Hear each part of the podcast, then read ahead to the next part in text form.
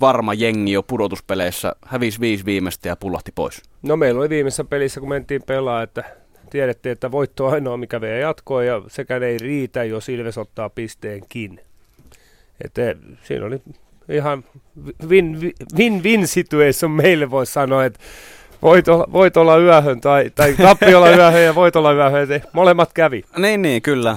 Voitolla sitten kausi jatkui. Ja tosiaan nyt on pikkusen samankaltainen tilanne. Toki Ilves nyt uusi kausi, uudet kujeet, vähän ehkä terveempi ja herkempi meininki kuin viime kaudella. Toki yhdeksän peliä Ilveksellä jäljellä Ässät, joka on nyt neljän ottelun tappioputkessa, on kymmenentenä, ja HPK, joka hienon syksyn pelasi, niin on nyt niin sanotusti romahtanut siellä 11, mutta kymmenen peliä on vielä jäljellä. Ja totta kai tänään sitten käydään kiekkokierroksella vielä näitä muitakin ylä, muitakin yläpäänä kierroksia läpi, mutta tänään myös jääkiekkokierroksen ohessa seurataan naisten mäkihyppyä ja piipahdetaan nyt Falunissa, nimittäin ensimmäinen suomalainen on tulossa tornista alas, Mikko Hannula. Susanna Forström ilmassa oli koekierroksella koko porukan heikoinen 40, eikä pääse tällä ensimmäisellä aikuisten MM-kisahypyllään kyllä toiselle kierrokselle. Tärkeä lenkki Suomelle kuitenkin sekakisaan, kun hypätään sitten sunnuntaina. Ensimmäinen hyppääjä Kiinan Li on tullut tornista alas 75,5 metrisellään Forströmille 71,5. Julia Kykkönen oli koekierroksella 15 paras ja hän hyppää numerolla 14. Hänen hänen varassaan lepäävät suomalaistoiveet tänään 40 naisen joukossa. Kykkänen hyppää noin 10 minuutin kuluttua.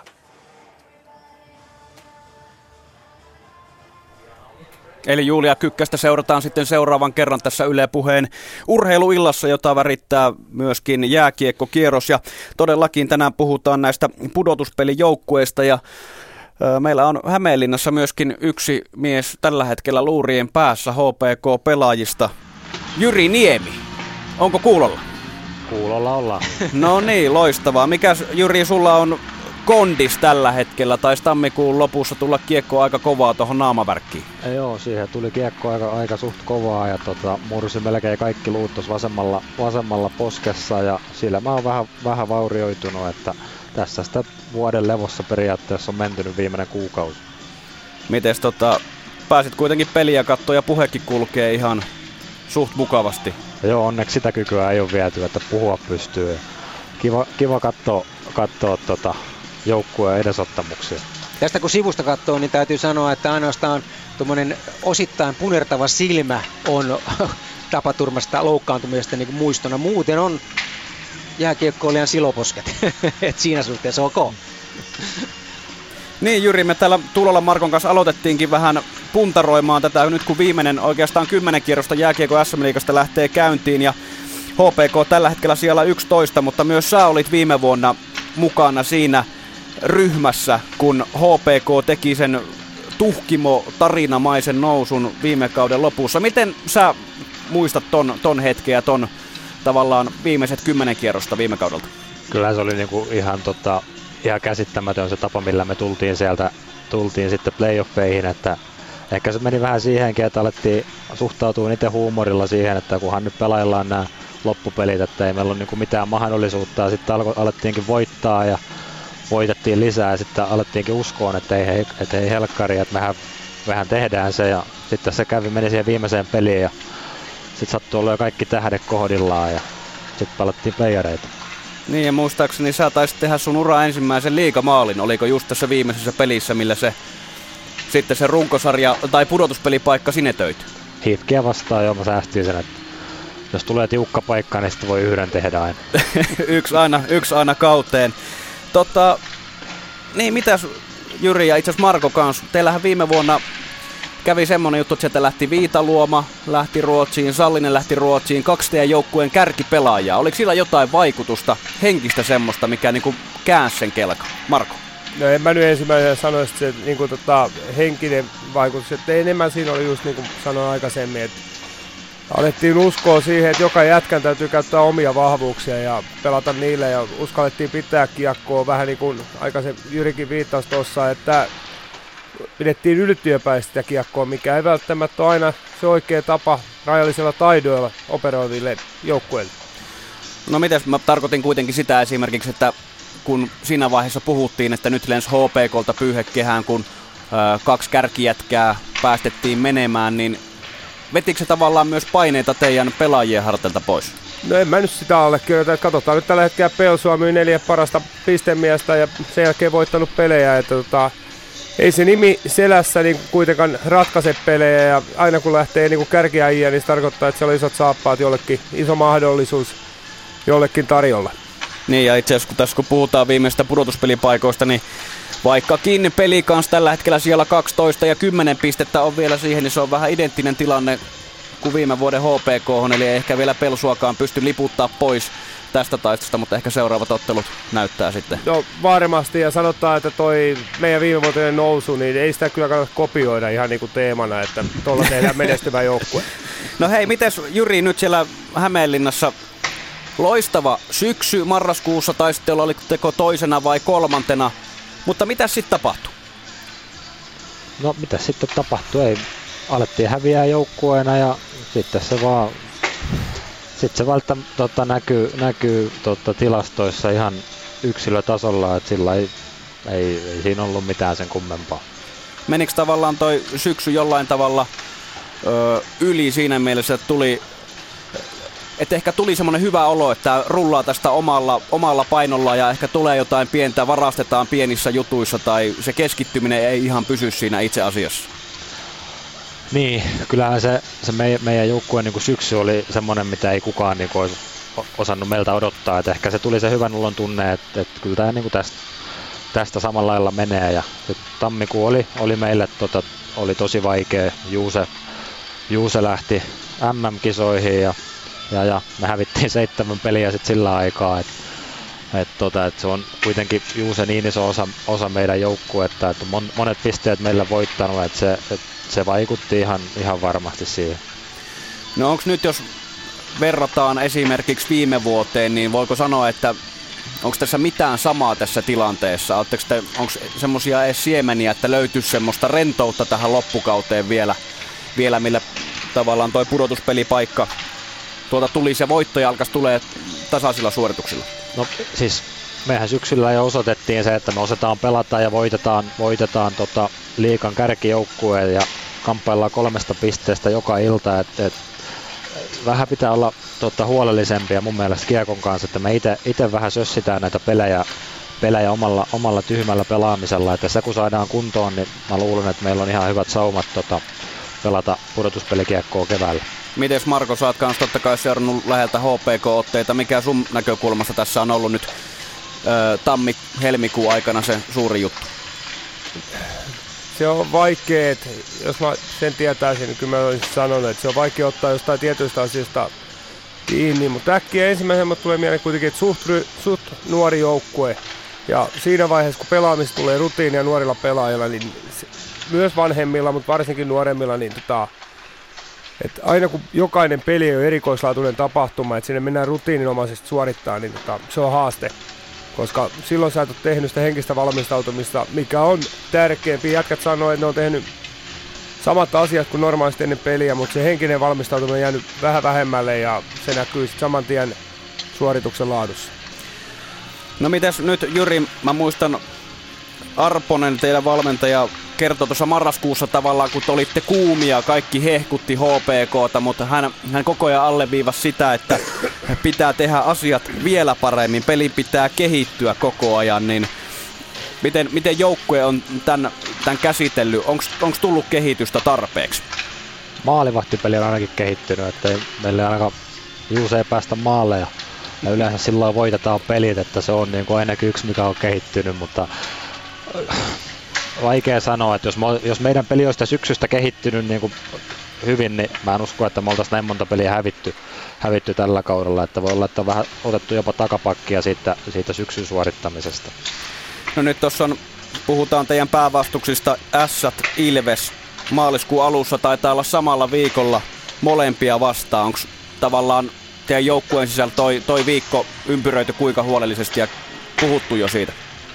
Mun mielestä on niinku semmoinen, että ei, ei siitä ei kannata puhua, että kyllä kaikki niinku tiedostaa sen, sen merkityksen, että kun kamppaillaan samoista, samoista tota, sijoituksista niin tota, mun mielestä sitä ei kannata lähteä niin kuin etukäteen jännittämään, että ne on ihan kaksi peliä muiden joukossa ja kaikki tiedostaa sen, että niistä pitää kairata niitä pisteitä, jos halutaan keväällä pelata. Hyvä, kiitoksia Juri Niemi tästä vähän valottamisesta, missä HPK tällä hetkellä mennään. Ja mikä on oma arvio, milloin pääset takaisin, takaisin kaukaloon ja milloin se naama on suurin piirtein niin komeassa kunnossa kuin se on tottunut olemaan? No sanotaan, että viimeistään ensi kaudella. Okei. Toivottavasti silloin entistä ehompana. Kausia oli tänä, tänä vuonna meni aika mukavasti eteenpäin, eli varmaan kaiken sen pettymyksen jälkeen niin pystyy osoittamaan itselle, että eteenpäin on menty. Kyllä ehdottomasti ja ei kautta ilman kunnon loukkaantumista, sillä se menee.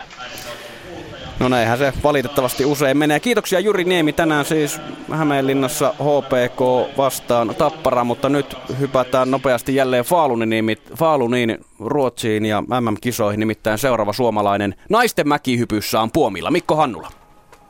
Neljänsissä maailmanmestaruuskilpailuissa on rauhallinen irroitus Julia Kykkänen Lahtelainen lähestyy hyppymään nokkaa ja ponnistaa 87 metriä koekierroksella ja nyt tulee noin 84. Kilpailun johdossa on 13 kilpailijan jälkeen Yhdysvaltain Tara Kerati Moats hyppäsi 85 metriä. Kykkäsen hypyn mitta on sama 85. Tuomarit antavat 16 puoli, 16 puoli, 17, 17 17,5 kaksi kertaa tuulesta vähennystä vain 0,03 tyhjää mäkeä joutui Kykkänen hyppäämään 101,7 pistettä. Menee kilpailun kärkeen, oli koekierroksella paremmin kuin harjoituksissa, sijoittui viidenneksi toista. Nyt on jäljellä vielä avauskierroksella 26 hyppääjää ja tullaan 10 kovimpaan mukaan. Sijo, äh, lähtönumerolla 31 Sara Henriksson, puolustava maailmanmestari ja sitten 10 maailmankapin kovinta hänen myötään. Mutta siihen asti takaisin studio on Rikulle.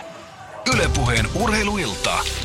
Jääkiekkokierros. Tänään siis jääkiekkokierroksen lomassa MM-mäkihyppyä naisten kilpailu tuolta Ruotsin Falunissa, jota selostaa Mikko Hannula, mutta tänään kiekkokierroksella viisi ottelua. HPK Tappara, Ilves TPS, Jyp Ässät, Kalpa Pelikans, Lukko, Sport. Ja tänään puhutaan vähän näistä viimeisistä pudotuspelipaikoista, pudotuspelitaistelusta, kun noin suurin piirtein kymmenen kierrosta on jäljellä. Ja Marko Tulola me puhuttiin nyt aika paljon HPKsta tässä näin, joka on siellä 11 ja tosiaan siihen viimeiseen pudotuspelipaikkaan on, on neljä pistettä, mutta miten sitten Ässät Ilves? Jos no lähdettä, joo, niin käyn jo. sen verran vielä HPK. Että, tota, HPK on neljä tosi pahaa peliä, että kärkijoukkue tänään Tappara, huomenna Kärpät, sitten on pari pahaa ja sen jälkeen tulee nämä päävastuujat tässä Ilves vastaan. Ja, et, nyt näiden neljän pelin aikana täytyy pystyä pysyyn lähellä ja sitten voittaa keskinäiset. Ja mun mielestä Niemen Jyrit oli hyvä kommentti se, että sinne on turha ajatella sinne kahden viikon päähän, vaan seuraava peli on koko ajan se, mikä ratkaisee näillä kaikilla joukkueilla. Eli jos sä rupeat ajattelemaan, että ensi viikolla on tärkeä peli, niin siinä jää kaksi peliä ohi. Se on totta, eli HPK tänään Tappara vastaan. Sitten Kärpät plus Jyp, eli aika sanotaanko terävä kärki tulee, tulee vastaan, mutta siellä kymmenen oleva ässät. Ei sielläkään helppoa ole. Tänään on vastassa Jyp, sitten tulee IFK, Tappara, Kalpa, Kärpät, eli top 6 jengejä kaikki. Kyllä, ja sitten HPK vastaan. Että tota, no, on nyt ollut jo. synkkä vaihe, ja seuraava neljä peliä on vähän samantyyppinen kuin HPK-ohjelma tuossa. Ja nyt täytyy vaan kurssi saada kääntyyn.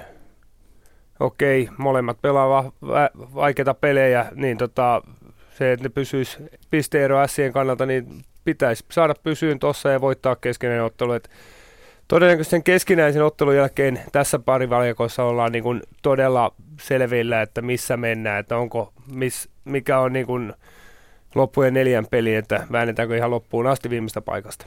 Ja ässät notkahdus, neljän pelin tappioputki, Michael Ryan loukkaantui, ässät kertoi hakevansa aktiivisesti, siirtotakarajahan meni tämän viikon maanantaina umpeen, kertoi hakevansa vahvistuksia, niitä ei tullut No sekin on vähän kaksipiippunen asia, että tuossa tota, vaiheessa, että jos sulla joukkue on vähän niin kuin hakemassa itteensä, niin siihen tuodaan uusia äijä, niin harvoin niistä sateen tekijöiksi on sitten niin kuin pitkässä juoksussa ja se saattaa jopa lamauttaa muuta joukkuetta, että odotetaan, että kyllähän toinen voittaa meille pelit, että toi on niin kova jätkä, että ei mun tarvitse tänään ihan täyttä tehdä, että kyllä se toisaalta parempi, että mennään niillä, mitä on, ja antaa jätkeen hoitaa keskenään se juttu, että tota, valmentaja ei pysty tekemään maalia, ja urheilutoimenjohtaja niin pystyy tuomaan miehet, mutta se taas sitten, että se on vähän kaksi että hyvänä signaalina, että seura haluaa reagoida ja haluaa auttaa, huonolla signaalina, että miten pelaajat ottaa sen jätkä ja hajottaako se henkisen niin joukkueen, sen mitä joukkue on pystynyt luomaan vuoden aikana, sen henkisen tukirangan tai joukkueen hengen. No sitten Ilves, joka on tällä hetkellä siellä yhdeksän.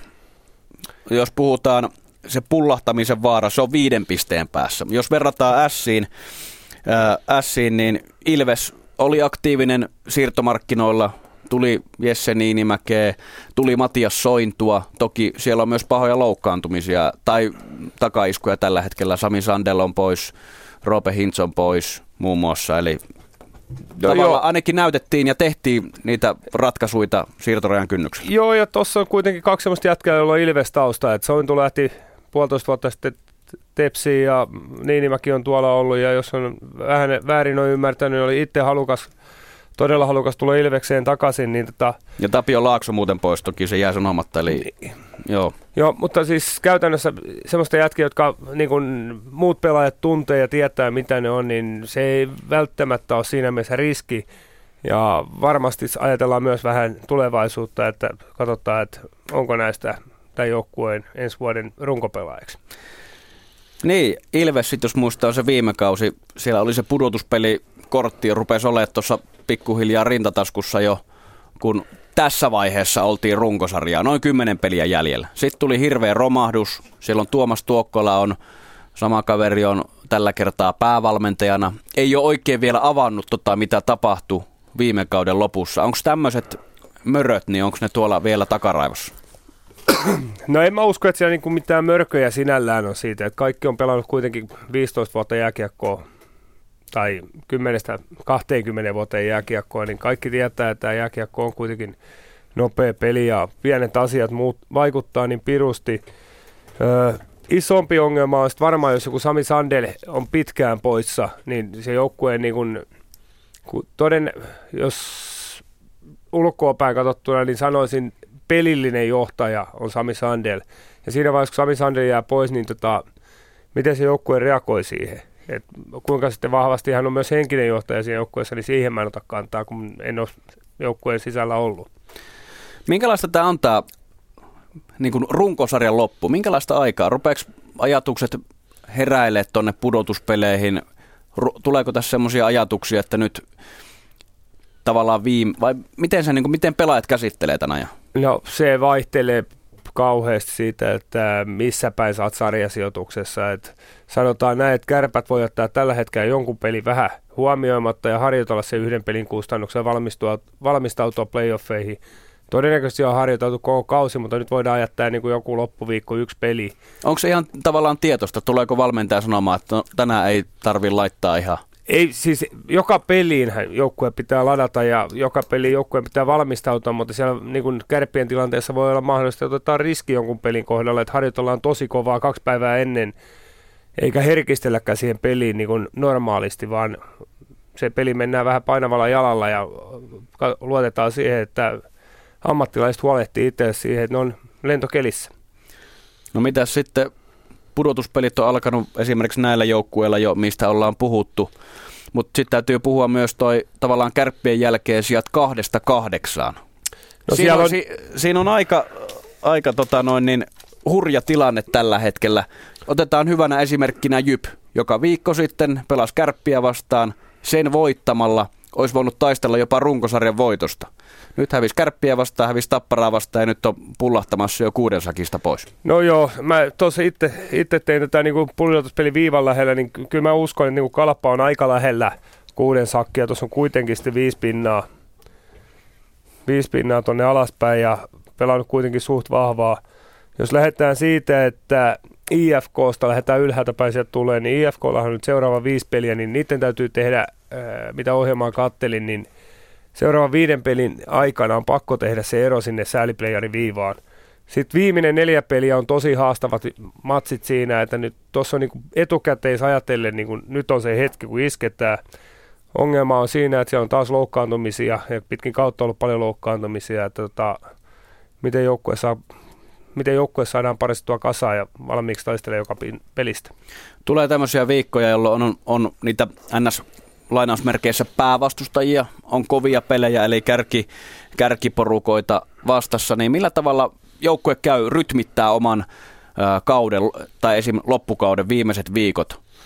No kyllä nämä joukkueet, jotka taistelee niin kuin viivasta alapäässä ja play, puhtaasta playoff-viivasta yläpäässä, niin ei tuossa enää paljon rytmitetä, että siinä jatketaan samaa, mitä on menty koko kausi, että on palauttava harjoitus ja on valmistava harjoitus ja on peli. Eli käytännössä etitään se paikka, missä pystytään se pieni fyysinen ärsyke tekemään pelien lisäksi harjoittelun puolella. Tarkoitan myös sitä, että tuollakin pukukopeissa silloin tällöin käy, siellä on laitettu koko kausi semmoiseen isoon seinäkalenteriin ja sitten sinne laitetaan niitä pistemääriä, katsotaan ja ollaanko pysytty tavoitteissa kuukausittain, jollain on viikoittain tai toisella tavalla rytmitettynä, niin miten tämä tavallaan loppuvaihe käydään läpi?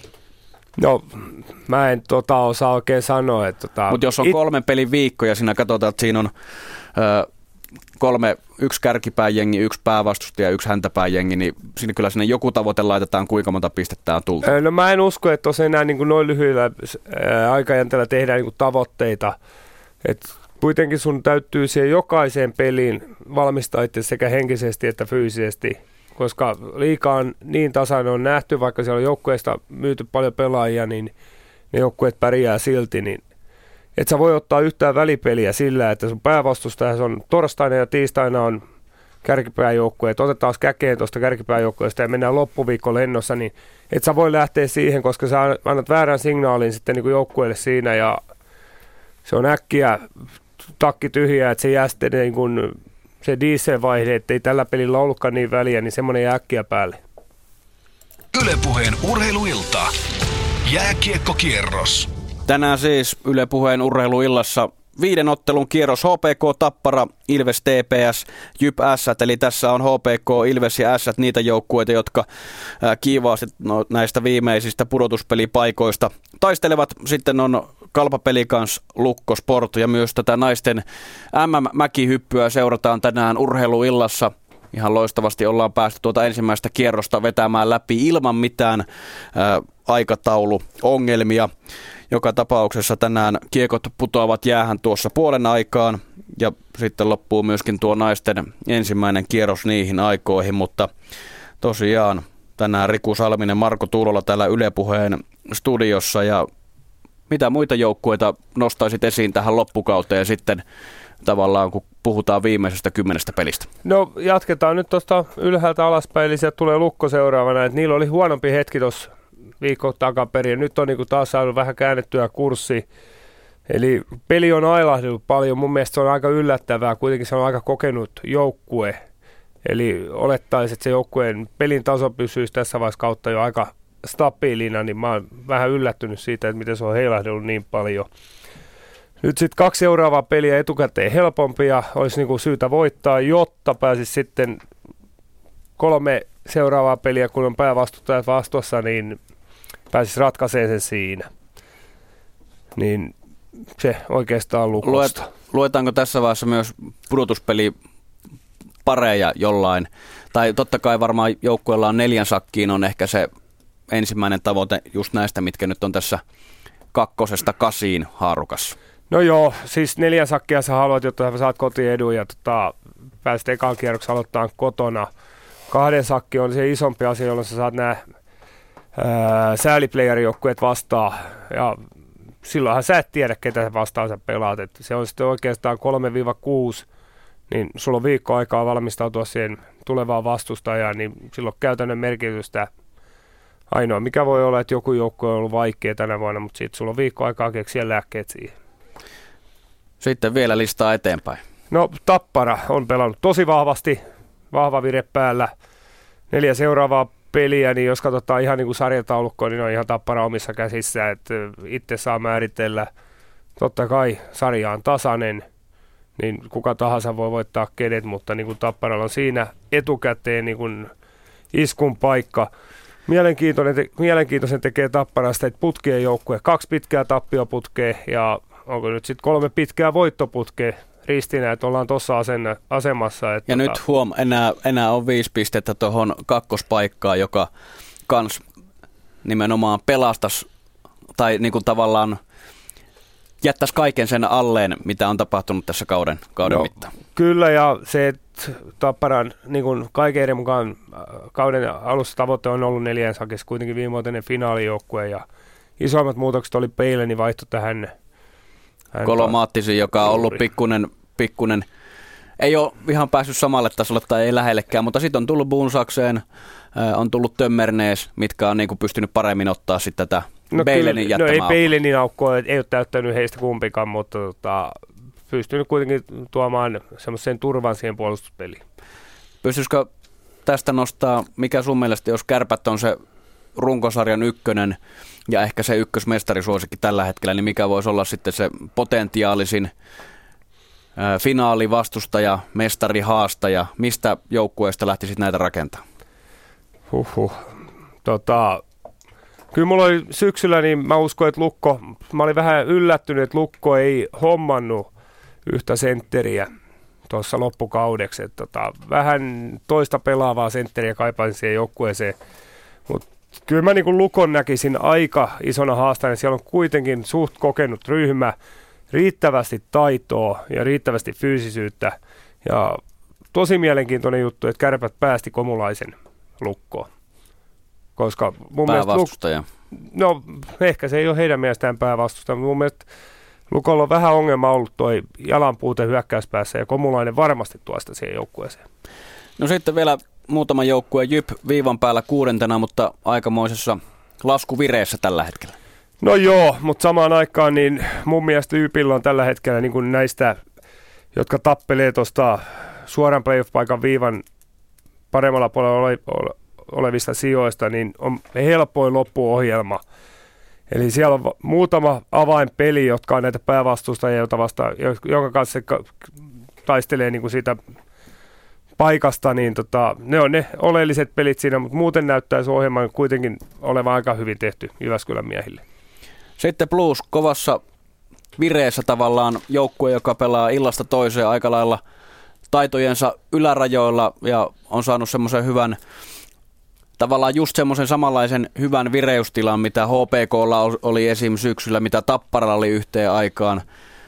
Semmoinen joukkueen hyvä synergia ja se tuo aika lailla niin kuin jokaisella osa-alueella tulosta tällä hetkellä. No kyllä, että plus on ihan järkyttävä hyvässä kunnossa, että koko ajan tekee ja Mielenkiintoista on mun mielestä, ne tekee maaleja tällä hetkellä sillä että ne ei ole edes maalipaikkoja. Että Ilvestäkin vastaan kaksi sellaista maalia, että ei ikinä pitäisi, pitäisi tulla maalia, mutta tota, taas tärähti kaksi semmoista häkkiä ja 4-2, ei 4-1 voitto, että tota, se työmäärä antaa heille, niin kuin, tuottaa heille onnea, sanotaan näin päin.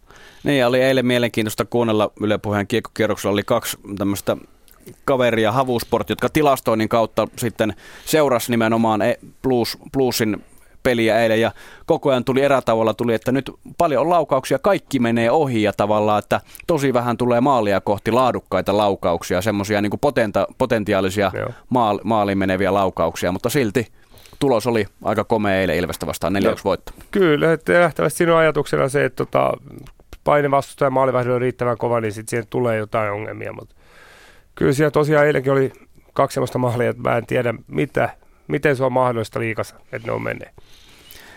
Sitten vielä Saipa. Tällä hetkellä siellä kahdeksan. Vähän jäänyt tuommoiseksi, sanotaanko kulmattomaksi palluraksi tuohon pyörimään tuohon sarjataulukon keskipaikoille. Toki nyt jo sanotaanko, että alkaa olla ainakin mun papereissa jo varma, varma pudotuspelin joukkue. 4-1 voitto kärpistä.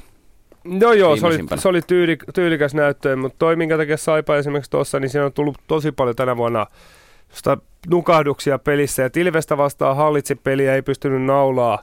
Ja sitten muutama halpa maali maali edestä ja Ilves vei pisteet Lappeenrannasta kotiin, niin se, se tekee vähän semmoiseksi vaikeaksi niin kun nousta sinne ylimpään ryhmään. Mikä Saipasta nyt, niin tota, niillä on tosi iso viikko, kaksi etukäteen heikompaa vastustajaa, eli niin sanottuja pakkovoittoja, ja sen, siihen päälle IFK kolmantena pelinä, niin noiden kolme pelin jälkeen melkein pystyy Saipa osaat sanoa, että onko ne kuuden sakissa vai aloittaako ne sääliplayereista? Suuria pelejä siis tässä lähitulevaisuudessa jokaisella paikkakunnalla. Tänään siis viisi, viisi ottelua. HPK Tappara selosteena Arilahti, Ilves TPS, Sari Sirkki ja Jarva, Jyp S, Jussi Lindruus, Kalpa Pelikans, Kari Salmela, Lukko Sport, Mika Heino ja naisten MM Mäkihyppyä seurataan myöskin tässä tämän kiekko kautta urheiluillan lomaan ja itse asiassa siellä on molemmat suomalaiset tulleet alas tornista ja tässä kun pelit ovat alkamassa, niin käydään ottamassa pikaiset piipahdukset jokaisella SM paikkaa kunnalla ja sen jälkeen mennään seuraamaan tuota naisten mäkihypyn ensimmäistä kierrosta. Eli aivan pikaiset pyrähdykset HPK Tappara, Ilves TPS, Jyp Kalpa Pelikans ja Lukko Sport. Ylepuheen urheiluilta. Jääkiekkokierros.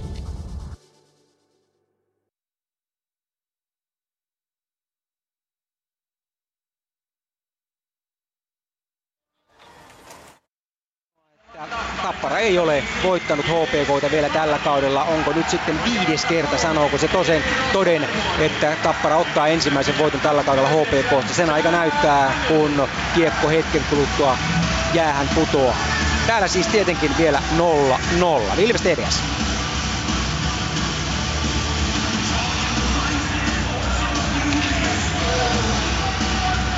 Päin mennään Jyväskylään Jyväset.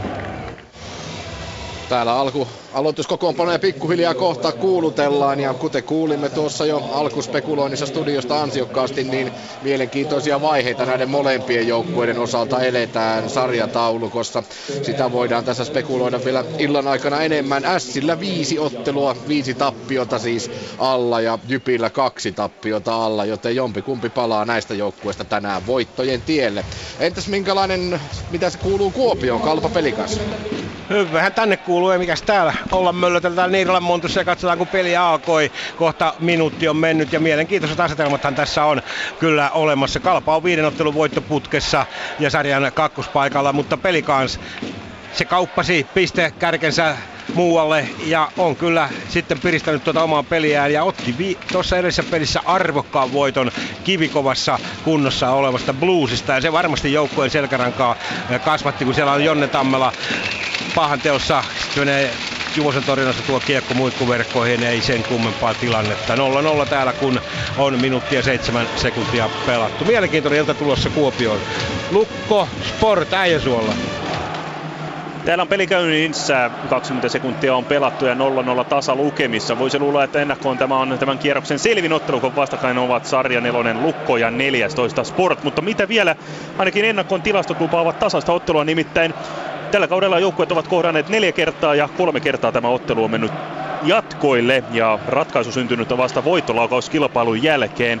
Lukko on voittanut näistä voittolaukauskilpailuista kaksi Sport kerran ja nimenomaan täällä Raumalla. Yksi ottelu näistä varsinaisella peliajalla on päättynyt sitten ihan Lukon voittoon 3-0 lukemin, joten ennakkoon voisi tullakin parempi tasainen peli, vaikkakin Sportolla on kahdeksan ottelua. Tällaisilta ennakkoasetelmista mennään tässä Lukko Sport-ottelussa. Ja sitten täältä siirretään suoraan Faaluun.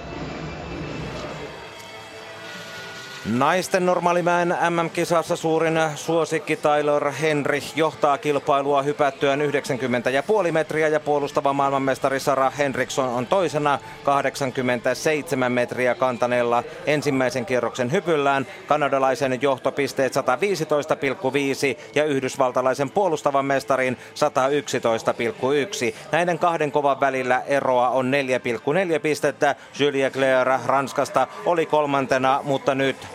Jacqueline Zeidfriedsberger Itävallasta venytti 89 ja kiilasi kärkikaksikon väliin kakkospaikalle. Henrich johtaa Seidfriedsberger toisena, Henriksson kolmantena, Cleo neljäntenä ja Venäjän Ava Kumova on viidentenä. Suomen Julia Kykkänen tällä hetkellä siellä 14, kun mäessä liukuu alas jo Maja Dits, slovenialainen, ja tuo hyppynsä lähes 90 metriin, ehkä 88 ja puoli on se todellinen mitta mitta. Kykkänen hyppäsi 14, 85 metriä, johti kilpailua viiden hyppääjän ajan, kunnes sitten Claire otti häneltä kärkipaikan nimiinsä.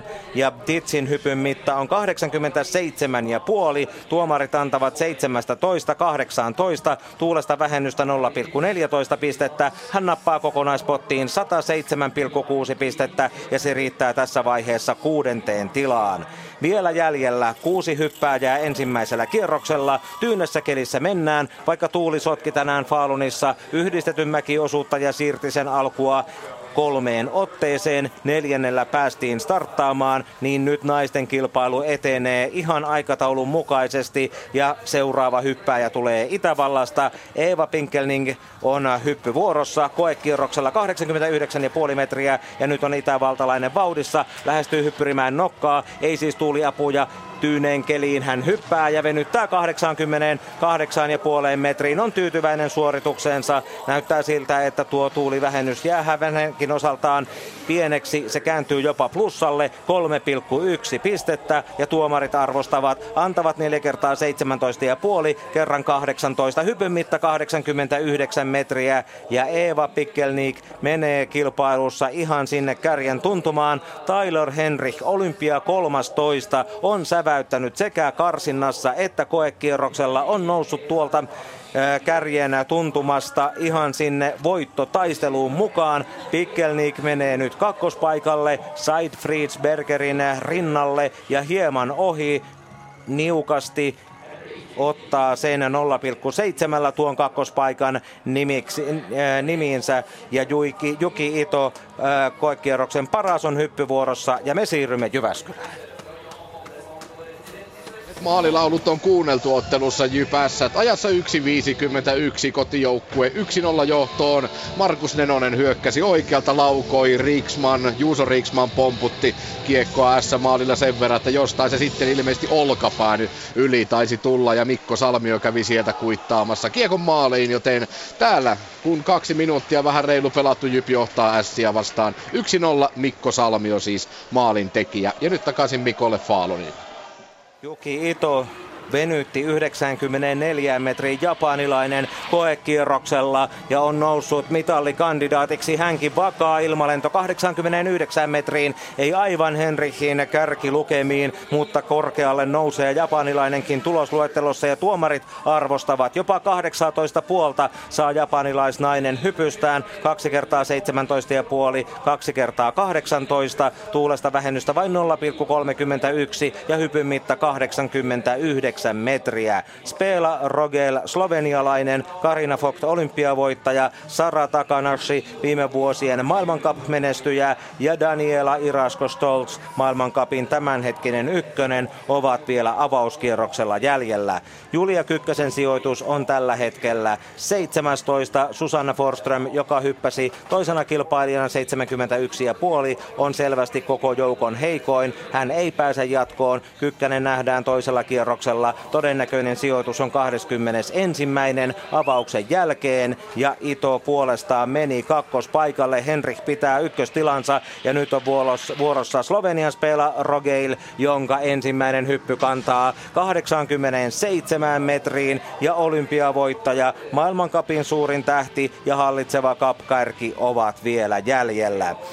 Rogeilin hypyn mitta 87 metriä ja tuomarit antavat 17 kaksi kertaa, kolme kertaa 17 ja puoli. Tuulesta vähennystä vain 0,70 ää, kuusi on tuo tuulen ikään kuin myötävaikutus ja plussaa tulee 5,9 pistettä tästä Rogeilille ja hän kiilaa tuloksissa viidenneksi. Henrik johtaa Ito toisena, Pikelnik kolmantena, Seidfriedsberger neljäntenä ja puolustava mestari Henriksson nyt Rogeilin takana kuudentena.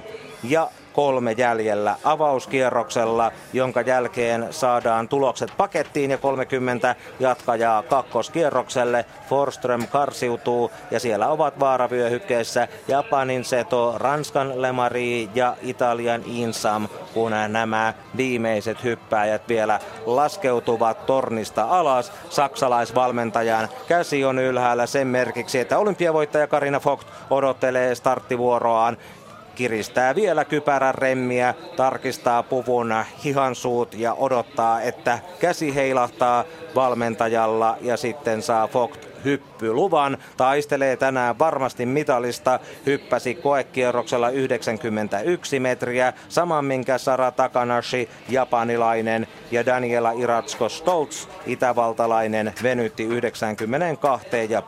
metriin. Ito oli koekierroksen paras. Nyt tulee kuitenkin Fox pois puomilta, peruuttaa saman tien takaisin, hyppää kohta olympiavoittaja lähtee ja me menemme Tampereelle.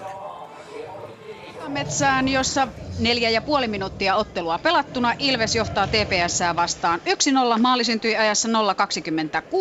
Antti Tyrväinen palaa loukkaantumisen jälkeen näyttävästi, polkee karkuun, ohittaa Teemu Lassilan syöttömerkinnät Jesse Niinimäki ja Blake Kessel tehopiste jälleen Ilves-paidassa. Ja nyt Ilves pelaa alivoimaisena. Matias Soinun jäähyä jäljellä vielä minuutin verran. Mikko jatkaa Falunista. Foktin hyppy kantoi 91,5 metriä. Tuomarit arvostavat, antavat 4 kertaa 18, kerran 17,5. Tuulesta plussaa 2,2. Saksalaiset ovat tyytyväisiä kokonaispottiin. Pisteet tulevat ynnättynä näillä hetkillä. Henrichin johtopaikka pitää, mutta Fokt kiilaa, kiilaa sittenkin kärkeen. Pomppaa vielä Henrichinkin yläpuolelle. Olympiavoittaja ottaa johtopaikan ja on 3,7 pisteen etäisyydellä Kanadan Henrichia joka sijoittuu tällä hetkellä luettelossa toiseksi. Japanin Ito on kolmantena, Pikelnik Itävallasta neljäntenä, Said Friedberger viidentenä, Rogeil kuudentena ja puolustava mestari Yhdysvaltain Henriksson seitsemäntenä. Ennen kahta viimeistä hyppääjää Julia Kykkänen siellä 19 ja Susanna Forström siellä 38. Kykkänen jatkaa, Forström karsiutuu. Ja nyt hyppyvuorossa Sara Takanashi, jolla maailmankapin voittoja viime vuosilta muhkea määrä. Tällä kaudella hän on joutunut tuon ykköspaikkansa luovuttamaan Daniela Iratsko Stoltzille, mutta on siitä huolimatta kova luu tämän päivän kilpailussa, näin uskomme. Ja japanilainen lentää 90 metriin.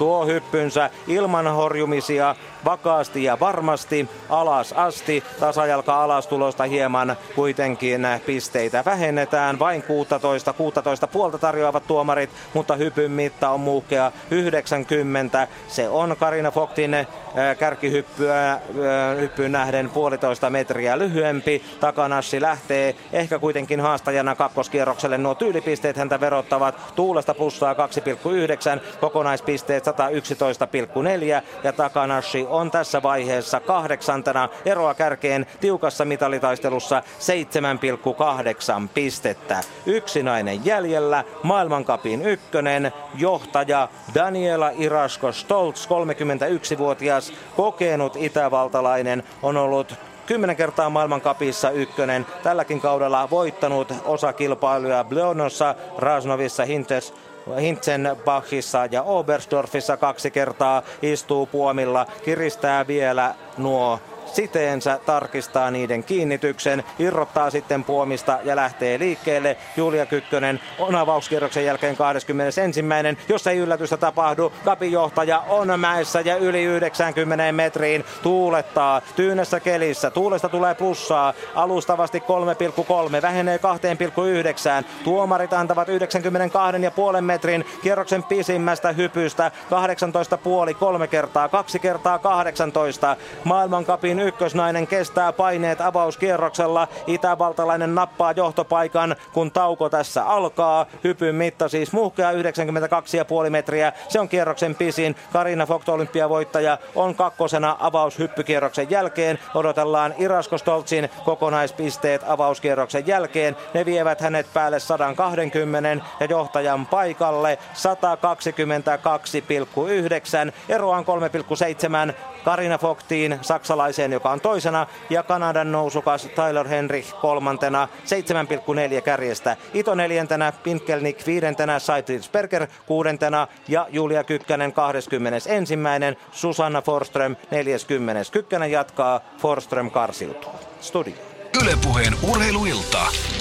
Jääkiekkokierros. Näin siis naisten mäkihypystä MM-kisoista ensimmäinen kierros takana. Sitten mennään jääkiekon pariin ihan kunnolla. Viisi ottelua siis käynnissä. HPK Tappara, Ari Lahti, siellä tilanne 0-0. Ilves TPS, Sari Sirkki ja Jarva. Ilves johtaa 1-0. Jyp Ässät, Jussi Lindruus, Jyp johtaa 1-0. Kalpapelikans 0-0. Kari Salmela selostaa. Ja Lukko Sport tilanteessa 0-1. Kimo Muttilainen selostaja. Tästä mennään sitten ihan normaaliin kiekkokierrostapaan seuraamaan ensimmäisiä eriä. Jääkiekkokierros. Ensimmäiset erät. Hämeenlinnassa avauserä lähestyy puoliväliä 90 on pelattu. Avauserää 0-0 mennään niin kuin Riku studiosta kertoi. HPK on ollut hienokseltaan hallitsevampi osapuoli ja kaksi hyvää maalipaikkaa. Tuomas Vänttinen hetki sitten ohjasi maalin edestä maalin yli. Ja aivan tuossa ottelun alussa äh, Marek Videnskillä oli loistopaikka viedä HPK maalin johtoon, kun Juha Metsola pomputti kiekon, itse asiassa pudotti hanskasta tai kiekko putosi hanskasta maalin eteen ja Videntki oli paikalla, mutta suti sitten kiekosta ohi ja kiekko vierähti tuonne takapäätyy. Näin tilanne on edelleen 0-0, kun tällä hetkellä kiekko on Tapparan kenttäpäädyssä Olli Palola lähtee tuomaan kiekkoa ylös. Sieltä lähtee hyvä veto myös sitten ketjukaverilta mutta eipä se mene edes maalia kohti. Näin ollen HPK saa helposti kiekon, mutta Kankaanperä vastaavasti ottaa sitten jo kiekon tuolla tapparapäädyssä, kun HPK on sen sinne rännittänyt, kun joukkueen hyökkäykset ei, hyökkäjät eivät kiekkoa itselleen saa. Nyt tulee hyvä syöttö, pitkä syöttö, mutta samalla tulee Paitsio palolla ennättää. Paitsio on näin 9.49 on avauserää pelaamatta. Tasaväkisesti 0-0 mennään ja sitä yleisöä on tullut erittäin mukavasti Hämeenlinnaan. Täällä siis 0-0 vielä. Ilves TPS.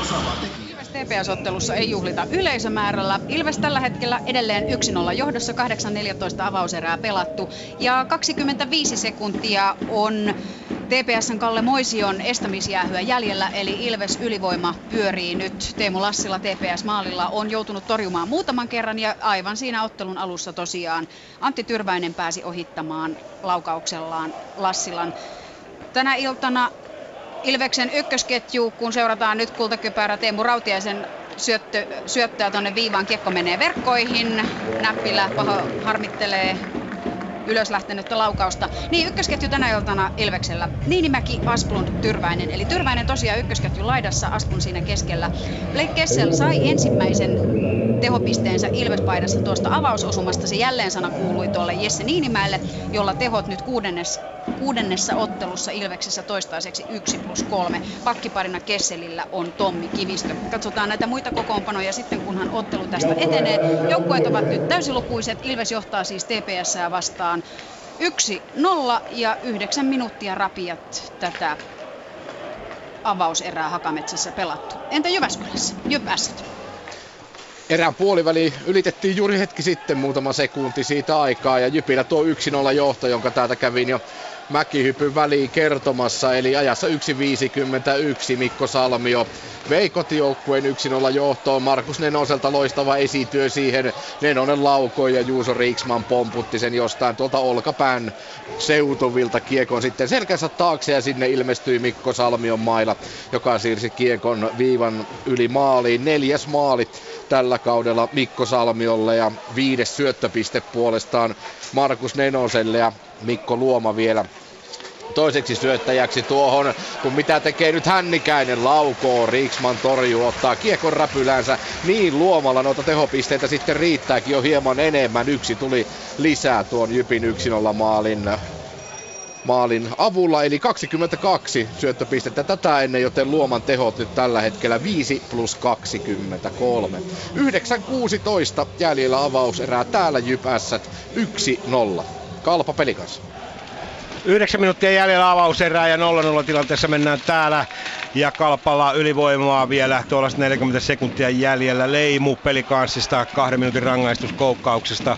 Mutta ei tuo Kalpan ylivoima ole lähtenyt kyllä oikeastaan millään tavalla liikkeelle. Se kone on kyllä yskinyt pahan kerran ykkösylivoimaan toistamiseen tuolla jäällä eikä tahdo saada tuota kunnon boxplaytä. Nyt se sentään, nyt tulee Voutilainen kiekossa P-pisteen kaarella ja sitten Rissanen, Jaakko Rissanen P-pisteen takana kaarella heittää sinne Ruohomaalle, joka pelaa viivassa ja Ruohomaa takaisin Rissaselle, mutta tulee hieman huono syöttö ja näistä keteen siinä Juvonen ottaa jo vähän tyikerihyppyäkin sivulle ja taitaa torjua siinä kiekkoa. En tiedä, aloitus määrätään kuitenkin keskialueelle. 13 sekuntia tuota Leimun rangaistusta jäljellä. Ja tilanne siis 0-0 Kuopiossa. Ja täältä Rauman Äijäsuolle Lukko Sport. Ja tänne tullaan hyvän aikaan pelikellossa pelaamatta ensimmäistä erää 9.33 ja tilanne tasoittunut yhteen yhteen. Nimittäin Jerry Ahtola kauden 12 maali tasoitti pelin ajassa 10 minuuttia tasan. Ville Vahalahti antoi tuohon maaliin hienon syöttön maalin takaa ja toiseksi syötteeksi merkittiin Janne Niskala. Sitä ennen Sport oli kuitenkin mennyt yksin olla johtoon Jarkko Immosen tarkalla laukauksella ajassa 8.18. Tuohon maaliin maalin syöttöpisteen kerrytti Antti Uitto, joka sai tällä kaudella vasta toisen tehopisteensä tasaisesti on mennyt ja vauhtia on ollut tässä avauserässä, jossa siis panosta on ainakin sen verran, että Lukko taistelee hyvästä sijoitusta pudostuspeleihin. Sitä vastoin Sport haluaa päästä Jumpo sieltä pois. Kuka nyt Jumpo haluaisi ehdon tahdoin olla?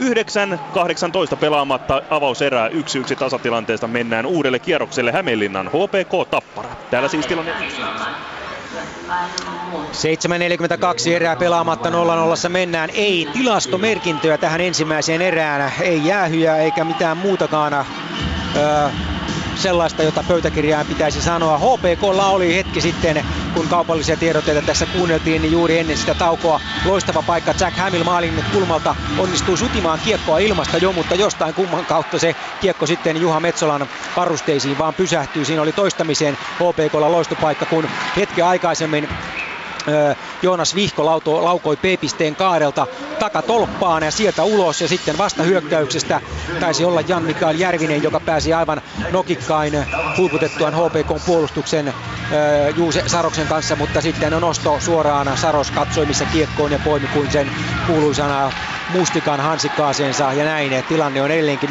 0-0, kun Heikki Liedes laukoo aloitusvoiton jälkeen hyökkäyspäässä kohti Tappara maalia, mutta kiekko menee ja sen jälkeen jos Santeri Saari peruuttelee jo HPK maalin taakse ja näin sitten lähtee Videnski nostamaan hyökkäystä, antaa oikealle Vihkolle, Vihko vie jo alueelle ja sen jälkeen Vihko uudestaan Videnskille, Videnski kulmauksessa kiekon kanssa ja tavoittelee tuosta keskeltä Vihko saa kiekon kiekon, mutta Vihko kova taklaus Tankaanperä antaa Vihkolle ja näin kiekko Tapparalle. Seitsemän minuuttia on erää pelaamatta 0-0 edelleen mennään. Ilves TPS.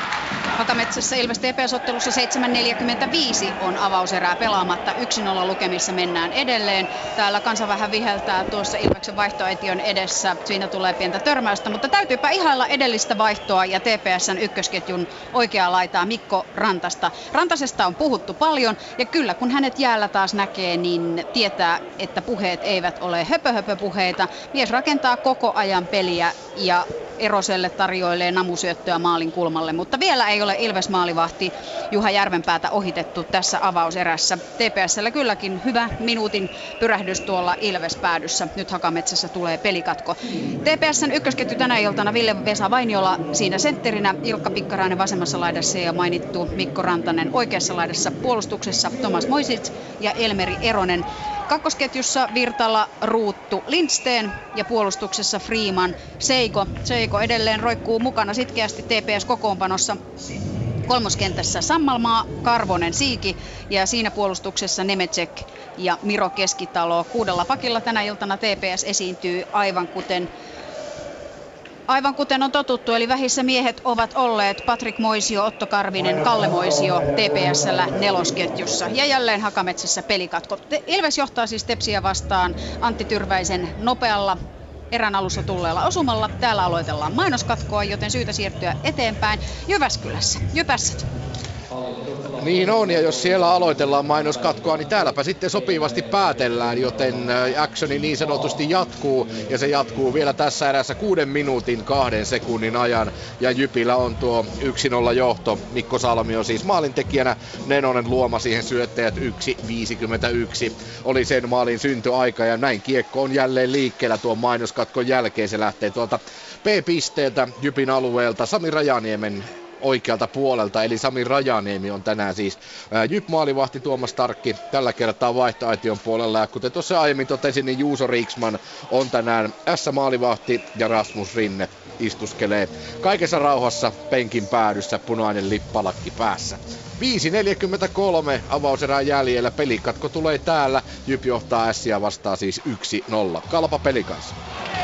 Täällä edelleen ollaan tasalukemissa 0-0 tai tasa tilanteessa 0-0. Viisi minuuttia on jäljellä ottelun avauserä ja siinä oli Kalpalakin yksi jäähy. Kinnunen otti kampituksesta kahden minuutin rangaistuksen ja kyllä sitä peli kanssa pyöritti. Mutta vähän nä- näennäistä hallintaa se oli, kun ei tainnut tulla yhtään kutia tuonne sijoidun maalille tuon ylivoiman aikana. Pelikas piti kyllä kiekkoa, mutta laukaukset jäivät sitten uupumaan ja niistähän nyt tietysti ne maalit tulevat eikä mistään muualta.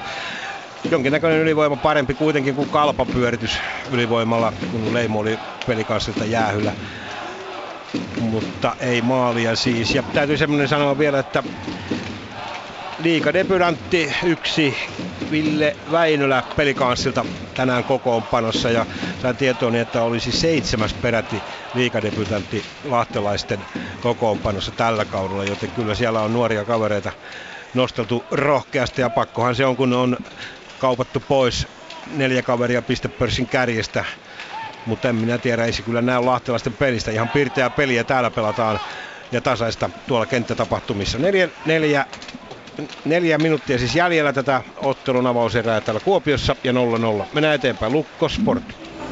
Täällä pelaamatta avauserää 6.24 ja tasa lukemat 1-1. Tällä hetkellä mainoskatkoa vietetään, mutta pelistä on sanottava, että tämä on erittäin tasainen ottelu. Molemmilla on paikkansa ja viimeisin paikka Sportilla.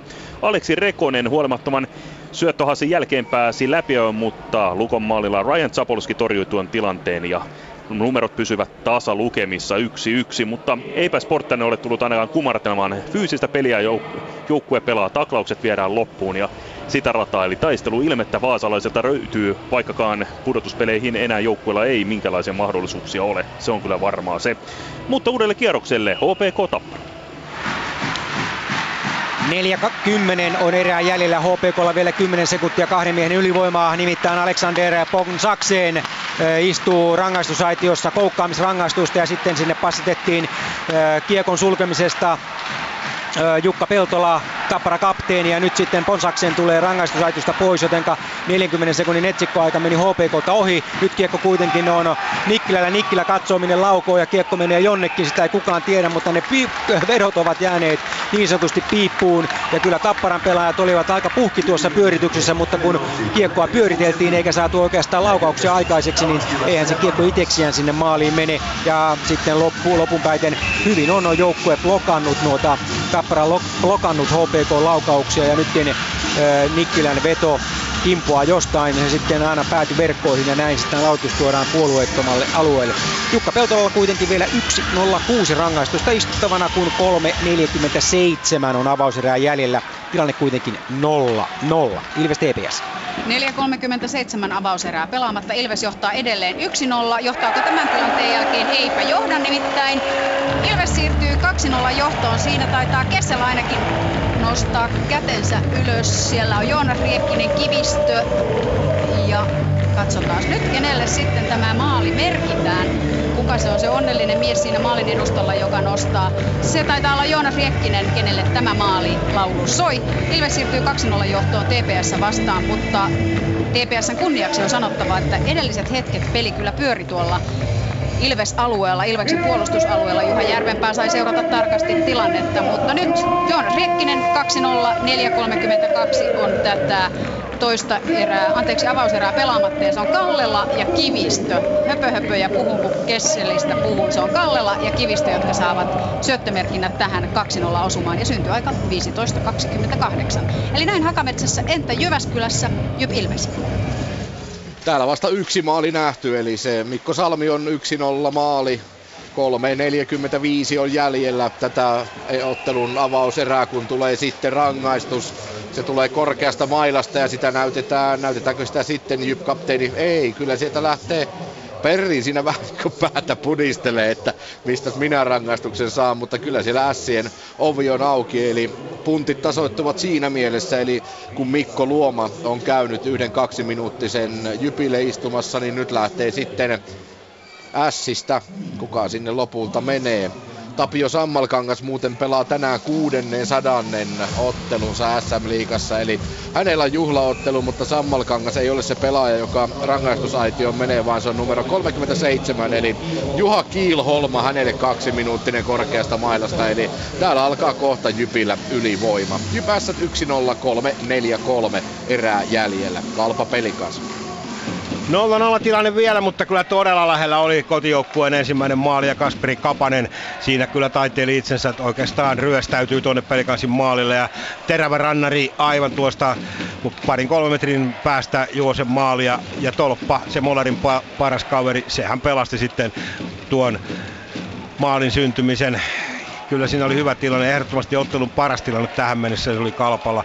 Viimeiset sekunnit menevät täällä avauserästä ja kyllä Kalpa on nyt painanut tuota peliä lahtelaisten päätyyn ihan vo- väellä ja voimalla ja kyllä pieni ihme ihme on ollut, ettei tässä enempää näitä osumia yhtään osumaa ole tullut sitten kuopiolaisille. Tuo oli Kapanen oli Kapanen oli lähimpänä osuman tekoa. Täällä soi summeri juuri nyt. Erä on pelattu paketissa. Tilanne Kuopiossa 0-0.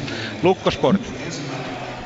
Ja tänne tullaan kun pelikellossa 16.25 ja sitten mennään tarkistamaan, tekeekö tässä ajassa Sport maali, mutta kyllä se näytti, että se kyllä maali verkosta takaisin tuli, mutta onko siinä jotain muuta, etteikä tarkistetaan sitä, että oliko pelaaja esimerkiksi tuolla maalivahdin alueella, mutta kyllä näytti siltä, että ainakin kiekko siellä maalissa kävi. Siinä pelattiin kyllä hieno paikka Henrik Koivistolle.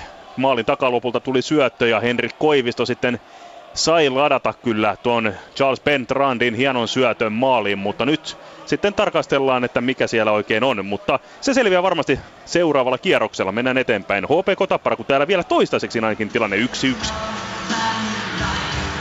Näin se on. Kolmas äh, tilastomerkintä saadaan tähän päätös, äh, päätös vaan avauserään, kun tasan minuutti on erää jäljellä.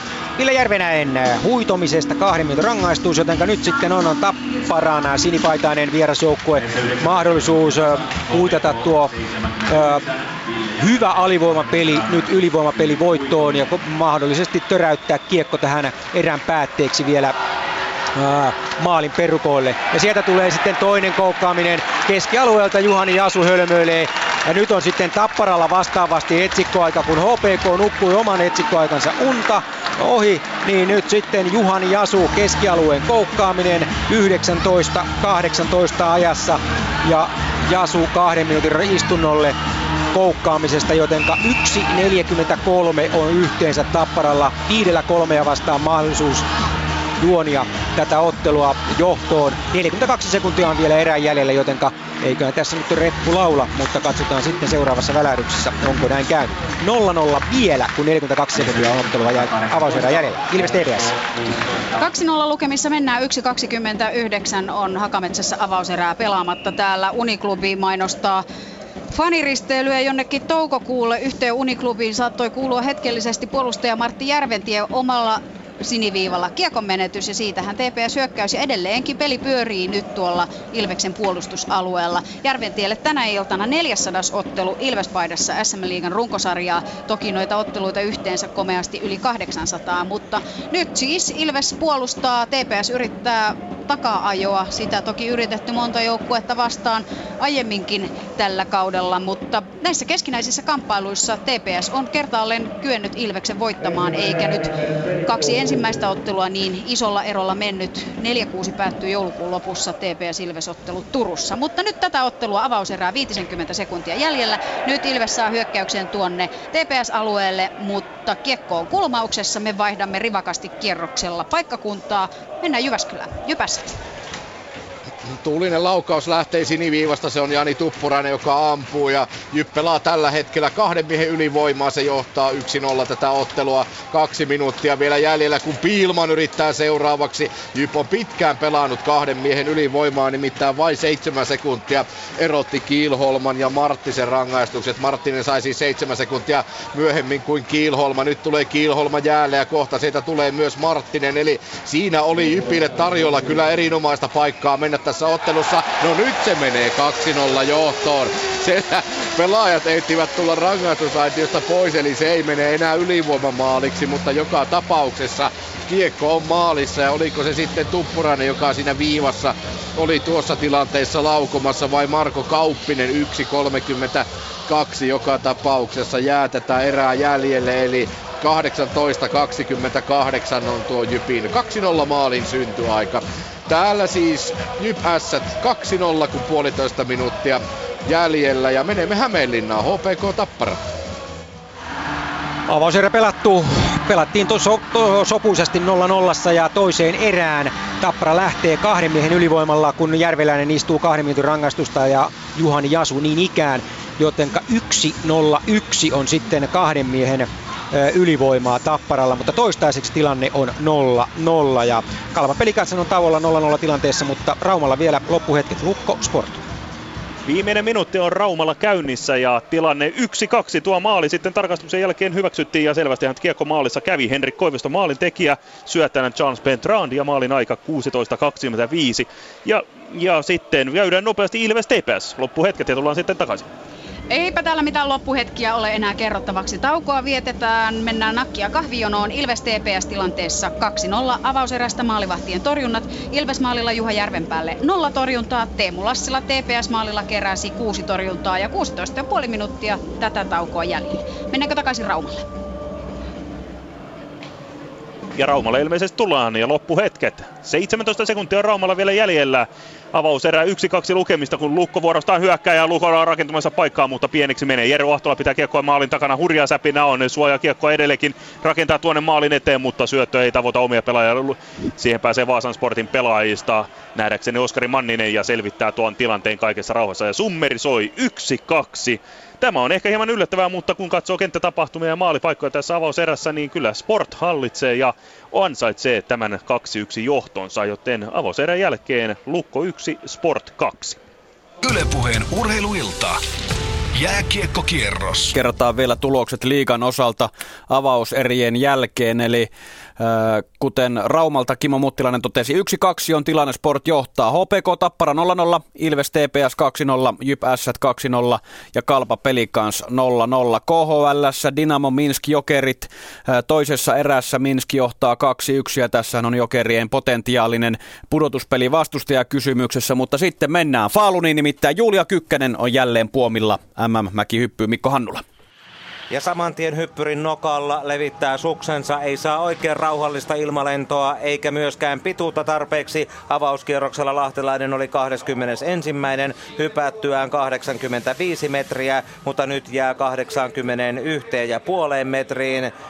Yhdysvaltain Tara Kerati Moats johtaa kilpailua, kun kymmenen naista on saatu 30 alas toisella kierroksella. Kykkäselle tuomarit antavat 15 puolesta 16 puoleen pisteitä. Tuulesta tulee plussaa 0,7. Puomin paikkaa on nostettu yhdellä ylöspäin avauskierrokseen nähden ja Kykkäsen pisteet kakkoshypystä ovat 92,7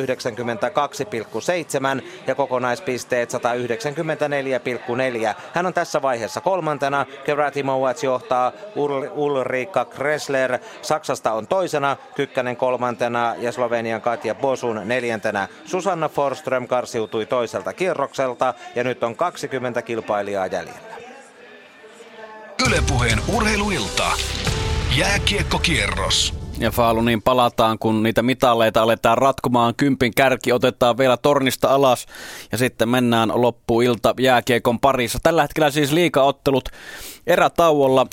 Ja tosiaan tuolla KHL se Dynamo Minsk johtaa Jokerta vastaan 2-1 ja hän ovat tuossa joukkueet läntisessä konferenssissa sijoilla 4 ja 5, joten todennäköistä pudotuspeliasetelmaa haetaan tuosta. Ja otetaan vielä mestistilanteet avauserien jälkeen. Kiekko Vantaa Keupa 3-0, KK Jyp Akatemia 1-1, Lekiukurit 0-1, Pelitat Hokki 1-0 ja Sapko Tuto 3 yksi. Riku Salminen, Marko Tulola Yle Puheen studiossa ja tosiaan me ollaan enemmän seurattu tota jääkiekon SM-liikaa vai Marko, mitä sanot Julia Kykkäsen hypystä Falunissa?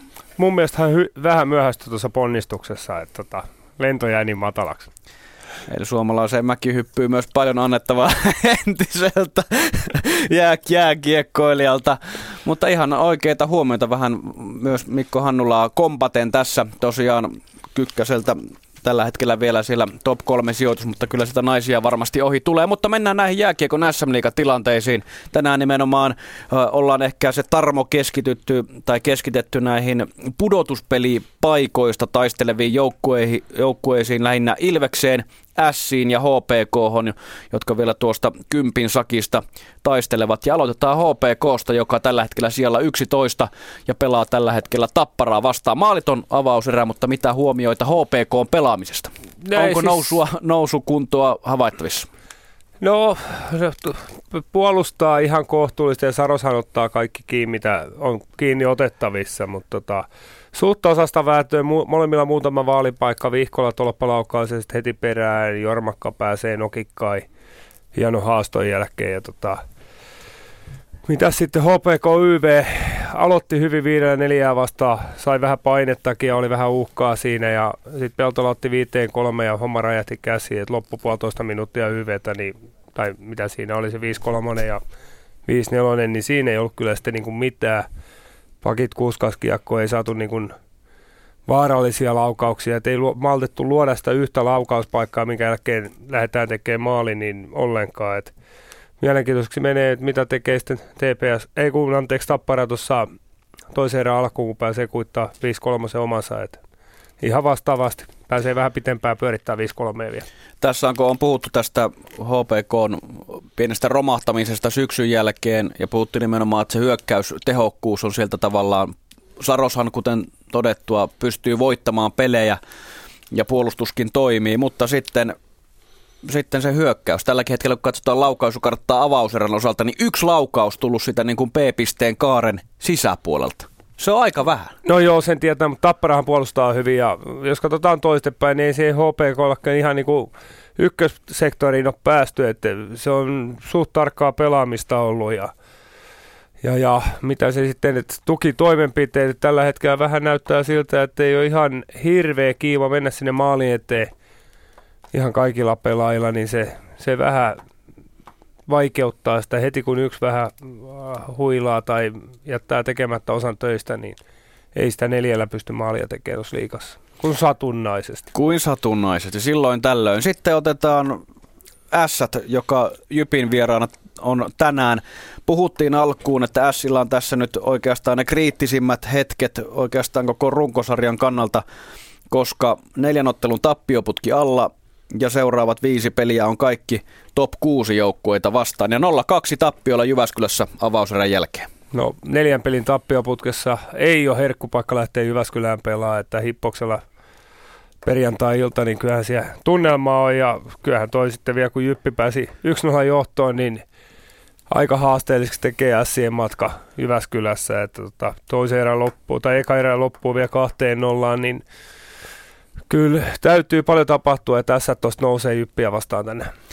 Ja täytyy sanoa, että jos puhutaan, verrataan vaikka HPK, jossa Juuse Saros kuitenkin torjuu aika isoja torjuntoja näillä hetkillä, niin Juuso Riksman niin hyvä kuin on, on ollutkin tässä Sien tavallaan ö, kauden mittaan tullut vähän niin kuin takaisin ottanut ykkösmaalivahdin paikan, niin aika helposti meni molemmat vedot sisään. Ensimmäinen vähän pomputuksen kautta ja toinen sitten aika sanotaanko ei mikään maailman voimakkaan laukaus viivasta. No joo, se 5-3 oli, oli hyvin tapettu, hoidettu se ja sitten saatiin neljäs mies ja vielä pärjättiin sekin ja viides mies tuli askin, niin huokastiinko siinä? Mä en ihan nähnyt, että ohjautuuko kauppisen veto vai... Kyllä se taisi suoraan mennä. Niin, että tota... Niin, ainakaan vielä ei ole korjattu. Niin se on vähän haastava sanoa, että näkikö Riksmanin vetoa, että kyllähän siinä miestä oli maskissa ja muuta, ja jos se pikkusen hengähdettiin, että nyt selvittiin tästä, kun ja tuli, niin tuo se perinteinen akilleen kantapäätöstilanteessa. Sitten vielä Ilves, joka on tällä hetkellä sarjassa yhdeksäntenä ja puitiin nimenomaan ennen lähetystä sitä, ennen pelejä sitä, että Ilves näillä hetkillä viime kaudella menetti otteensa paketti hajosi ja sitten se varma pudotuspelipaikka lipsahti, mutta nyt ainakin viimeinen kymmenen ottelun runkosarjapaketti lähtenyt ihan hyvin. Käytiin avausarja TPS vasta- vastaan ja johtoasema 2-0. No kyllä tuossa pelissä tapahtui Ilvekselle se mahdollisimman hyvä lähtö Tepsiä vastaan, että ensimmäinen hyökkäys ei edes maalipaikka. Tyrväinen ampuu niin puolikkaista yksi ykkösestä melkein sinisen, sinisen jälkeen ranteella ja nyt täytyy sanoa, että Lassila vähän nukahti siinä. Et ei olisi saanut ikinä tulla maalia ja siitä sitten, miten sitten TPS nuori joukkue reagoi siitä, niin ei ne oikein missään vaiheessa päässyt ainakaan niin kuin kauheasti Ilveksen, Ilvestä haastaa ja paineistaa. Että tota, kyllä nyt tarvitaan, niin kuin kopissa täytyy valmennuksen saada joukkue herää ja luottaa omaan pelaamiseen ja sitten hakee pienistä onnistumisista tuohon toiseen erään niin uutta lähtöä. Ja muut ottelut tälle illalle avauserien jälkeen Kalpa Pelikans 0-0 ja Sport johtaa yllättäen lukkoa vastaan avauserien jälkeen 2-1. No joo, ka- ensimmäiset kaksi maalia siinä, niin molemmat oli vähän oho. että Immosen veto nousi pakin mailasta yläkulmaan ja sitten tota, Lukon maalissa, niin mun mielestä siinä oli taas kerran pidetty mies Sportin maalilla, joka tekee maali. Et se on sattunut vähän turha usein tänä vuonna ja maalivahdille tosi vaikea, vaikea tilanne, kun odotat, että äijä, toi äijä ei ainakaan pääse tekemään ja se lyö maalin, niin sitten kahteen yhteen sportin maali, tosi hieno maali, että siellä pääsi vanhan legendaarisen sanonnan mukaisesti oma koira puraisemaan, että Bertrandilta loistava syöttö ja Koivisto paino ylänurkkaan.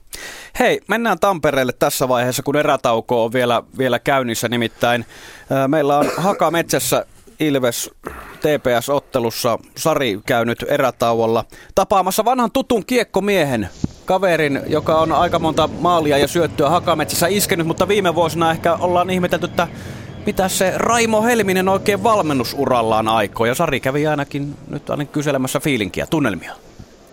Sen verran täytyy ennen tuota haastattelunauhan pyörittämistä kertoa, että Raipe antoi haastattelun sillä ehdolla, että TPSstä ei puhuta. Palaan lyhyesti tuohon tepsikuvioon sitten, kun nauha on pyörinyt, mutta Raipehan se täällä Hakametsässä, kuin kotona. Yleurheilun kiekkokierroksella Helmisen Raipe haastattelussa. Pitkästä aikaa mitä kuuluu? No ihan hyvää, ihan hyvää. Kiekkopeliä katsomassa ja tämmöisiä monta tullut tänä vuonna katsottua. Ilveksen pelejä vai mitä kaikkea? No kaikkia pelejä. Että Ilveksenkin pelejä ja Jokereitten pelejä ja IFK-pelejä ja kaikkien pelejä. Mitä sinun toimenkuvasi tai arkeesi kuuluu? Tiedän, että olet yrittäjä, mutta valmennushommia niitä nyt ei ole ollut. Ei ole, että, että nyt on saanut olla jääkiekkohommista vähän niin kuin vapaalla. Että tietenkin sitä mielellään olisi ollut hommissa, mutta, mutta nyt se on ollut näin. Edellinen pesti siellä Kasakstanissa, palataan siihen sen verran, että oletko saanut kaikki saatavasi sieltä idästä? Kaikki on kunnossa. Raimo Helminen, sovimme ennen haastattelua, että ei puhuta TPSstä ja pidän sanani ei puhuta TPSstä, mutta kysynpä sinulta tulevaisuudesta. Nähdäänkö sinut ensi kaudella valmennushommissa? No ei, en tiedä sitä. Toivotaan, että jostain mielenkiintoista löytyisi, niin ilman muuta on kiinnostunut. Oletko pelkästään Ilveksen mies vai mikä tahansa muukin organisaatio voisi tulla kysymykseen? Kaikki on mahdollista. Tämä mies myhäilee Hakametsän aitiokäytävällä, mutta puhutaan Ilveksen pelistä. Nyt se loppukiri kohti pudotuspelejä, se pitäisi hoitaa. Hoidetaanko se? No, no kyllä, nyt ekan erän jälkeen on niin kuin ihan, ihan ok tilanne, mutta että kyllä se varmasti tiukkaa. Kaikki sinne haluaa, niin kuin, että kyllä se tiukka, tiukassa on paikka, mutta kyllä siinä hyvät mahdollisuudet. Jos ajatellaan kolmikkoa HPK, S ja Ilves, miten ne pelillisesti eroavat? Kenen peli on tällä hetkellä parhaiten kuosissa? No mä en, on, mä en ole nyt nähnyt viime aikoina HPK tai S ja kumpaakaan, että en osaa oikein sanoa. Että ihan kahteen viimeiseen viikkoon en ole kummankaan pelaavan, että on vaikea sanoa niistä. Että, mutta eihän ne näistä kukaan joukkueesta ole kauheassa lennossa ollut, että ne olisi missään voittoputkessa. Että, että siinä mielessä ne on kyllä samalla viivalla kaikki. Jos ajatellaan Ilveksen peliä viime keväänähän se nousu sinne pudotuspeleihin, se jäi haaveeksi. Mitäs noin niin kuin entisenä pelaajana, miten kauan tommoiset traumat kopissa tuntuvat? Hiipiikö se jossain kohti alitajuntaa? No vaikea sanoa. Välttämättä kai se porukkakin on vähän vaihtunut aika paljon pelaajia, eri pelaajia ja niin edelleen, niin en mä tiedä, onko sillä kauheasti merkitystä. Entä sitten vielä tämä sinun arkisi? Miten päivät täyttyvät? No, käydään Poversissa töissä päivisin ja kaikkea muutakin pikkutouhua. Ja se, se kyllä ne yllättävän nopeasti ne menee. Niin onko se vähän sillä, että ei huomaakaan mihin päivät kuluvat? No vähän semmoinen, tuntuu, että en ole mitään saanut aikaiseksi, että ihan turhan panttina. sen verran kysyn, kuinka paljon se Selini Atu on soitellut. Tiedän, että te olette hyviä ystäviä ja Kasakstanin keikka varmasti tiivisti tuota ystävyyttä, mutta varmaan yhteyttä pidetään, vaikka Tepsistä ei puhutakaan. No, kyllä sanotaan, että aika paljon on puhuttu viimeisen kahden vuoden aikana. Kiitoksia Raipe. Vielä lyhyesti, miten käy tässä pelissä? Pääseekö TPS vauhtiin? No kyllä ne välillä väläyttää, että, että ei se ehkä tasaisempaa kuin numerot näyttää.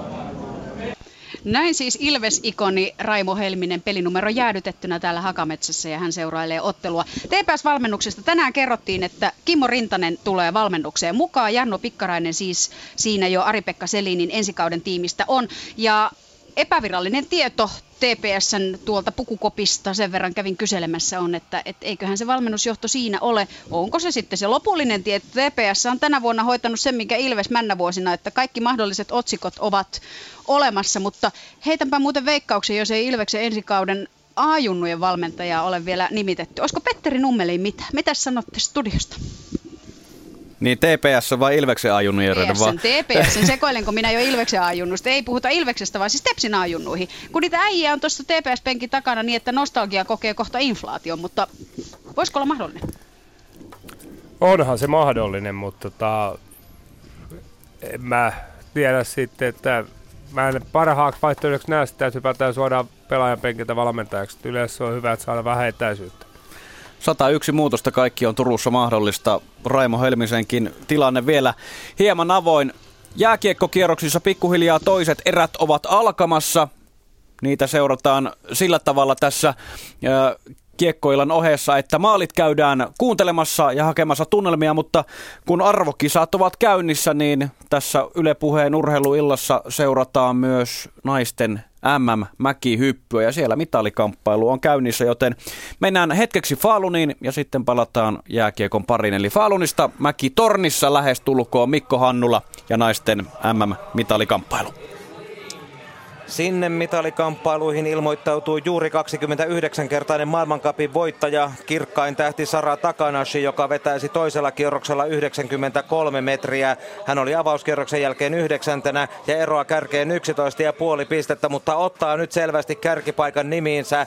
Jessica Jerome, yhdysvaltalainen, putoaa kakkospaikalle ja Irina Avakumova, venäläinen kolmannelle tilalle. Kahdeksan naista jäljellä. Sara Henriksson, yhdysvaltalainen puolustava mestari, ei pysty aivan Takanashin lukemiin, mutta yli 90 metrin kuitenkin. Tämä nainen on kultamitalinsa jälkeen kärsinyt loukkaantumisista, eikä ollut oikein viime talvena vireessä, mutta tekee vahvaa paluuta Takanashin perään. Toinen Sara, Sara Henriksson täräyttää 91 metrisen ja siitä tuomarit antavat kolme kertaa 18, kaksi kertaa 17 ja puoli. Tuulesta tulee plussaa, ei vaan niukasti miinusta 0,7 pistettä pistettä ei riitä kärkeen. Siltä näyttää Sara Henrikssonin kokonaispisteet kahden hypyn jälkeen 226,4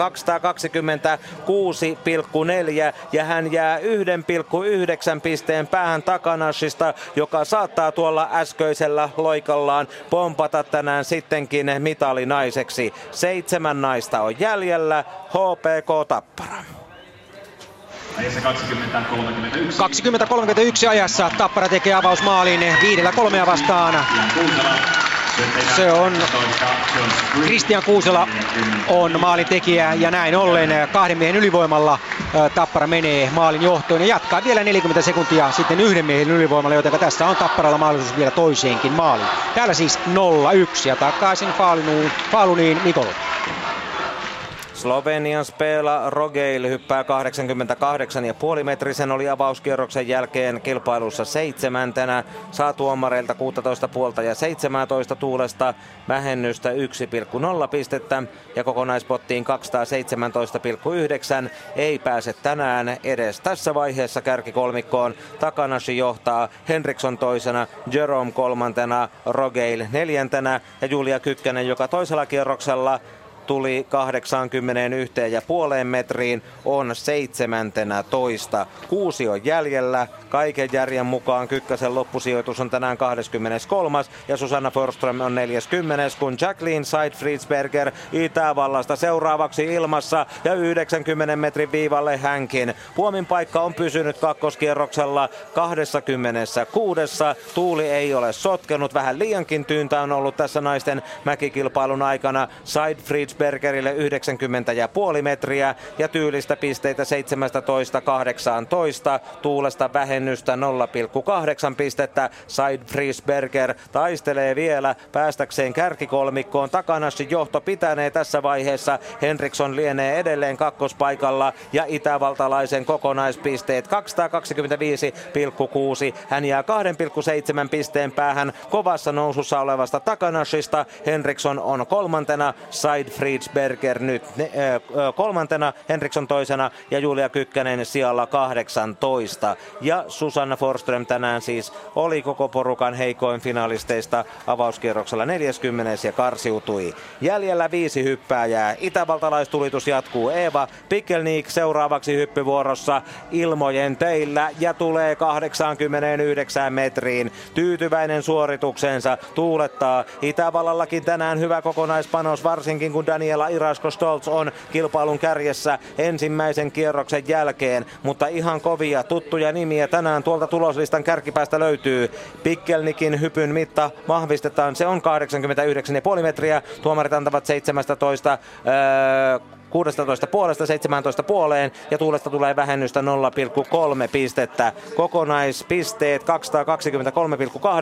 oikeuttavat neljänteen tilaan. Takanashi edelleen kärjessä, Henriksson toisena, Seidfriedsberger kolmantena ja neljä jäljellä. Juki Ito, koekierroksen paras, hyppyvuorossa avauskierroksen jälkeen neljäntenä. Silloin 80, 90 ja 89 metriä japanilaiselle ja nyt hän on vauhdissa. Japanilaisten viimeinen toivo. Onko heillä tämän hypyn jälkeen kaksoisjohto ennen avauskierroksen kärkikolmikkoa? Tulee yli 90 metriin. Komeasti kantaa. Juiki Iton hyvä vire on kestänyt läpi päivän koekierroksesta avaukseen ja avauksesta kakkoskierrokselle. Hypyn mitta 93 metriä ja tuomarit antavat hienosti. Tarjoavat kolmea kertaa 18 puolta kaksi kertaa 18 ja tästä tulee sellainen siivu, joka vie Juki Iton kilpailun kärkeen. Näin uskalla luvata. Takanashi joutuu taipumaan kärkipaikalla, antaa suosiota joukkuekaverilleen hidastuskuvissa täällä kuvamonitorien puolella. Juki Ito tällä hypyllään nousee mitalikandidaatiksi 235,1. Sara Takanashi ei ole paras japanilainen hyvästä nousustaan huolimatta. Viiden kärkeen Takanashi tänään mahtuu. Ito on vähintään neljäs, kun kolme hyppääjää on jäljellä. Tähän tämä huipentuu naisten MM-mäki Faalunissa 2015. Tyler Henrik on tämän viikon nousukas olympiakisojen 13. Säväytti harjoituksissa, oli paras koekierroksella ja kanadalainen, mutta ei aivan niin loisteliasti kuin japanilaiset, vain tuohon 90 metriin, joten kyllä Japani tästä mitalin on ehkä sittenkin ottamassa. 91 metriä merkitään Henrihille kakkoskierrokselta ja tuomareiden tyylipisteet jäävät tasajalka alastulon vuoksi 15 puoleen ja 16. Tuulesta plussaa 2,9 pistettä, mutta kanadalainen ei sittenkään ole tänään mitalinainen. Näin melkein uskallan sanoa. Ja hänen kokonaispisteensä ovat 227,9 ja jää japanilaisten taakse. Ito varmistaa mitalinsa. Takanassi taistelee vielä. Hän on kakkosena, Henrik kolmontena ja puolustava mestari Sara Henriksson neljäntenä. Seidfriedsberger viidentenä ja Pinkelnik kuudentena, kun kaksi on jäljellä. Karina Vogt, olympiavoittaja ja Daniela Irasko Stolz, maailmankapin ykkönen, saksalainen ilmassa. Onko hänestä tänään jälleen kultamitalistiksi 91 metriin tulee, tekee hyvän kauniin ilmalennon ja nätin alastulon siihen sen päätteeksi. Saksalainen oli ensimmäisellä kierroksella kärjestä perässä 3,7 ja hänellä oli Juikki Itoon eto eroa 5,3 pistettä ja nyt 92 metrisellään kun tuomarit antavat tasaisesti kaikki viisi kertaa 17 ja puoli. Saksalainen taistelee Itoa vastaan kärkipaikasta, menee aivan täpärällä sisälle ja lähellä on. Riittääkö kärkeen? Ito vastaa Fogt. Molemmat taitavat olla mitalinaisia tänään. Fogt jää kakkoseksi 1,8 pisteen erolla. Ei vaan menee kärkeen. Kyllä, Karina Fogt ottaa sittenkin ykköspaikan. Tulosmonitorissa nimet ovat ensin väärinpäin, sitten ne aina korjataan ja Ito putoaa kakkospaikalle. Takanashi kolmanneksi. Sara Takanashilla taitaa olla samanlainen kohtalo tänään tässä kilpailussa kuin Olympiamäessä Sochissa. Silloin maailmankapin valtiatar jäi neljänneksi, kun jaettiin ensimmäistä kertaa naisille mäkihypyn olympiamitaleja ja nyt ennen viimeistä naista Takanashi on kolmantena. Daniela Irasko Stolz, viimeinen nainen, irti puomilta. Hänellä on Sochin olympiahopeaa, hänellä on Oslon maailmanmestaruus ja nyt tulee 90 metriin, tekee nätin alastulon, mutta pituutta onko sittenkään tarpeeksi? Hänellä oli 3,7 pisteen johto Fogtiin ensimmäisen kierroksen jälkeen ja kun Fogt venytti 92 metriä ja Irasko Stolz jää 89 metriin, niin lähelle menee. Tiukkaa on joka tapauksessa mitaleille Iratsko Stolzin hyppy. Kaiken järjen mukaan riittää, mutta onko se sitten kullan hohtoinen 17, 17 puolta ja 18 tuulesta plussaa 0,6 pistettä. Ja kolmanneksi Karina Vogt, olympiavoittaja on jälleen kultamitalisti ja maailmanmestari. Voittaa kokonaispisteen 236,9 Saksalle maailmanmestaruus ja Ito Japanista. Juki Ito ottaa hopeaa, häviää kullan 1,8 pisteellä. Daniela Irasko-Stolz, itävaltalainen maailmankapin ykkösnainen, on tänään kilpailussa kolmas. Ei saanut sitten hohdokasta jatkoa kuitenkaan sille Oslossa voittamalleen maailmanmestaruudelleen, mutta pääsee palkintojen jakoon otettuaan pronssia. Sara Takanashi neljäs olympiakisojen tapaan ja yllättäjä Tyler Henrik on viides, lyö hallitsevan mestarin Sara Henrikssonin yhdysvaltalaisen, joka sijoittuu kuudenneksi. Julia Kykkäsen sijoitus on tänään 23 ja hänen eronsa kärkeen 42,5 pistettä Kykkäselle uran heikoin maailmanmestaruus kisoissa, joten toivottavasti seuraaviin saadaan jälleen käyrä nousu suuntaan. Tämä naisten mäkihypystä tänään kohta täällä hyppäävät miehet normaalimäen karsintaa ja siihen ehkä palataan myöhään illassa. Ylepuheen urheiluilta. Jääkiekkokierros. Kiitos Mikolle. Tänään siis vielä miesten mäkikarsinnasta pienimuotoinen kooste tähän Yle Puheen urheiluiltaan. Nyt kuitenkin mennään jääkiekon SM Liigaan ihan täysipainoisesti. Viisi ottelua on käynnissä. HPK Tappara tilanteessa 0-1, Ilves TPS 2-1, Jyp S 2-0, Kalpa Pelikans 0-0 ja Lukko Sport 2-2. Ja tästä lähdetään pyörittämään toisia eriä eteenpäin. Jääkiekkokierros. Toiset erät. 6-12, toista erää pelattu, 0-1 lukemissa edelleen mennään. Kahden miehen ylivoimalla aivan erän alkuun ajassa 20-31 Christian Kuusela vie Tapparan maalin karkumatkalle Josh Green ja Jan-Mikael Järvinen esityön tekijöinä. Ja sinne se kiekko sitten livahtaa Juuse Saroksen patjan alta maalin perukoille. Kahden miehen ylivoimalla siis maali. Ja näin sitten tuo kahden miehen ylivoima, jota myös HPK sai pelata avauserässä Tapparaa vastaan. Sille ei maalia. Tappara käytti toisen erän ensimmäisen mahdollisuutensa. Ja näin tilanne on 0-1, kun 6 12 toista erää pelattu. Ja hetken kuluttua mainoskatkon jälkeen homma käy taas kuumana. Ilves TPS.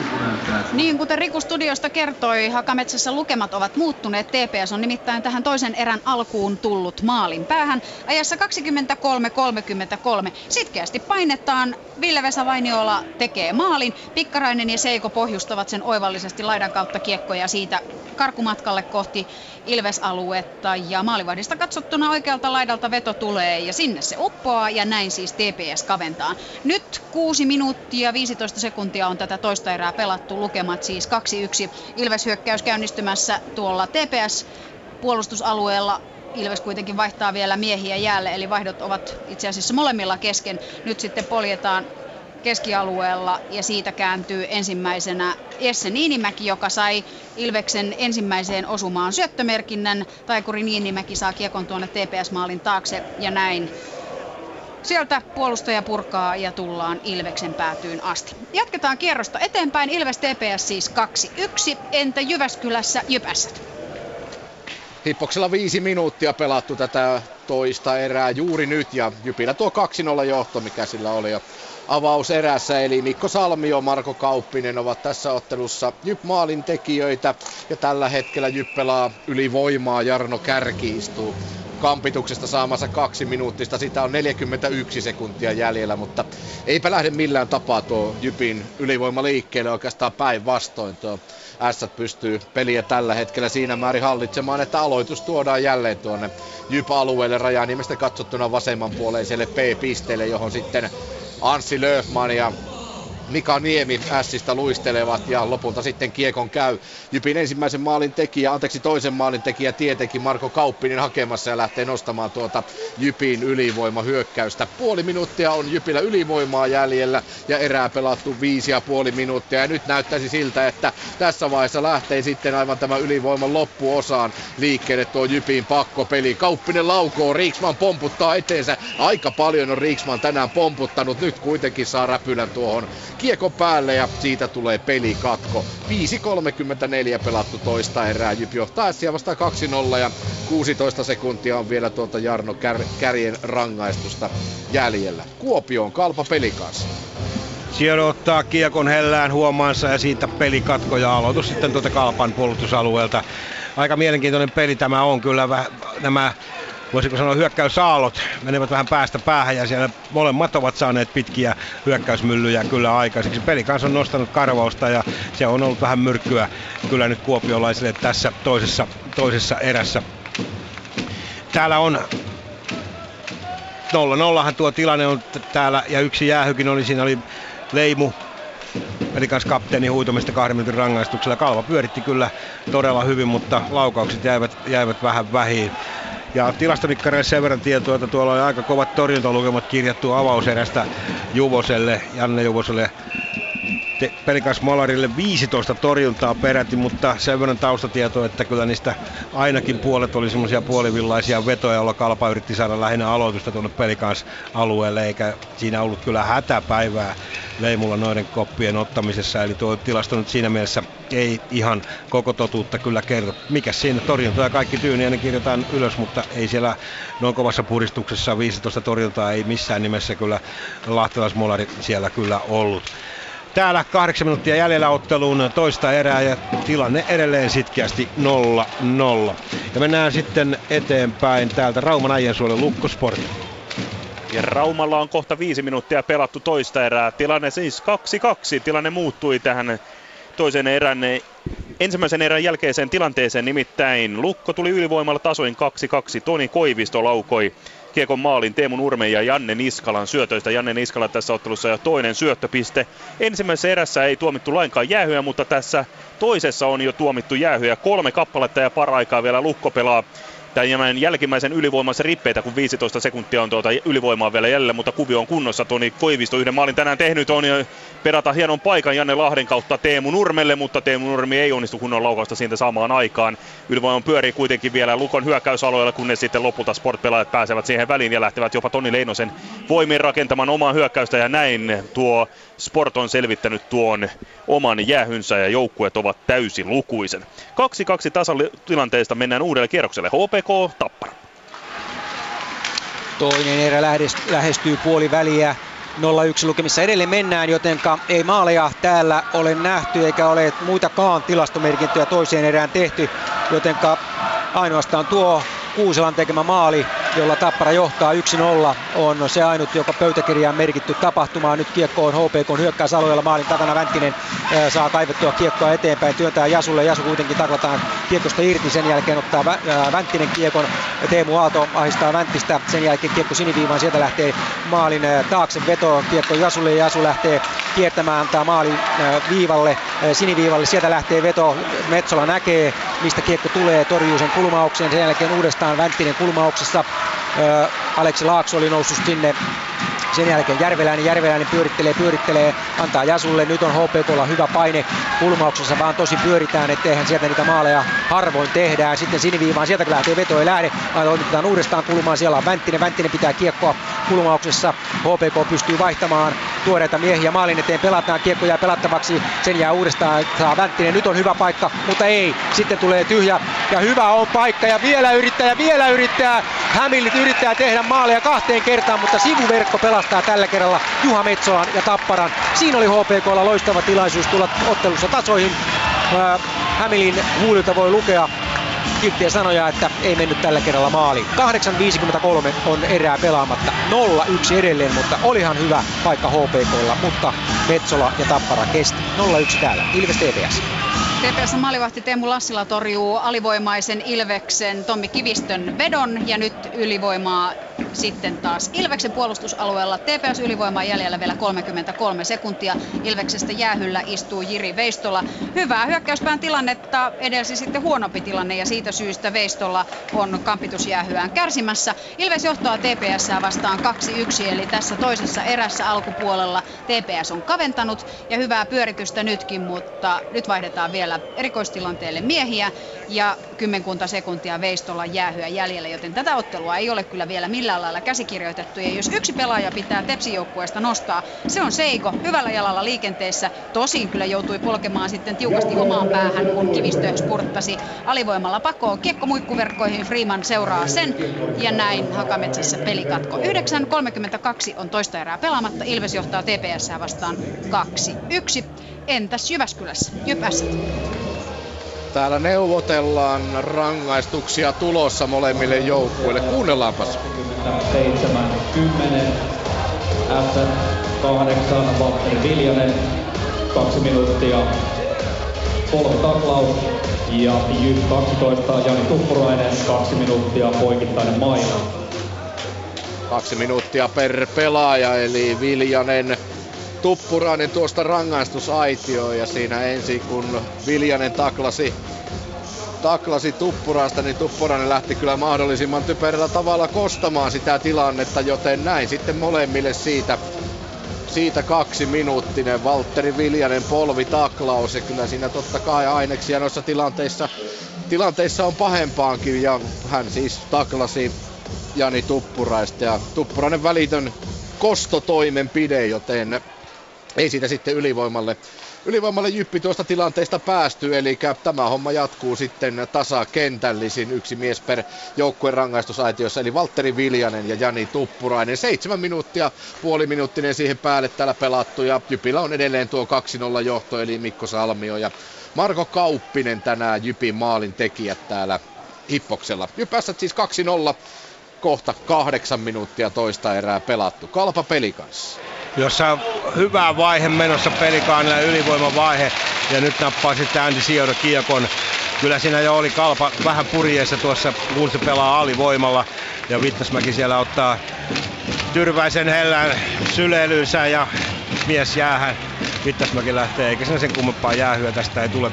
Kalpa on alivoimalla, Tero Konttinen, kahden minuutin rangaistus ja syy oli estäminen. Ja kyllä täytyy sanoa, että kyllä tämä parivaljakko Tuomas Pöyhönen ja Anssi Salonen kyllä tässä matsissa on vihelletty kyllä Pilli on sanonut todella, todella herkästi. En tiedä, ovatko he sitten naisten liikaa viheltäneet viimeksi, mutta nyt kyllä, kyllä todella herkästi tuli tuo jäähy. Ei mitään puolueellista, mutta kaikki tyyninen jäähyt, mitä täällä on vihelletty, niin kyllä pikkasen, pikkasen helponlaisia.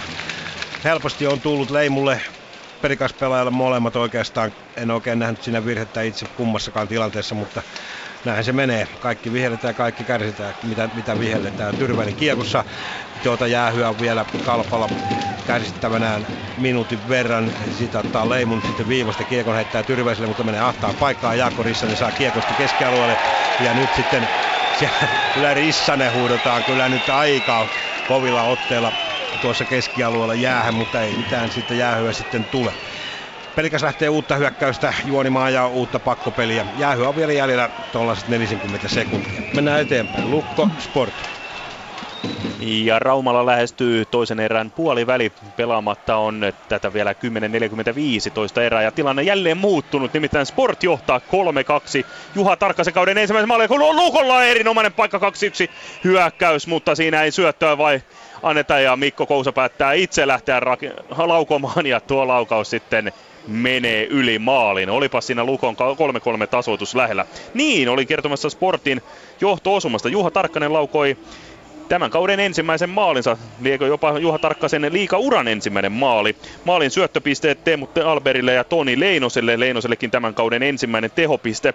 Kaikki entisiä IFK-pelureita tuossa maalissa, mutta pakko kyllä laittaa Ryan Zapolskin piikkiin tuo maali. Löysä siniviiva laukaus Tarkkaselta, joka yllätti ehkä nukkuneen Ryan Zapolskin ja sillä maalilla nyt Sport johtaa, mutta äsken oli hyvä paikka Lukolla tulla jälleen kerran tasoihin, mutta ei, ei tullut. Nyt on sitten Sportin vuoro hyökätä ja hyvä rakentelu onkin. Laidasta tulee syöttää tuonne maalin eteen, mutta Zapolski katkaisee tuon ja tulee pelikatko. Pelaamatta on toista erää 10-18, tilanne 2-3. Hämeenlinnan HPK Tappara. Toista erää, 5.55 pelaamatta, 0-1 lukemissa edelleen mennään. HPK yrittää sitä avausmaalia saada tehtyä ja Tappara puolustaa satunnaisesti. Kyllä Tapper, tamperelaisetkin hyökkäävät vaarallisesti ja ei, ei tuossa nyt tamperelaiset millään lailla ole altavastaajina sanan varsinaisessa merkityksessä tästäkään erässä olleet, mutta kyllä HPK on kiekollista peliä hallinnut, mutta olkoon kiinni, että kulmissa kun pyöritään, niin sieltähän niitä maaleja tehdä. Juha Metsola on ollut itse varmuus, nyt tullaan keskialueelta yli.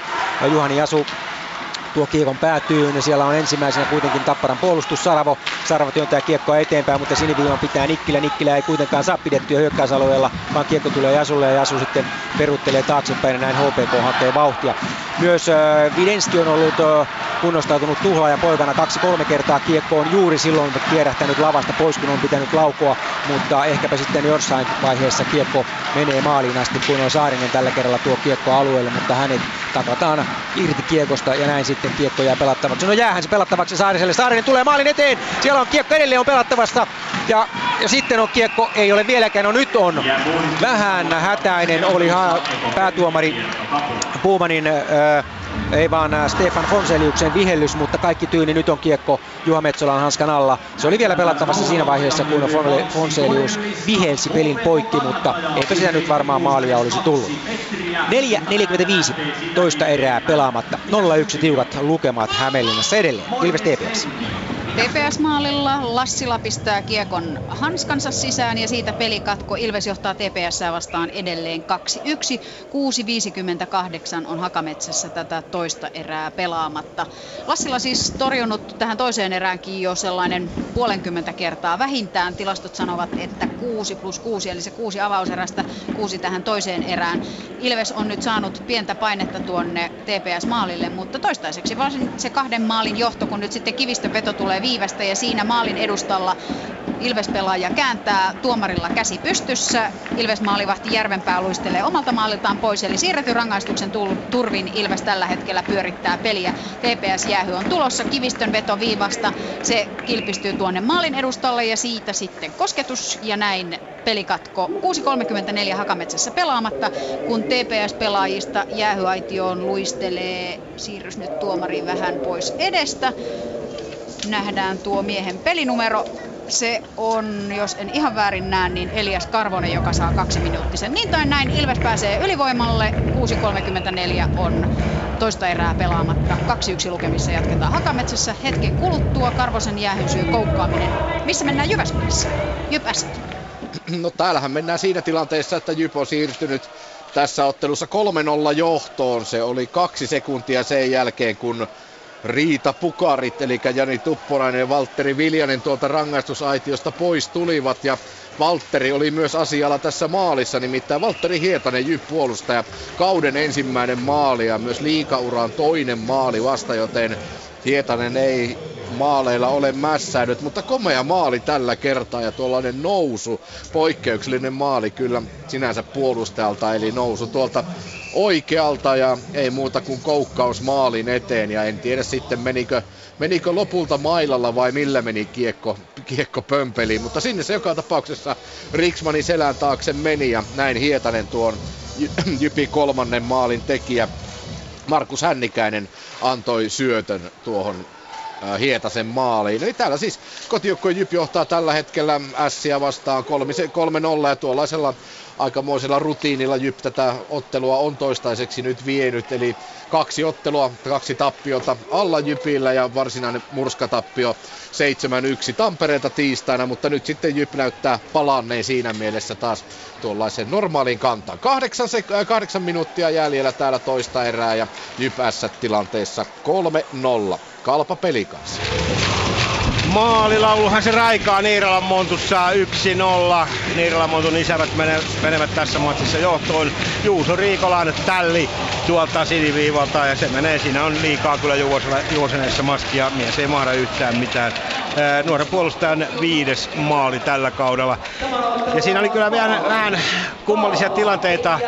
Siinä tuli nimittäin pelikans oman ylivoimansa lopussa, sai melkoisen, taisi olla tasa, tasa viisikoin mentiin kova hässäkä kuitenkin Kalpan maalille ja siinä kävi sitten hiukan Jukka Voutilainen opastamassa Pekka Saareheimo, eikä hiukan vaan aika paljonkin opastamassa, miten Kalpan maalille mennään. Kauhea mylläkää vähän, sinne tuli tappelun nujakkaakin, mutta tuomarista katsoi aivan syystä mielestäni kyllä, että nämä kaksi hemmoa sitten rang, rangaistuja naitio ja kentällä oli tilaa, mutta sitten Dakostalle ja lahtelaispelaajalle kyllä jäähy tuli sitten sarjassa sama helppo ja, ja se tuli väkivaltaisuudesta eikä mies kun hiukan tuuppasi kädellä kalpopelaajaa, ei siinä sen kummempaa ollut ja siitä kahden minuutin rangaistu. Ja nyt on pelikaisella hurjia tilanteita perä perää, menee ihan solkenaan tuonne kalpamaalle. Sijoida vähän pompottaa kiekkoa eteen. Kolme kertaa jo pompottanut ja ei vaan siitä lahtelaiset sitten saaneet kiekkoa, kiekkoa ja tasoitusmaalia tehtyä. Niin, helppoja jäähyjä tässä kyllä tulee ihan nyt solkenaan. Tuo oli tuo tuplajäähy ansaittu käsittääkseni, mutta kyllä tuo Dakostan väkivaltaisuudesta jäähy, kun vähän tuuppaa kalpopelaajaa selästä, joka ei menetä kunnolla edes tasapainoa siitä ja puhumattakaan mitään muutakaan, niin ei tainnut saada kaveria silti kiekosta, niin siitä sitten väkivaltaisuus. Kyllä nämä kaverit nyt vetävät aika, aika tiukkaa linjaa täällä Kuopiossa. Mutta peli, se on 1-0 kalpalle tuolla Riikolan maalilla ja täällä on kaksi minuuttia rapiat jäljellä ottelun toista erää. Lukkosport. Nopeasti mennään Kuopiossa, mutta täällä Raumalla tullaan pahasti jäljessä, nimittäin 7,5 minuuttia on toista erää jäljellä. 2-3 tilanteessa mennään ja nyt tulee sitten pitkän kiekon merkiksi vihellys ja aloitus viedään tuonne Lukon puolustusalueelle. Lukko ei ole vielä saanut oikein kunnollista takaa jo asem- asetta käyntiin tai vaihdetta silmään, mutta eiköhän kun tässä peliaikaa kuitenkin vielä 7.26 tätä erää ja vielä 20 minuuttia toista erää, niin eiköhän sekin vielä nähdä, mutta hyvin, hyvin Vaasan Sport taistelee. Siitä on kyllä annettava tunnustusta. Juha Tarkkasen maalilla Sport johtaa 3-2. Pelaamatta siis toista erää 7.26 Hämeenlinnan HPK Tappara. 2.24 Hämeenlinnassa pelaamatta ja HPK pääsi juuri aloittamaan tai puoli minuuttia sitten aloittamaan ylivoimansa, kun Henrik Tömmernees sai huitomisesta jykevä ruotsalaispakki. Tapparana pakki sai huitomisrangaistuksen. Näin HPK yrittää saada äh, pakkopeli aikaiseksi. Ja sitten Eero Somervuori ottaa kiinni itse ettei kaadu niin Pekka Saravo huomaa tilaisuuden koittaneensa päätä pitempi Saravo. Nyt on kyllä velliä Saravon pöksyissä, mutta hän kalastaa loistavasti rangaistuksen Eero Somervuorelle juuri oikeaan aikaan. Äh, on, ovat polvet makaronia. Tuo täytyy sanoa, että tässä ottelussa on sallittu reilut kovat otteet, mutta tuo nyt oli sellainen temppu Saravolta, täytyy sanoa, että tämän ottelun henkeen se ei kuulunut, mutta totta kai näin pitää toimia, jotta puntit tasoittuvat ja kun 206 on erää pelaamatta, pelataan hetki 4 ja 4 vastaan ja sitten vielä toisen erän päätös. Tappara pääsee ylivoimalla hetken aikaa pelaamaan. Tilanne kuitenkin 0-1 ja 4-4 vastaan jatketaan. Ilves TPS. Alkaa metsässä hyytävä hiljaisuus. TPS nimittäin tasoittaa 2.26 on toista erää pelaamatta, kun oi oi oi miten nätisti kierretään maalivahti Juha Järvenpää. Ja maalin tekijänä TPSstä on Joonas Sammalmaa, Siiki ja Eronen saavat syöttömerkinnän. Ja täytyy sanoa, että katson noita Ilvespelaajien numeroita. Siinä aitio paikalla Savilahti ja Näppilä, jos en ihan väärin näe, 27, kyllä Näppilä, tuijottavat tuota tilannetta. Maalivahti tulee maalistaan ulos. Näppilä ja Savilahti ovat siinä Järvenpään edessä, mutta tämä Sammalmaa kylmän viileästi kiertää koko äijäköörin, koko Ilves kolmikon ja tuikkaa kiekon reppuun. Ja näin Ilves TPS siis 2-2 tilanteessa, 2-15 toista erää pelaamatta. Jatketaan kierrosta Jyväskylään ja Pässät. Täällä 5 ja 35 tällä hetkellä toista erää jäljellä ja 3-0 se on tuo Jypin johto. Ässät on tässä nyt pelannut viimeiset kaksi minuuttia ylivoimaa, mutta nyt tulee Henri Auvinen pois rangaistusaitiosta, joten kuulutus kuuluu myös, että joukkue täysilukuiset ässät painaa kiekon aina tuonne jyppäätyyn asti ja siitä tulee pitkä kiekko ja peli katko. Eli Henri Auinen siis äsken kävi tuon kakkosen istumassa ää, estämisestä ja Valtteri Hietanen on se ainoa maalin tekijä tässä toisessa erässä. Se oli se Jypin 3-0 maali, Hännikäisen syöttö siihen. Toistaiseksi torjuntoja Sami Rajaniemellä tässä ottelussa Jyp-maalilla 16 torjuntaa ja Juuso Riksmanilla 14 torjuntaa ja muutama tässä toisessa erässä Rajaniemellä kyllä erittäin hieno torjunta ja pelastus siinä että vielä edelleen kuitenkin nolla palaa Ässien maalisarakkeessa. Kyllä osittain varmasti Rajaniemenkin ansiosta. Viisi minuuttia jäljellä toista erää hippoksella. Jypillä tuo 3-0 johto Ässiä vastaa siis. Kuopio, Kalpa pelikanssa. Puoli minuuttia sitten täällä Summeri pärähti ja sen merkiksi, että toinen erä oli pelattu, saatu päätökseen. Yksi nolla tilanteessaan tuonne tauolle mentiin. Kuunnellaan maalimahtien torjunnat. Jukoselle Lahden lahtelaisten maalissa 10 torjuntaa ja Andy Siodolle 9 torjuntaa nyt ja se kertoo kyllä sitä pelin kuvasta. Eli peli kanssa lisäsi kyllä kaasua, se luisteli kovempaa ja näin se sai kyllä kalpan hieman purjeeseen tuossa aika ajoin ja sai myös pitkiä hyökkäyksiä pyöritettyä. Näin näitä kutajakin sitten tuli ja kyllä paikkapaikoin molemmat maalivahdit maaleillaan pitivät joukkuettaan kyllä pystyssä. Ja jos joku on sitä mieltä, että pelin kanssa on heittänyt pyyhkeen tämän kauden osalta kehään, niin Kattia kanssa. Joukku on erittäin työtelijäs, painaa hommia ja kyllä urinalaista peliä on esittänyt täällä. Ja Kalpa on ollut vähän vaikeuksissa, mutta johtaa peliä kuitenkin 1-0. Täällä siis kaksi ja anteeksi puolitoista minuuttia oltu erätauolla. Mennään eteenpäin. Lukko Sport. Täällä pelaamatta 4-17 toista erää ja 2-3 tilanne edelleen. Ja sitten viime kuuleman Lukolla on ollut kaksi maukaista maalipaikkaa. Aluksi pääsi aloitusvoiton jälkeen Olevi Vauhkonen laukumaan terävästi, mutta se viuhui hieman ohi. Ja sitten kahden jätön jälkeen viimeisenä jättää enää Ville Vahalahti. Ja siitä pääsi Mikko Kousa laukumaan hyvältä sektorilta, mutta siinä ma- Sportin maalissa pelaava Ville Hostikka, kyllä Ville Hostikka pelaa tänään Sportin maalilla, niin niin torjui erinomaisesti tuon tilanteen. Nyt vuorosta on sitten Sportin vuoro hyökätä ja Sportin hyökkäysalueella kiekko onkin. Charles Bertrand maalin takana vääntää hurjasti tuosta kiekosta ja kaataa jopa Lukon Eetu Kosken, mutta ei saa kiekkoa, kunnes se sitten on kiekko ajautuu sportilta ja sieltä tulee terävä laukaus. Terävä laukauksen esittää Teemu Talberi ja uutta laukausta, se on kyllä ja Jussi Pesonen, joka laukoo, mutta kuitenkin teräviä laukauksia tulee, mutta osoite vielä puuttuu, mutta hyökkäys edelleen pysyy tuolla Sportin alueella. Hyökkäysalueella Perrandille erinomainen paikka maalin kulmalta tulee syöttö ja laukaus, mutta Zapolski torjuu tuon tilanteen. 3.22 on pelaamatta toista erää. 2-3 tilanteessa mennään eteenpäin ja HPK Tappara 16 minuutin jälkeen lähdetään päätöserään 0-1 lukemista. Ei onnistunut HPK ylivoimalla tekemään, kun Henrik Tömmernees istui Tappara jäähyaitiossa eikä senkään takia, että Eero Somervuori istui niin ikään sitten HPK jäähyaitiossa kaksi minuuttia, mutta päätöserään lähdetään tasa viisikoinen, viidellä viittä vastaan ja 20 minuuttia on HPKlla aikaa sitten yrittää saada sitä kuparista rikki. 0-1 täällä, Ilves TPS. Täällä rumpu pärisee ja mennään päästä päähän. Edelleen 2-2 lukemat ja taitavat säilyä vielä tämän erän loppuun, nimittäin sekunteja pari jäljellä. Rantanen taistelee tuolla Ilveksen hyökkäyspäässä, mutta Summeri pelastaa tuon tilanteen Ilveksen näkökulmasta. Kyllä TPS nimittäin tuli tässä erän loppuvaiheella päälle kuin yleinen syyttäjä. Siitä ehkä kertovat myös torjuntalukemat. Ilves maalilla Juha Järvenpää nolla torjuntaa avauserään tähän toiseen erään. Kymmenen torjuntaa. Teemu Lassila TPS-maalilla yhdeksän torjuntaa ja kaksi kaksi tasatilanteesta lähdetään sitten kolmanteen erään 17,5 minuutin kuluttua. Entäs Jyväskylässä siellä kotijoukkueen laulu soi vai? No eipä soi, koska täällä S tekee juuri nyt maalin 3-1. Se on tilanne nyt tämän Jarno Kärjen maalin jälkeen. Jos tuossa Jypin ensimmäisessä maalissa hivenen pomputti Juuso Riksman, niin nyt sitten pomputtaa puolestaan Sami Rajaniemi, eli siinä mielessä Siinä mielessä puntit ovat tasan tai ei oikeastaan pomputa, vaan katselee kun tuo kiekko menee tuolta patjain välistä. Katsotaanpa nyt, puhunko minä ihan lööperiä. Ei, kyllä siinä Rajaniemi ehtii polvilleen, mutta kuitenkin eivät ole polvet yhdessä, joten sieltä se kiekko kiekko menee ja Jarno Kärki siis tässä maalin tekijänä, kun 37-30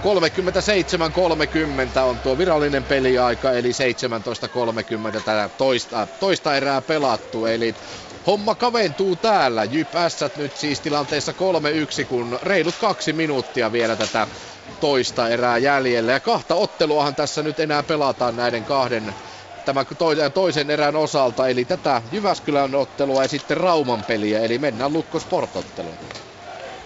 Kiitos Jussi. Kaksi minuuttia on pelaamatta toista erää. 39 pelinumero on Jussi Pesosella ja hän joutuu kahden minuutin rangaistukselle. Syy on korkea mailla, mutta tässä vielä sitä jäähyä ja vähän muita asioita selvitellään tuomarilla asiaa esimerkiksi Vaasan Sportin vaihtoaition, joten palautetaan takaisin Jyväskylään. Jypässät tarkastin tässä samalla, että kuinka monessa maalis oli Jarno Kärjelle ja kyllä se oli 12 maali tällä kaudella.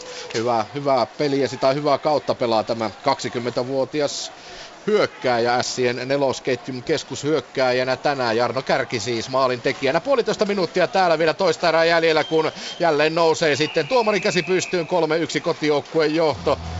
Ja kuka sieltä lähtee, Auvinen pitää ainakin päätään korkeaa mailaa näytetään. Eli kyllä se niin on, että sinne lähtee S-pelaajista Alkreen istumaan kaksi minuuttista, kun 1.26 on jäljellä tätä toista erää. Eli Jypässät siis 3-1 ja kohta lähtee liikkeelle Jypin ylivoima Ville Alkreen rangaistus Aition. Lukko. Ja täällä pyörii Lukon ylivoima jo puolitoista minuuttia on tätä toista erää jäljellä. Janne Niskala pitää kiekkoa tuosta P-pisteen yläkaarella. Levittää sen Vahalahdelle. Vahalahti katsoo. Sieltä löytyy Joonas Komulainen. Kärpistä loppukaudeksi Lukkoon siirtyy nyt pelaaja levittää viivalla, sieltä lähtee Mikko Kousan laukaus, mutta se blokataan ja lopulta Vaasan Sport pystyy purkamaan tuon tilanteen. Minuutti 15 sekuntia on vielä toista erää jäljellä, saman verran tuota Pesosen rangaistusta, joten takaisin Jyväskylään Jypässä.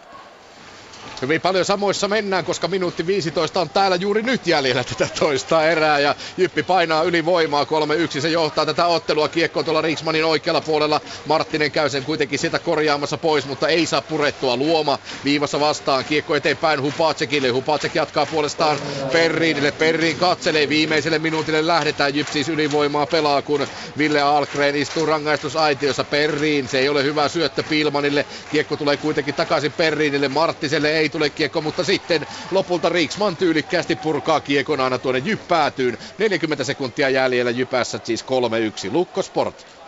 Ja puoli minuuttia on Raumalla jäljellä ja Lukolla on kakkosylivoima, mutta se ei saa mitään aikaa. Sitä vastoin Vaasan alivoima nelikko saa aikaan purun, mutta nopeasti Lukko tulee jälleen ja hyökkäysalueelle. Toni Koivisto vie kiekon hyökkäysalueelle, pelaa sitten laitaan Teemu Nurmelle. Teemu Nurmi kierittää tuon päädyn kautta. Sieltä löytyy omia pelaajia ja Teemu Nurmi saa kiekon takaisin. Kaikessa rauhassa katselee. Yhdeksän sekuntia vielä jäljellä. Seurataan tämä loppuun. Tikkanen, Tikkanen saa viivalle. Pelaa sen Vahalainen. Vahalainen hakee maalin eteen, mutta sieltä ei löydy omia pelaajia. Erik Riska pääsee sportilta purkamaan ja summeri soi. 2-3 vieras johdossa, eli 3-2 vieras johdossa mennään täällä toiselle erätaululle. Mennään loppuhetkellä nopeasti. Jypässät. Summeri soi hippoksella, se soi juuri nyt, eli 3-1 tilanteessa lähdetään täällä erätauolle. Hyvä oli tuo Jypin ylivoimapyöritys tuossa äskettäin, mutta ei kuitenkaan maalia. Hupatsekilta esimerkiksi loistava nousu tuonne takaa tolpalle, mutta en tiedä menikö sitten sivurautoihin vai Riksmanille vai mihin. Joka tapauksessa 35 sekuntia jää vielä tuota Algrenin rangaistusta tuohon kolmannen erään alkuun, eli Jyp aloittaa siis päätöserään ylivoimalla. Kaksi maalia nähtiin tässä toisessa erässä erässä Valtteri Hietanen vei ensin Jypin 3-0 johtoon ja sitten tuo Jarno Kärki kavennus kolmeen yhteen kaksi ja puoli minuuttia ennen erään päättymistä. Eli kolmanteen erään kun lähdetään reilun 17 minuutin kuluttua täällä hippoksella, niin siihen lähdetään Jypin ylivoimalla ja lähdetään tilanteessa 3-1. Ylepuheen urheiluilta. Jääkiekkokierros. Näin kertoo Jussi Lindruus Jyväskylästä 3-1 johtolukemissa siis päätöserään. HPK Tappara 0-1, Ilves TPS 2-2, Kalpa Pelikans 1-0, Lukko Sport 2-3. KHLstä Dynamo Minsk Jokerit kolmannessa erässä. Minsk johtaa edelleen 3-1 ja Mestiksen tilanteet toisten erien jälkeen Kiekko Vantaa Keupa 5-0, KK Jyp Akatemia 2 1-3, Leki Jukurit 0-1, Pelitat Hokki 2-1 ja Sapko Tuto 1-4. Riku Salminen ja Marko Tuulola tänään Yle Puheen kiekkokierroksen studiossa. Ja tänään on puhuttu vähän näistä viimeisistä pudotuspelipaikoista. Ollaan puhuttu HPKsta, Sistä ja Ilveksestä. Mitä sanot Ilveksestä kahden erän jälkeen? 2-0 johto, nyt no. muuttunut kahteen kahteen. No loistava lähtö ja TPS niin kuin toiv- vähän toivoin, että pelin kannalta, että siellä valmennus vähän potki nuoria miehiä hereille siinä, että kun se Ilveksen lähtö oli aika sokkihoito nuorille joukkueille ja Tepsihän tuli hyvin toiseen erään. Mun mielestä hallitsi erää. Öö, Ilveksellä oli kuitenkin omat maalipaikkansa vastaiskuista, että tota, se nuori joukkue vähän intoutuu aina välillä. Se on juuri näin ja nyt voitaisiin ottaa yhteys Tampereelle Haka Metsään. Ilveksen urheilutoimenjohtaja Juha Pajuoja on siellä luureissa. Allekirjoittaako Pajuoja Tuulolan mietteet pelistä? No joo, ilman muuta. Kyllähän ensimmäinen erä oli, varsinkin ensimmäinen vaihto, kun tehdään maali heti siihen, niin lähtökohta tulee aika hyväksi, mutta usein myös tulee sitä kautta aika haastavaksi siihen peliin, jos, jos tota, ei saada enempää. 2-0 oli kuitenkin hyvä lähtö, mutta toinen erä, jos et sä tee omista paikoista ja, ja tota, annat kaverille tuommoisia lahjoja, niin näinhän siinä sitten aina käy. No näinhän se on ja 2-2 tilanteesta siis päätös erään. Niin, Juha Pajua ja kymmenen peliä noin suurin piirtein, teillä nyt yhdeksän peliä runkosarjaa jäljellä, niin miltä näin niin kuin näppituntumalta joukkueen koko ajan fiilikset on tästä loppukauden menosta? No kyllä, mulla hyvät, hyvät fiilikset on tästä loppukaudesta. että meillä on joukkue suhteellisen terveenä. Oikeastaan mitään isompaa pahaa loukkaantumista tuossa ei tällä hetkellä ole. Toki tänäänkin puuttuu yksi yksi ketju ja nimenomaan sieltä kärjestä, että se on, se on hankaloittaa tätä touhua niin kuin tänäänkin, mutta, mutta tota, pelejä on vielä paljon tässä jäljellä ja kaikkea voi tapahtua ja kyllä mä oon hyvin luottavainen. Niin, siellä on Sami Sandel, Tapio Laakso, Roope Hintz. Mikä heidän tilanne tällä hetkellä on, kuinka nopeasti ukot nähdään kaukalossa? No kyllä mä uskon, kun tiistaina pelit jatkuu, niin, niin näistä kolmesta herrasta varmasti, varmasti sieltä jokunen tulee ja, ja myös Polak, Polak on tänään pois. Että Aivan, kyllä sieltä joo, kärjestä kyllä. niin ukkoja on, on valitettavasti pois, mutta niin se on aina jokaisella seuralla. Että hyvin harvoin sitä ihan täyttä rosteria saaka ja oikeastaan siihen me on nyt vähän satsattukin tähän loppuhetkillä, että meillä löytyisi niitä ukkoja ja onneksi tällä hetkellä löytyy. Niin, minkälainen oli tuo siirto takaraja? Te reagoitte, tuli Matias Sointu tuttu kaveri Tepsistä, Jesse Niinimäki tuttu kaveri ulkomailta. Sitten tuli vähän tuntemattomampi kaveri, ei ole ennen Ilveksen verkkare, verkkareissa ollut Blake Kessel, mutta minkälainen oli toi niin kuin siirto kuhina? Oliko pelaajia liikenteessä?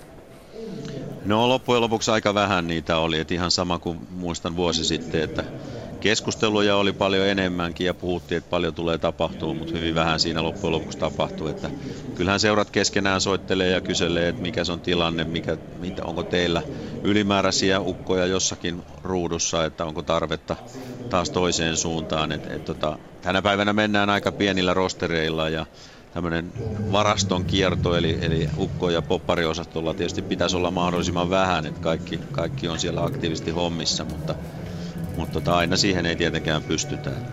Yllättävän vähän siirtoja sitten lopulta tapahtuu.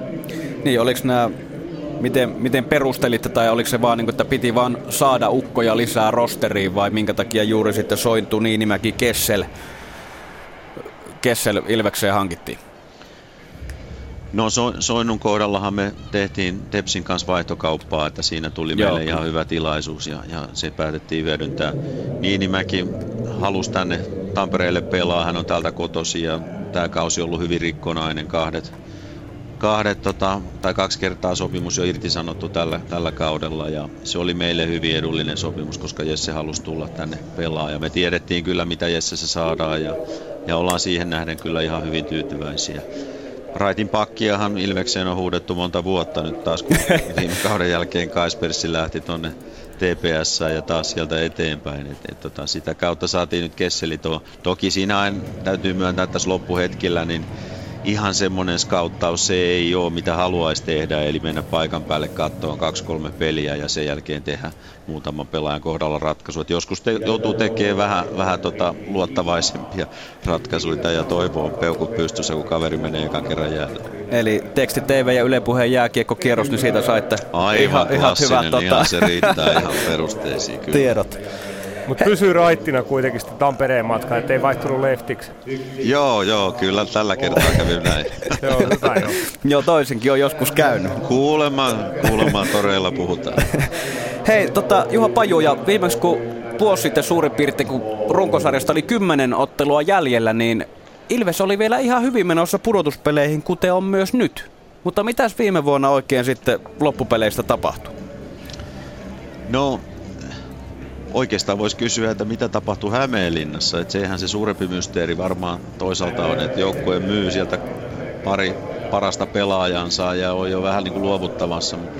Sitten joukkue alkaa taistelemaan ja tulee sieltä ihan huikealla lennolla, lennolla ylös.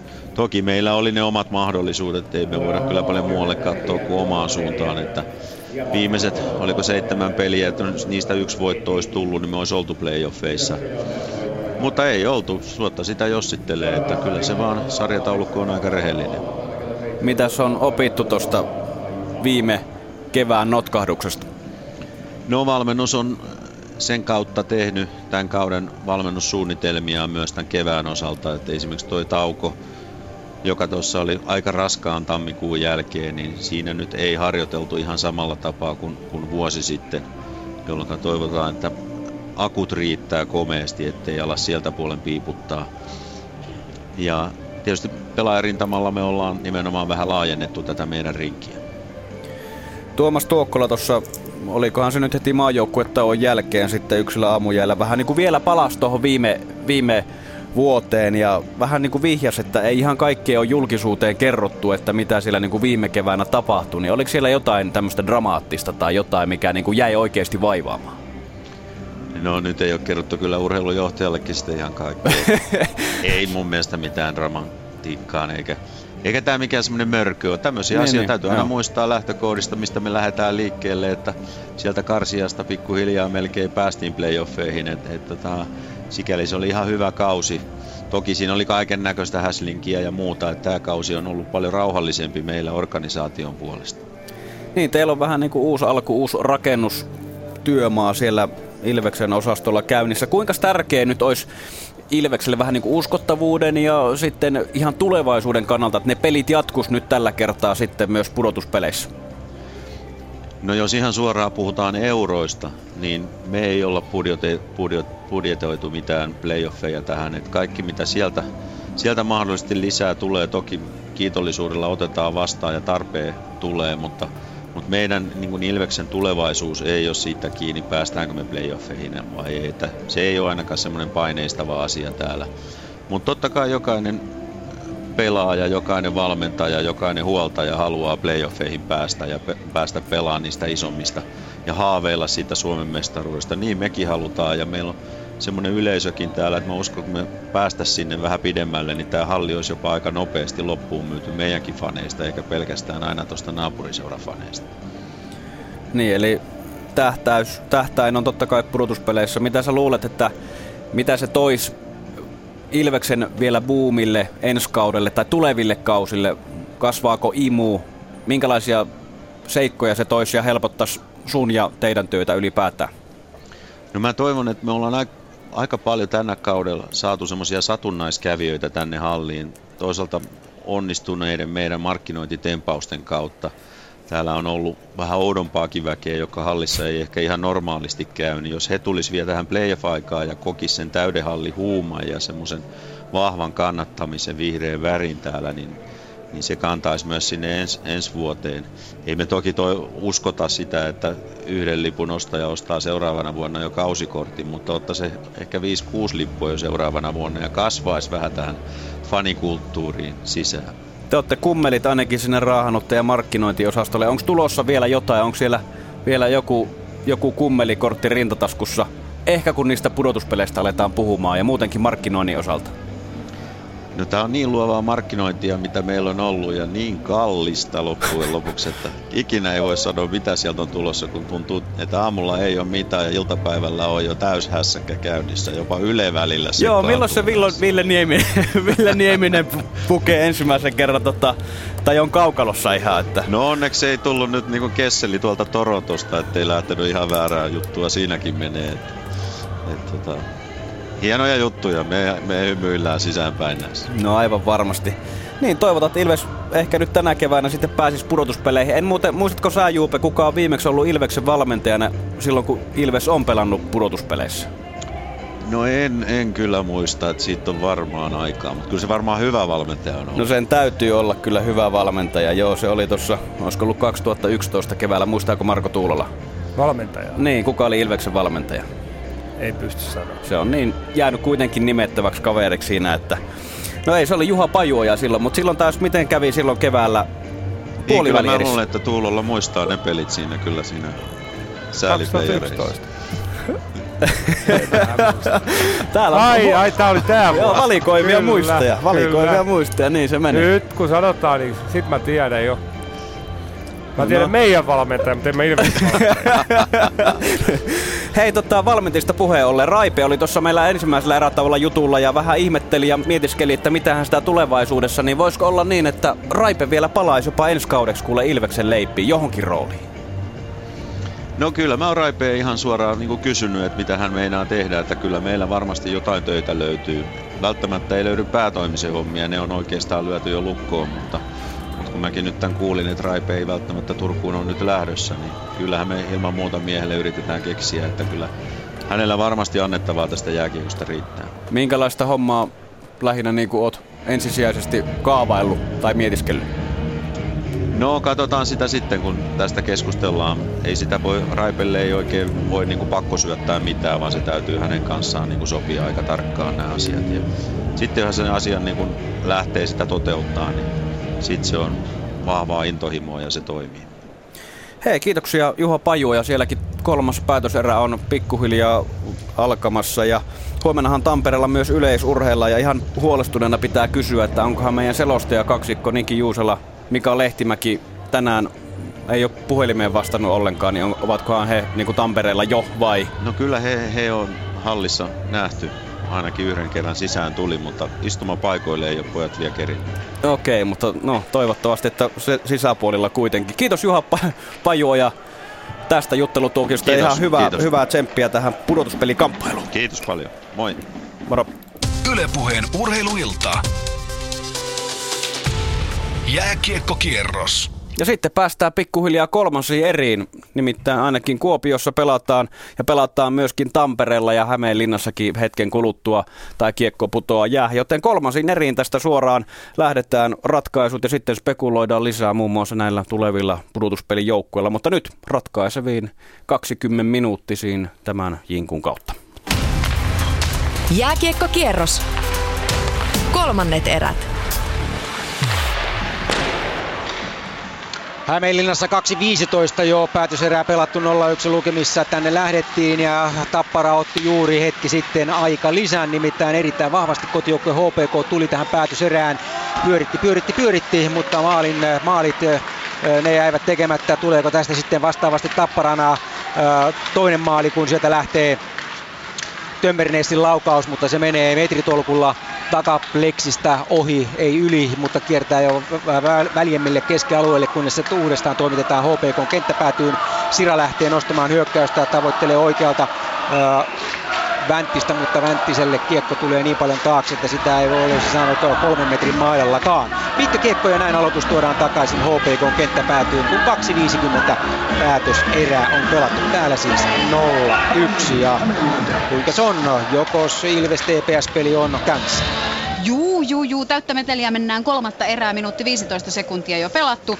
Ilves lähtee hyökkäykseen oikeata laitaa noustaan ja Veistola on ensimmäisenä kiekkoa alueelle tuomassa, mutta siitäpä sitten pelikatko ja näin. Ilves TPS siis kahden erän jälkeen 2-2 Tepsillä. Erittäin hyvä tuo toinen erä ja nousi tasoihin ja tämä ottelu on siis täysin kirjoittamaton. Mutta olipahan mielenkiintoinen skenaario tuo, mitä Pajuoja tuossa heitti. Hän on Raipen kanssa keskustellut. Ajatelkaa, mikä uskottava uskottavuusbuusti Ilvekselle. Pääsisi pudotuspeleihin ja sitten vielä Raipe jossain roolissa, niin joo, vot ei uskoisi samaksi joukkueeksi, joka oli otsikoissa ihan ynnä muista syistä tässä männäkaudella. Niin tai näin, täällä jatkuu peli. TPSn puolustusalueella Välimaa taistelee tuossa maalin edellä kiekko tulee kulmaukseen, mutta siinä ensimmäisenä TPS-miehet Siiki antaa laittaa ja näin. TPS-hyökkäystä käynnistellään Hakametsässä. 2-2 mennään. Minuutti 45 kolmatta erää pelattu. Entäs Jyväskylässä? Jyp En uskalla kysyä, kuka siellä soittelee ja mitä. Täällä soitellaan vielä tota, no niin rock'n'rollia, koska puolitoista minuuttia on jäljellä siihen, kun toinen erä alkaa 3-1 tilanteessa. Siihen lähdetään, mutta palataanpa me asiaan hieman myöhemmin, koska täällä erätauko siis vielä hetken päällä ja Kuopiossa varmasti pelataan kalpa pelikanssa. Kyllä, kyllä pelataan. Neljä minuuttia pelattu jo ottelun kolmatta erää ja Kalpa on nyt tällä hetkellä alivoimalla. Väärä vaihto, siitä kahden minuutin rangaistus ja Jonne Tammela sitten istuu tuon joukkueen rangaistuksen tuolla, mutta ei nyt näytä oikein lahtelaisten ylivoima oikein lähde liikkeelle. Sinne tulee nyt sitten Saarheimo, Pöyhönen, Rohta ja niin edelleen tuonne. Ja pakkiparina, pakkiparina siellä on nyt niin Antti Jaatinen myös kentällä tuolla. Siinä on lahtelaisten kokoonpano nyt ja yrittää saada tuota heidän ylivoimaansa, mutta aloitus häviö tuossa hyökkäys sinisellä ja näistä kiekko aina tuonne Juvoselle saakka ja uutta vauhtia vaan, uutta matoa koukkuun. Lähtevät lahtelaiset pistämään ja pöyhneviä kiekkoa alueelle, kiertää, kiertää tuonne kalpan maalin taakse, mutta ei siinä sitten pääse maalille, heittää taaksepäin, omia löytyy. Mutta nyt on vähän vaikea saada tuota box kyllä lahtelaisten liikkeelle. Nyt se lähtee ja laukauskin tulee. Siero ei tiedä missä se on, mutta se menee puoli metriä yli maalin. Hyvä tilanne ja näin sitten Kalvo pääsee, Birner pääsee huitaisemaan kiekon aina tuonne Lahtelaisten alueelle. Ja näin 50 sekuntia tuota ylivoimaa vielä jäljellä, ellei maalia tule. 1-0 tilanne siis Kuopiossa edelleen. Lukko Sport. Ja Raumalla ollaan vasta aloittelemassa tätä kolmatta erää. Vähän ihmetellään, miksi kiekko ei putoa jäähän, vaikka taulu on valmis. No nyt se sitten lopulta tuomari pudottaa ja Lukko voittaa tuon keskialoituksen ja lähtee heti rakentamaan uutta hyökkäystä ja takaa-ajajana 2-3 tilanteessa siis Lukko on tähän kolmanteen erään lähdettäessä. Näyttää sitten kolmas erä, miten tämä ottelu sitten kääntyy ja uudelle kierrokselle HPK Tappara. 5.20 päätöserää pelattu, 0-1 lukemissa edelleen mennään ja kyllä tässä on ikään kuin sellainen selkeä sävel. HPK yrittää sitä maalia tehdä. Tappara keskittyy ensisijaisesti puolustamiseen. Ei Tapparalla ole kovin montaa laukausta maalia kohti ollut, mutta tietysti sen kerran kun se kiekon toimittaa ja tilanne on 2-0, niin siinähän sitten ollaan jo ihmeissään. Ja nyt yrittää Otto Pajanen maasta käsin saada kiekkoa maaliin. Sitä ei kuitenkaan onnistu tekemään ja sitten Tapparata tulee niin sanotusti perinteinen hätäpurku pitkänä päätyyn. Näin 5.47 on päätöserää pelattu. 0-1 lukemissa pitkän kiekon meriksi aloitus tuodaan HPK hyökkäys päätyyn ja uusia miehiä kentälle. Mutta se maali, se sitä kaivataan nyt. Tilanne on 0-1 Ilvestä ää, TPS. 2-2 lukemissa mennään ja tuorein TPS-yrittäjä kohti Juha Järvenpään maalia on Jasper Lindsteen. Siitä aloitus tuonne Ilveksen puolustusalueelle. Täällä piakkoin, tai kolme minuuttia ja kymmenen sekuntia on pelattu tätä kolmatta erää. Eli sillä vauhdilla, millä TPS toisen erän lopetti, on vähän tultu tähän toiseen erään. Toki päästä päähän mennään. Rumpua yleisö lyö, tai tuo rumpuporukka lyö, neljä ja puoli tuhatta ja rapiat päälle on tänä iltana tätä ottelua katsomassa. Mutta ihan kohtuullista kiekkoa täällä nyt on nähty, semmoisia tapahtumia molemmissa päissä, joten siinä mielessä hiihtolomaansa aloittava pirkanmaalaisväki on saanut vastinetta lippurahoille. Nyt sitten taklataan tuolla TPS-puolustusalueen kulmauksessa. Aleksander Ruuttu taistelee viivassa, saa kiekon omilleen. Eli Aleksander Ruuttu, joka aloitti kauden täällä Ilveksessä, pelaa nyt valkopaitaisessa joukkueessa, vierasjoukkueen riveissä tänä iltana täällä Hakametsässä. On toki pelannut Ilvestä vastaan kertaalle jo aiemminkin. Moisits antaa tuonne keskialueen laitaan Karvonen ja kiekko nyt Ilveksen puolella. Täällä neljä minuuttia täyttyy Ilves TPS 2-2 lukemissa. Jyväskylässä nyt varmaan jo pelataan. Uskalla kysyä mitä? Pelataan, pelataan ja täällä myös rallatellaan Jypin maalilauluja. Juuso Puuli maalin tekijänä. Puolustaja nousee maalille ja... 7 Peter Hubacek ja 12 Jani Tuppurainen. Saa nimittäin Peter Hupacekilta kyllä loistava syötön tuohon maalille. Ja pienet harhautukset siinä ja ei muuta kuin kiekko maaliin. Ja näin Jyp johtaa tätä hommaa nyt 4-1 tuolla Juuso Pullin maalilla. Ottaa erään toista minuuttia pelataan tällä hetkellä, puolitoista minuuttia päätös erää pelattu ja Jypillä nyt siis tuo 4-1 johto, 41-04 oli tuo Pullin maalin syntyaika. Eli täällä nyt siis Jypässät 4-1, kun tuota pikaa kaksi minuuttia kolmatta erää pelattu. Kalpa pelikas. Täällä on pelattu 6,5 minuuttia, 1-0 sitkeästi tilanne edelleen, mutta kyllä lähellä, lähellä, todella lähellä oli, ettei täällä oltaisi tasatilanteessa. Nyt tää on lahtelaisista todella, todella hyvä ja vaarallinen hyökkäys tuonne Kalpan alueelle. Ja siinä loppujen lopuksi Siedo kalpavahti pompotteli kiekkoa sen verran, että ei saanut sitä haltuunsa ja näin sinne sitten pääsi Pöyhönen, nähdäkseni se oli, kun pääsi kolmekin kertaa tinttaamaan ja aina vaan oli sitten Siodon patja tai joku muu paikka edessä. Kolme, perä, kolme kertaa peräkkäin siinä pääsi Pöyhönen lahtelaispelaaja sitä kokeilemaan, mutta ei kiekkoa maaliin ja kyllä Siedo Sierra taas näytti, mistä hän on tehty tuossa tilanteessa. Kyllä kylmä, kylmän viileää toimintaa hankalassa paikassa ja niinhän se menee, että hyvä molari se kantaa hankalissa tilanteissa. Nyt tulee, ja siitä tulee hieno maali ja karmea kiekon menetys kalpalta ja näin sitten lahtelaiset tulevat, lyövät pelin tasoihin. Siinä saa aivan ilmaiseksi Pekka Saareheimo kiekon ja kurvaukset maalin eteen ja läheltä ylös, näinhän se menee. Ja näin sitten pelikans tasoittaa tämän matsin yhteen yhteen ja kyllä Kalma, Kalpalta karmea moka tuolla omassa päässä ja ilmaiseksi kiekkoja. Voisi, voisi kyllä sanoa, että ihan, ihan laaja maali ihan lahja maali kyllä nyt tähän matsiin ja nyt tulee kyllä pitkä ilta tästä. Yksi, yksi tilanne siis Kuopiossa ja Tarheimo tasoitusmaalin tekijä. Komea maali, ei siinä mitään. Nätti veto Rantela läheltä ylös, ei siinä Sionolle jätetty minkäännäköisiä mahdollisuuksia torjua tuota. Täältä eteenpäin Lukko Sport. Ja täällä on neljä minuuttia on pelattu Raumalla 2-3 tilanne ja Lukko on kyllä ollut tässä kolmannessa erässä se hallitsevampi osapuoli, ei pääse mihinkään, mutta maali on edelleen tekemättä. Sellainen tilasto on, että jos Lukko on tehnyt kotiottelussaan avausmaalin, se oli varsinaisella pelialla hävinnyt vielä yhtään kertaa kotiotteluaan. Mutta murtuuko tuo taika tänään, sitä jännitetään, mutta Sport ei tuumakaan anna periksi ja siellä kaadetaan lukkopelaajista Henrik Forsberg ja siitähän yleisö riamastuu, kun ei jäähyä tule, joten Sport pääsee pälkähästä ja purkaa tuon tilanteen ja purkaa jopa lopulta kiekonkin ja puoli minuuttia on pelattu tätä kolmatta erää ja kaksi kolme lukemista uudelle kierrokselle HPK Tappara. Päätöserä lähestyy puolta väliä ja toinen maali on nähnyt päivän valon. Sen tekee Tapparan Jarkko Malinen, Kristian, Kan- Kristian kun Markus Kankanperä Kristian Kuusela ovat esityön tekijöitä. Laukaus vähän maaliselta epäonnistuu, se osuu HPK puolustajiin ja sen jälkeen se pomppii jo maassa olleen Juus Saroksen patjojen yli ja pomppii pomppii ja sitten loppujen lopuksi maaliin asti ja näin sitten on 0-2 tilanne ja mennään täältä suoraan Jyväskylään, siellä lauotaan rankkaria Jypässä. No Daryl Boys on asialla, mutta Juuso Riksman torjuu tuon. Boys pääsi ja läpi ajoon. Hän varasti kiekon Viljaselta tuossa Jypsin viivalla ja pääsi siis läpi ajoon, mutta häntä Lindel joutui rikkomaan ja Lindel joutui rikkomaan niin, että siitä rangaistuslaukaus Jypille vihellettiin. Boys kävi laukomassa, mutta ei ollut Riksmanilla siis vaikeuksia tuon kiekon kanssa, eli homma jatkuu täällä numeroissa Jyp 4 ja S 1. Tampereelle Ilves TPS.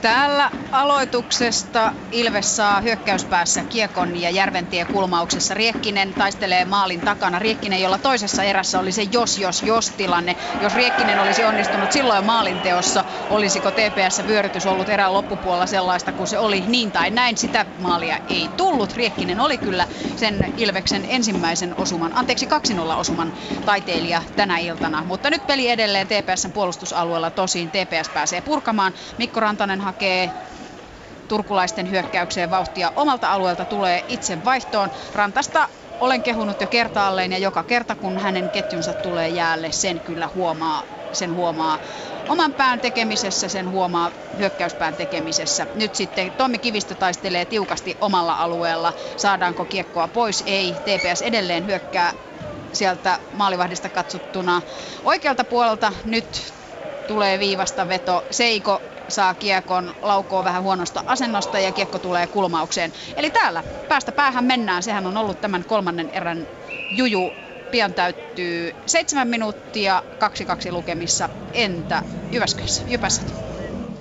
Täällä neljä minuuttia puolikas siihen päälle pelattu tätä kolmatta erää ja Jypillä tuo 4-1 johtaja. Kyllä tuossa äsken Walter Viljanen sai sitten kyllä kiitellä ainakin Esa Lindellia, koska hän rikkoi sen niin, että rangaistuslaukaus tuli ja lopulta sitten Juuso Riksmania siitä, että torjui tuo Daryl Boysen rangaistuslaukauksen, koska todella helppo oli se kiekon menetys Viljaselta tuossa Jypsini viivalla. No se tilanne on mennyt, oli ja mennyt.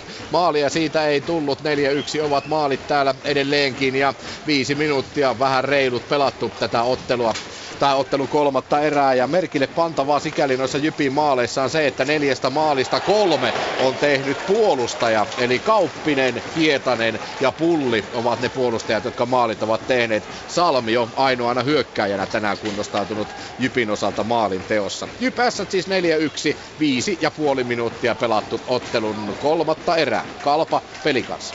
Juuri nyt ollaan erän puolivälissä Kuopiossa yksi yksi tilanne ja kyllähän tosta se on selvää, että Lahtelais nippu sai kyllä virtaa tuosta tasoitusmaalista. Ja nyt on aivan eri meininki tuolla kentällä vauhdin, vauhdin suhteen. Nyt mennään kyllä lujaa päästä päähän, eikä se vähän näyttää siltä, että se kuuluu se ajatuskana aina kulje perässä, että sen verran lujaa tässä nyt mennään. Lahtelaiset lähtevät nostamaan kiekkoa tuonne, mutta se pysähtyy taas kerran kalpan pelaajaan. Kinnunen saa sitten pienen sähläyksen jälkeen kiekko kuitenkin omille. Miika Koivisto rauhoittelee hieman peliä. Joonas Lyytinen yrittää hakea hyväristä siinä, mutta hyvärinen on niin pidettynä. Ja saa kuitenkin jotenkin katkaistua ettei lahtelaiset pääse sitten heti tuosta vastahyökkäykseen keskialueelta. Kiekko kalpan päädyssä ja näin sitten lähdetään uudella viisikolla menemään. 9.13 jäljellä ottelun kolmatta erää varsinaista peliä alkaa, näin kai voi sanoa.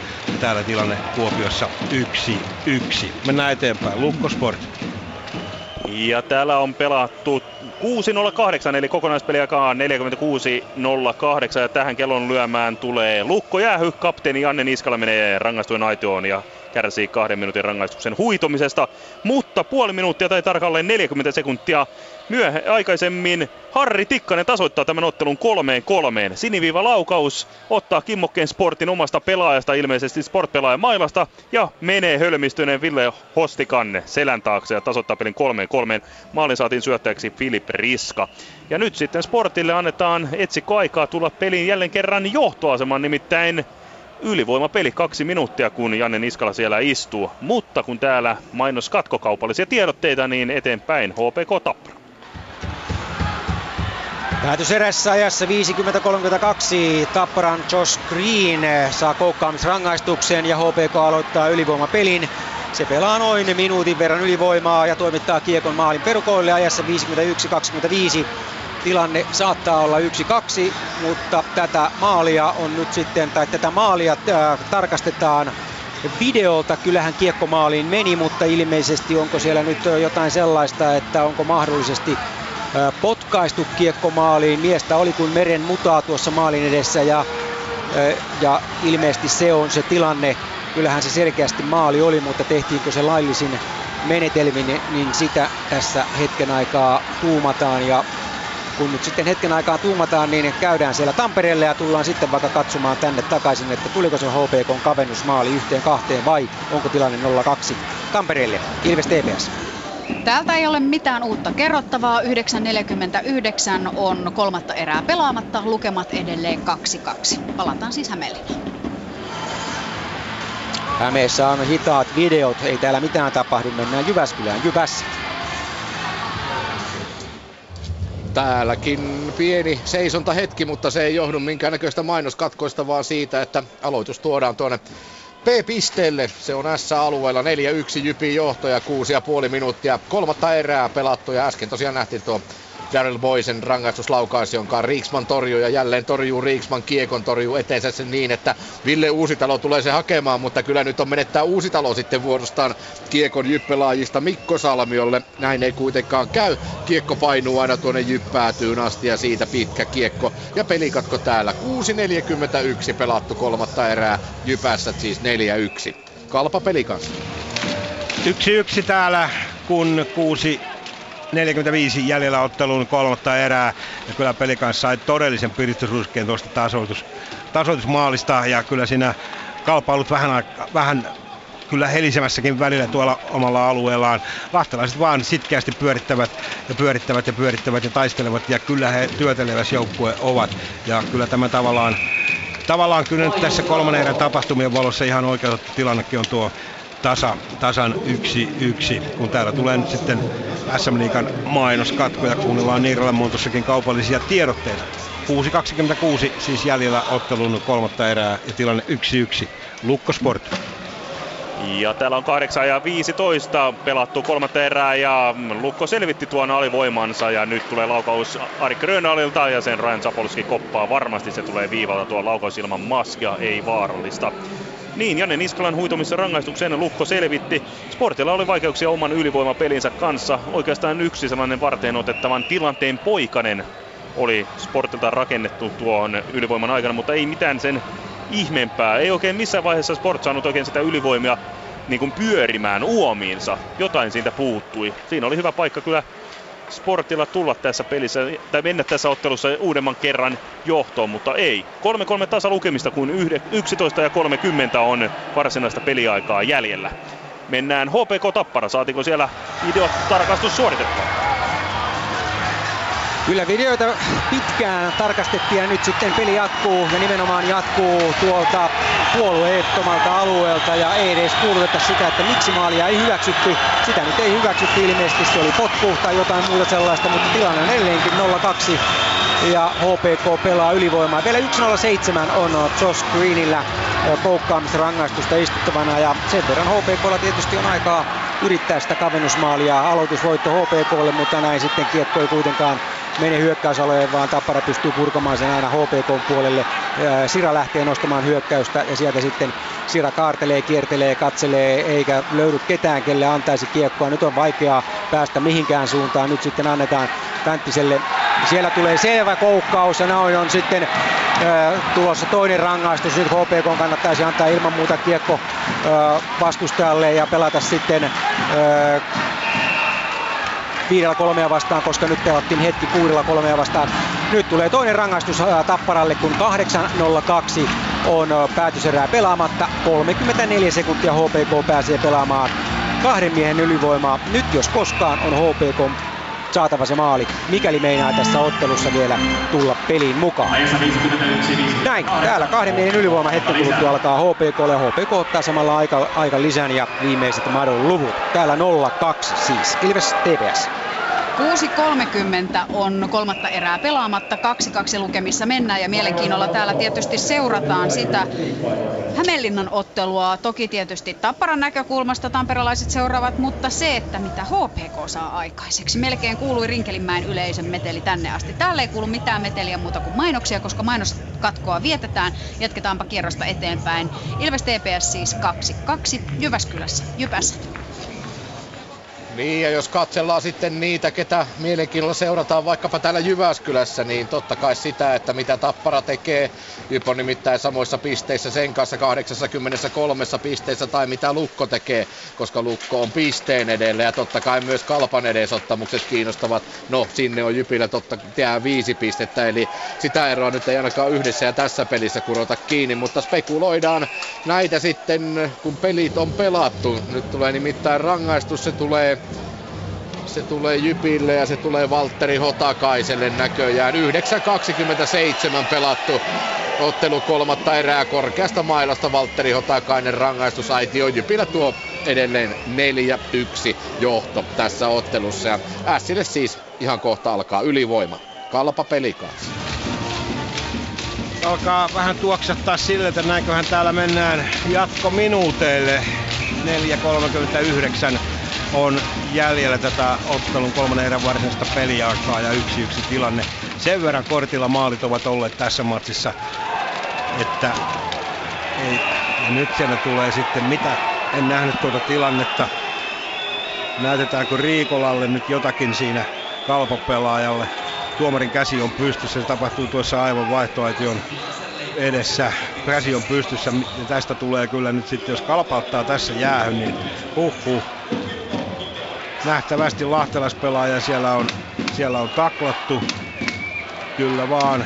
Tuomari ottaa nyt puhuttelun. Siellä on kapteenit Leimu, pelikanssilta ja Mikko Jokela Kalpalta. Ja kyllä sinne Juuso Riikola menee, menee istumaan. En tiedä nyt sitten mitä tästä kaikkea tulee. Tuomarit neuvottelevat keskenään. En nähnyt tuota tilannetta, että mikä, mikä sinne nyt tuo jäähyn aiheutti, mutta kyllä melkoinen kohdus kävi pelikauspenkiltäkin aivan tuossa vaihtoehtojen edessä. Katsellaanpa nyt hetki, mitä siellä päätetään. Nimittäin jos tästä tulee kahta minuuttia nyt näytetään, tuleeko peräti jotain enemmän. No, se jää nähtäväksi mitä tulee, mutta joka tapauksessa 4.31 jäljellä ja kalpaa on alivoimalla ainakin sen kaksi minuuttia. Mennään eteenpäin. Lukko Sport. Ja Raumalla on jälkimmäinen kymppi on menossa kolmatta erää, 90 jäljellä tuota päätöserän ja varsinaista peliaikaa. 3-3 tasa lukemissa ja sanotaan, että Lukko on hieman laantunut tuon tasoitusmaalinsa jälkeen, vaikkakin ehkä näennäisesti hallitsee ja pitää kiekkoa enemmän, mutta mitä huippuvaarallisia paikkoja johto-osumaan ei ole tullut. Tuleeko nyt? Nyt tulee vaarallinen Teemu Nurmen laukaus, mutta se menee vähän vasemmalta ohi. Kiekko pysyy edelleen Lukon hyökkäysalueella. Nurmi pitää levittää sitä, mutta mitä sitten? Onko siellä vihellyspelaajia maalivainen hyökkäysalueella ja jopa rangaistuskin sieltä tulee? Tuleeko se hyökkäyspään rangaistus Jerry Ahtolalle? Siitä yleisö ainakin viheltää ja tuomari näyttää, että siellä on kiinni pitämistä. Katsotaan vielä. 8.49 pelaamatta ja Jerry Ahtola komennetaan rangaistujan aitioon. Kyllä, näin on. Sport pääsee toisen kerran peräkkäin ylivoimapeliin. Tilanne 3-3. Täällähän menee ihan jännittäväksi. Mennään otteluun HPK Tappara. Toistamiseen HPK onnistui tunaroimaan kahden miehen ylivoimansa eikä saanut maalia aikaiseksi näin, kun täällä kuunnellaan letkeää musiikkia ja kaupallisia tiedotteita. 5.58 päätöserää pelaamatta tilanne on edelleen 0-2 ja Ilves vastaan jatketaan hetki kuluttua. Ilves TVS. Kansa kohahtaa, kun Jasper Lindsten on tuossa Ilvesmaalin kulmalla, mutta ei saa siitä kiekkoa lauottua. Peli jatkuu tasaisesti, päästä päähän mennään hirveällä vimmalla. Eli se oikeastaan, kuka onnistuisi maalinteossa tässä ottelun loppuvaiheella 4.34 on pelaamatta ja 2-2 tilanteessa mennään. Sankari viittaa tässä nyt on tarjolla päähän, jos toiseen, että ketä kiinnostaa, kenellä, kenellä on se puhti ja kenellä onni myöten. Nyt sitten katkoon tulee Siiki ja laukoo kohti Juha Järvenpäätä. Kumartuuko tuohon pomppukiekkoon? Ilvespelaajat siihen ensimmäisenä pääsevät. Tyrväinen seuraa vääntöä kulmauksessa. TPS pyörittää edelleen Ilves alueella, mutta nyt Ilveksen vuoro, sieltä tulee jäähy. Siirretty rangaistuksen turvin Ilves hyökkäystä jatkaa. Salmela manaa tilannetta ja Tyrväinen torpataan nurin tuolla laidassa. Täällähän tunteet kuumenevat. 2-2, 4-0-3, kolmatta erää pelaamatta ja TPS jäähy. Eli nyt Ilveksen ylivoimalla mahdollisuus ratkaista tämä ottelu. Sitten ei tiedetä mitä tapahtuu. Se on se on TPS-pelaajista Karvinen, joka menee jäähylle. 4-0-3 siis pelaamatta, 2-2 ja Ilves ylivoimalle. Jatketaan Jyväskylään Jypäsät. 8.40 jäljellä täällä kolmatta erää Jypillä tuo 4-1 johto ja vielä hetken aikaa S pelaa ylivoimaa ja kiekko pyörii tuolla Rajaniemen edustalla edessä, mutta lopulta se sitten pyörii niin, että se menee kulmaan, josta se pomppaa Hotakaiselle, joka juuri hetki sitten rangaistusaitiosta Jypin osalta pois tuli. Hotakainen luistelee kiekon kanssa aina tuonne S päätyy, jossa Ville Uusitalo hänet sitten paini ottela kampeaa, kampeaa kiekosta pois, mutta Jypille paine kuitenkin sinne jää. Hupacek laukoo. Kiekko on tuolla jossain Riiksmanin edessä ja Hotakainen on vieläkin jäällä rangaistuksensa jälkeen. Tuppurainen vääntää kulmassa. Hotakainen tulee siihen apuihin. Nyt on vähän tällainen sekoitusketju, koska Hotakainen edelleen on tuon rangaistuksen jälkeen jäällä. Nyt on menossa jo kohti rangaistusaitiota, ei kun anteeksi, tietysti vaihtoaitiota ja sinne menee ja samalla hänellä vielä lyödään, häneltä lyödään vielä maila pois käsistä, joten sinne menee Hotakainen sitten jäähynsä jälkeen. 7.45 jäljellä tätä kolmatta erää, kun tulee laukaus, jota Riksman pomputtaa, mutta lopulta se pomppu, pomppukiekko menee aina S-pelaajille asti. 7,5 jäljellä Jypässä 4-1. Kalpa peli kanssa. Se oli 2 plus 10 se Riikolan tuomio, mikä siinä tuli. Öö, päähän kohdistunut, kohdistunut taklaus oli se syy. No jaa, mediakuutiolla tätä pyöritettiin vähän aikaa, voihan se näinkin tulkita, mutta tässä nyt on yksi tilanne jälleen, jossa puhutaan myös taklat, taklattavan vastuusta. Eli kyllä siinä, en tiedä horjahtiko vai mitä, mutta pelikas pelaaja meni kyllä juuri ennen tuota tilannetta melkoisen kyykkyyn, kyykkyyn ja näin sitten Riikolan käsi osui häntä päähän, ei sinä sen kummempaa, mutta 2 plus 10 Riikola ulos ja siellä on nyt sitten tämä jäähy loppusuoralla. Kasperi Kapanen sitä istuu. 10 sekuntia jäljellä, sitten kalpa tulee täysilukuiseksi ja tätä matsia, se varsinaista peliaikaa on jäljellä, on jäljellä kaksi ja puoli minuuttia. Näin Kalpa saa purettua kiekon keskialueelle. Näin sitten mennään Ville Viitta vastaan. Ja hurja tulee tästä lopusta. Todella hurja. Vähän alemmin oli kyllä tuo pelikanssin ylivoima ylivoimavaihdot ei oikein, oikein nyt Lahtela sitten saanut tuota ylivoimaa sillä tavalla pyörimään, kun se on tässä pelissä pyörinyt. Mutta vielä Vitta vastaan mennään ja huikea loppu tulee tästä. 2.14 siis jäljellä ja Niellä muuntussa tilanne 1-1. Mennään eteenpäin. Lukkosportti. Ja Raumalla 6.40 on jäljellä päätöserää. 3-3 tasalukemissa mennään. Ahtolan jäähyn aikana Sport sai pari laukausta aikaiseksi, mutta ei maalia.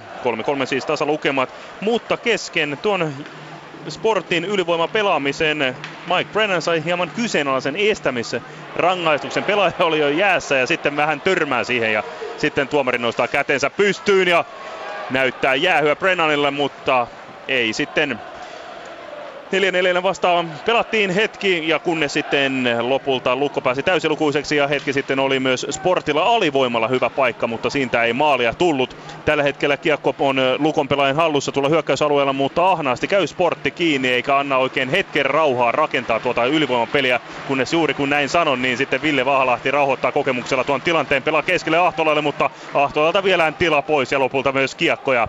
Sitten Sport lähtee Joel Kivirannan toimesta alivoimahyökkäykseen ja laukoo, mutta Zapolskilla ei ole tuota vaikeuksia torjua tuota tilannetta. Jos en ole vielä tänään kehunut, niin on pakko nyt ainakin sanoa, Sport pelaa älyttömän hyvällä työmoraalilla, ottaen vielä huomioon sen, että mitä Sportilla on vielä loppukauden ajan pelaama, pelattavaa, eli tuo jumposajan välttäminen, eipä siinä oikein muuta ole, mutta työmoraali, se on kunnossa vaasalaisilla. HPK Tappara. Täytyy sanoa, että ei HPKkaan työmoraalissa mitään puutetta ole. Kyllä joukko yrittää, kun viimeiset kolme minuuttia päätöserästä ovat käynnissä. Mutta kun maaliin ei kiekkoa saada, Tappara puolustaa keskustan erittäin vahvasti viimeisenä lukkonaan kauden kahdeksatta nollapeliään pelaava Juha Metsola, niin ei sinne sitten kiekkoa millään saada. Nytkin HPK hyökkäys puuroutuu tuonne kulmaukseen. Sieltä Tappara lähtee nopeasti poikittaa syöttö, mutta keskialueella HPK on maila on edessä ja sieltä kiekko katsomoon ja peli katko. 2.32 päätöserää pelaamatta. 0-2 lukemissa mennään ja kyllä kyllä vahvasti näyttää sellaiselta, että Tappara ottaa kauden ensimmäisen voittonsa HPKsta. Tapparalle pisteet ovat tietysti nannaa, mutta tappio HPKlle myrkkyä. Toki pelejä vielä yhdeksän, mutta vaikeuttaa HPK pudotuspeli haaveita. 0-2, 2.32 pelaamatta. Ilves TPS. 2-2 lukemissa mennään, eli se siitä ja Ilveksen ylivoimasta. Eli ei saanut Ilves ylivoimalla ensimmäisen minuutin aikana käytännössä kiekkoa edes hyökkäysalueelle. Toisen jälkimmäisen jäähyminuutin aikana jotain sinne päin, mutta ei maalia. Eli nyt kolmannen erän viimeiset sekunnit pyörivät kellossa. TPS-hyökkäys menossa. Kiekko viuhuu ohi Juha Järvenpää maalin. Järvenpää manaa manaa ja polkee vauhtia omiinsa, kun sitten Teemu Rautiainen nostamassa jo Ilves-hyökkäystä. Hyökkäyksen katkaisee kuitenkin Mikko Rantanen kansa. Huokaisee 10 sekuntia kolmatta erää jäljellä. 2-2 lukemissa siis Ilves TPS ja näyttää siltä, että jatkoille mennään nimittäin kolme sekuntia summerissa jäljellä ja kiekko TPS pelaajilla laidassa. Eli 2-2 Ilves TPS 60 minuutin jälkeen. Täällä siis odotellaan jatkoaikaa. Jyväskylään Jypässät. Täällä tuskin jatkoajoille mennään, vaikka onhan tässä nyt vielä 4.24 jäljellä tätä ottelu kolmatta erää. Ja tuo samainen 4-1 se on Jypillä. Jypin johto, ja täällä vielä viimeisiä hetkiä eletään mainoskatkosta, eli toviin mitään ei tapahdu, niin mennään eteenpäin. Kalpa peli kanssa. Täällä on peli poikki, minuutti jäljellä varsinaista peliaikaa ja täällä oli tappelu Dakosta pelikansspelaaja ja sitten Miha Pirner tuossa pelikansmaalin edessä. Ja näyttää siltä, että Dakosta sai suihkukomennuksen tuosta. Täällä ei ole mitään kuulutettu mutta vielä, mutta mies ainakin, mies ainakin Kyllä vaan sinne menee toinen pelaaja nyt istumaan ja Dakosta lähtee tuonne pukukoppiin. Mihal Birner Kalpalta näyttää sitten kaksi minuuttinen tulosta. Peli on poikki, mutta kuinka monella, kuinka montaa vastaan tässä nyt sitten jatketaan neljällä neljää vastaan. Mennäänkö sillä vai millä? No, siellä on nyt kuitenkin viisi, viisi kaveria molemmilta joukkueilta jäällä, kun aloitus on Juvosen risti tuolta pelikansvahdin ristipuista katsottuna vasemmalta puolelta näin sieltä sitten Arttu Ilomäki kaivaa aloituksia. Koivisto saa pidettyä kiekon tuolla alueella. Ja sitten tulee kuti, jonka Juvonen nappaa. 10 minuutin käytösrangaistus siitä tuli lisäksi. Ja näin täällä tilanne 1-1 ja 54 sekuntia jäljellä ottelun varsinaista peliä, joka kyllä vahvasti näyttää siltä, että täällä jatkominuutit tulevat. Lukko Sport. Ja Raumalla ja Raumalla 3.50 varsinaista peliaikaa jäljellä 3-3 tasalukemissa mennään. Alkaako täällä haisemaan jatkoaika myöskin? Eipä se hirveä ihme ole. Lukko tällä kaudella 50 pelistä 21 kertaa mennyt 60 minuutin jälkeisille ajoille. Ja näistä kauden keskinäisestä kohtamista, kun Lukko ja Sport ovat pelanneet, niin neljä kertaa, neljästä edellisestä kerrasta kolme kertaa on ratkaisu haettu 60 minuutin jälkeisiltä ajoilta aina voittolaukauskilpailuun saakka. Nyt tällä hetkellä on Sportin vuoro hyökätä, mutta Lukko ottaa kuitenkin kiekon tuolla oman maalinsa takana. Lähtee rakentamaan Filip Riskan toimesta hyökkäystä. Riska toimittaa vaikka tuonne päätyyn. Ensimmäisen menee Joonas Komulainen. Tässä kolmannessa erässä Lukko on vähän muuttanut ketjuja sitten aloittavan Nimittäin Komulainen on pelannut tässä kolmannessa erässä yhdessä Olavi Vauhkosen ja Filip Riskan kanssa. Äh, Risto Dufan valmennusjohtoineen yrittää löytää kuumia jätkiä, jotta ratkaisua tulisi ihan tässä varsinaisen peliajan puitteissa, mutta vaikea se on. Sport ei anna tuumaakaan periksi, mutta Lukko yrittää, mutta niin tietysti yrittää myös Lukko, mutta mennään eteenpäin. Katsotaan nyt, miten tämä peli etenee sitten myöhemmin. 2.45 pelaamatta ja 3-3 tasatilanteesta HPK Tappara.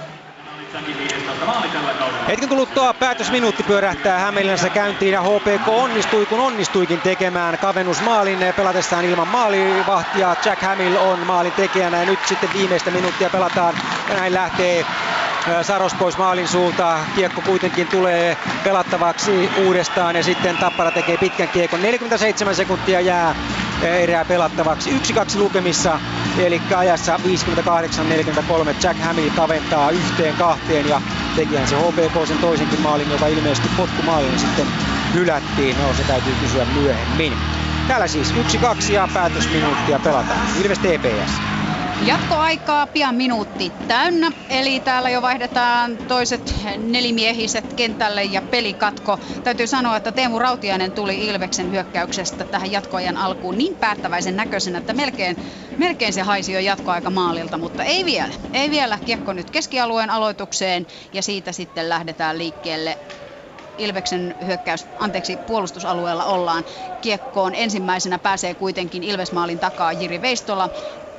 Zalewski siinä oikeassa laidassa Veistola nostaa Zalewskille kiekko siihen laitaan ja jälleen keskialueelle. Tätähän tämä näemmä on ollut jatkoajallakin, tai sitä mitä oli kolmannessa erässä, sitä se on jatkoajallakin. 2-2 siis Ilves TPS varsinaisen peliajan jälkeen, eli TPS otti Ilvekseltä ainakin yhden pisteen. Miten sitten jatkossa? Entäs Jyväskylässä, Jyväsät? Täällä pelataan tämän ottelun ja erään toiseksi viimeistä peliminuuttia. 1.45 jäljellä. Jypillä tuo 4-1 johto ja Esa Lindel istuu rangaistusaitiossa eli Jypillä myös ylivoima päällä. Jypässä 4-1, mutta mitenkäs Kari Kuopiossa Kalpa Pelikas, mennäänkö jatkoajalle?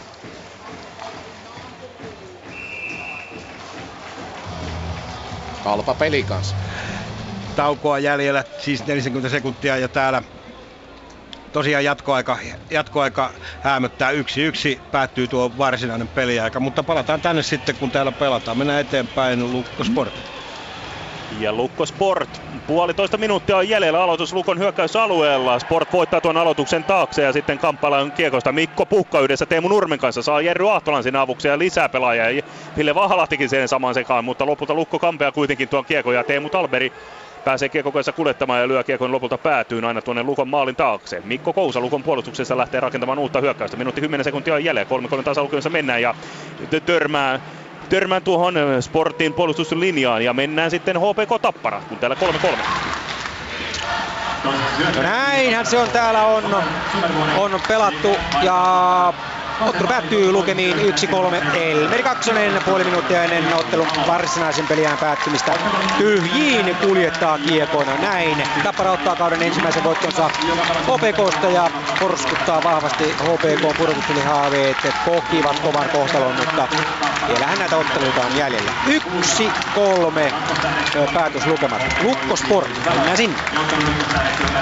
Täältä puoli minuuttia jäljellä, 3-3 tasalukemissa on, kun siinä Lukko oli rakentamassa hyökkäystä, mutta Sport onnistuu selvittämään tuon tilanteen lähtee Kivirannan Joelin toimista rakentamaan hyökkä, uutta hyökkäystä, mutta Kiviranta peruuttelee taaksepäin, syöttää Brennan, Brennan yrittää keskialueelta löytää omia pelaajia, ei löydy 15 sekuntia jäljellä. Lukko riistää kiekon, Forsberg, Forsberg pelaa pakkiparilleen, sieltä löytyy Antti Jaatinen, Jaatinen pelaa sitten Toni Koivistolle, Toni Koivisto, Toni Koivisto purjehtii ja su- yrittää viedä kiekkoa maaliin, mutta ei mene, sumppu on tuolla ja tungoista maaliin edestä. Siellä on sinisiä lukkopaitoja ja sitten on myös valkoisia valkoisia sportpaitoja ja rang- tämä menee jatkoajalle, joten 3-3 tasa lukemissa tämä ottelu ja mennään sitten Ilves TPS. Joko siellä on ottelu päättynyt? Ei missään tapauksessa. Kaksi ja puoli minuuttia on jatkoaikaa pelattu, 2.28 sitä siis jäljellä.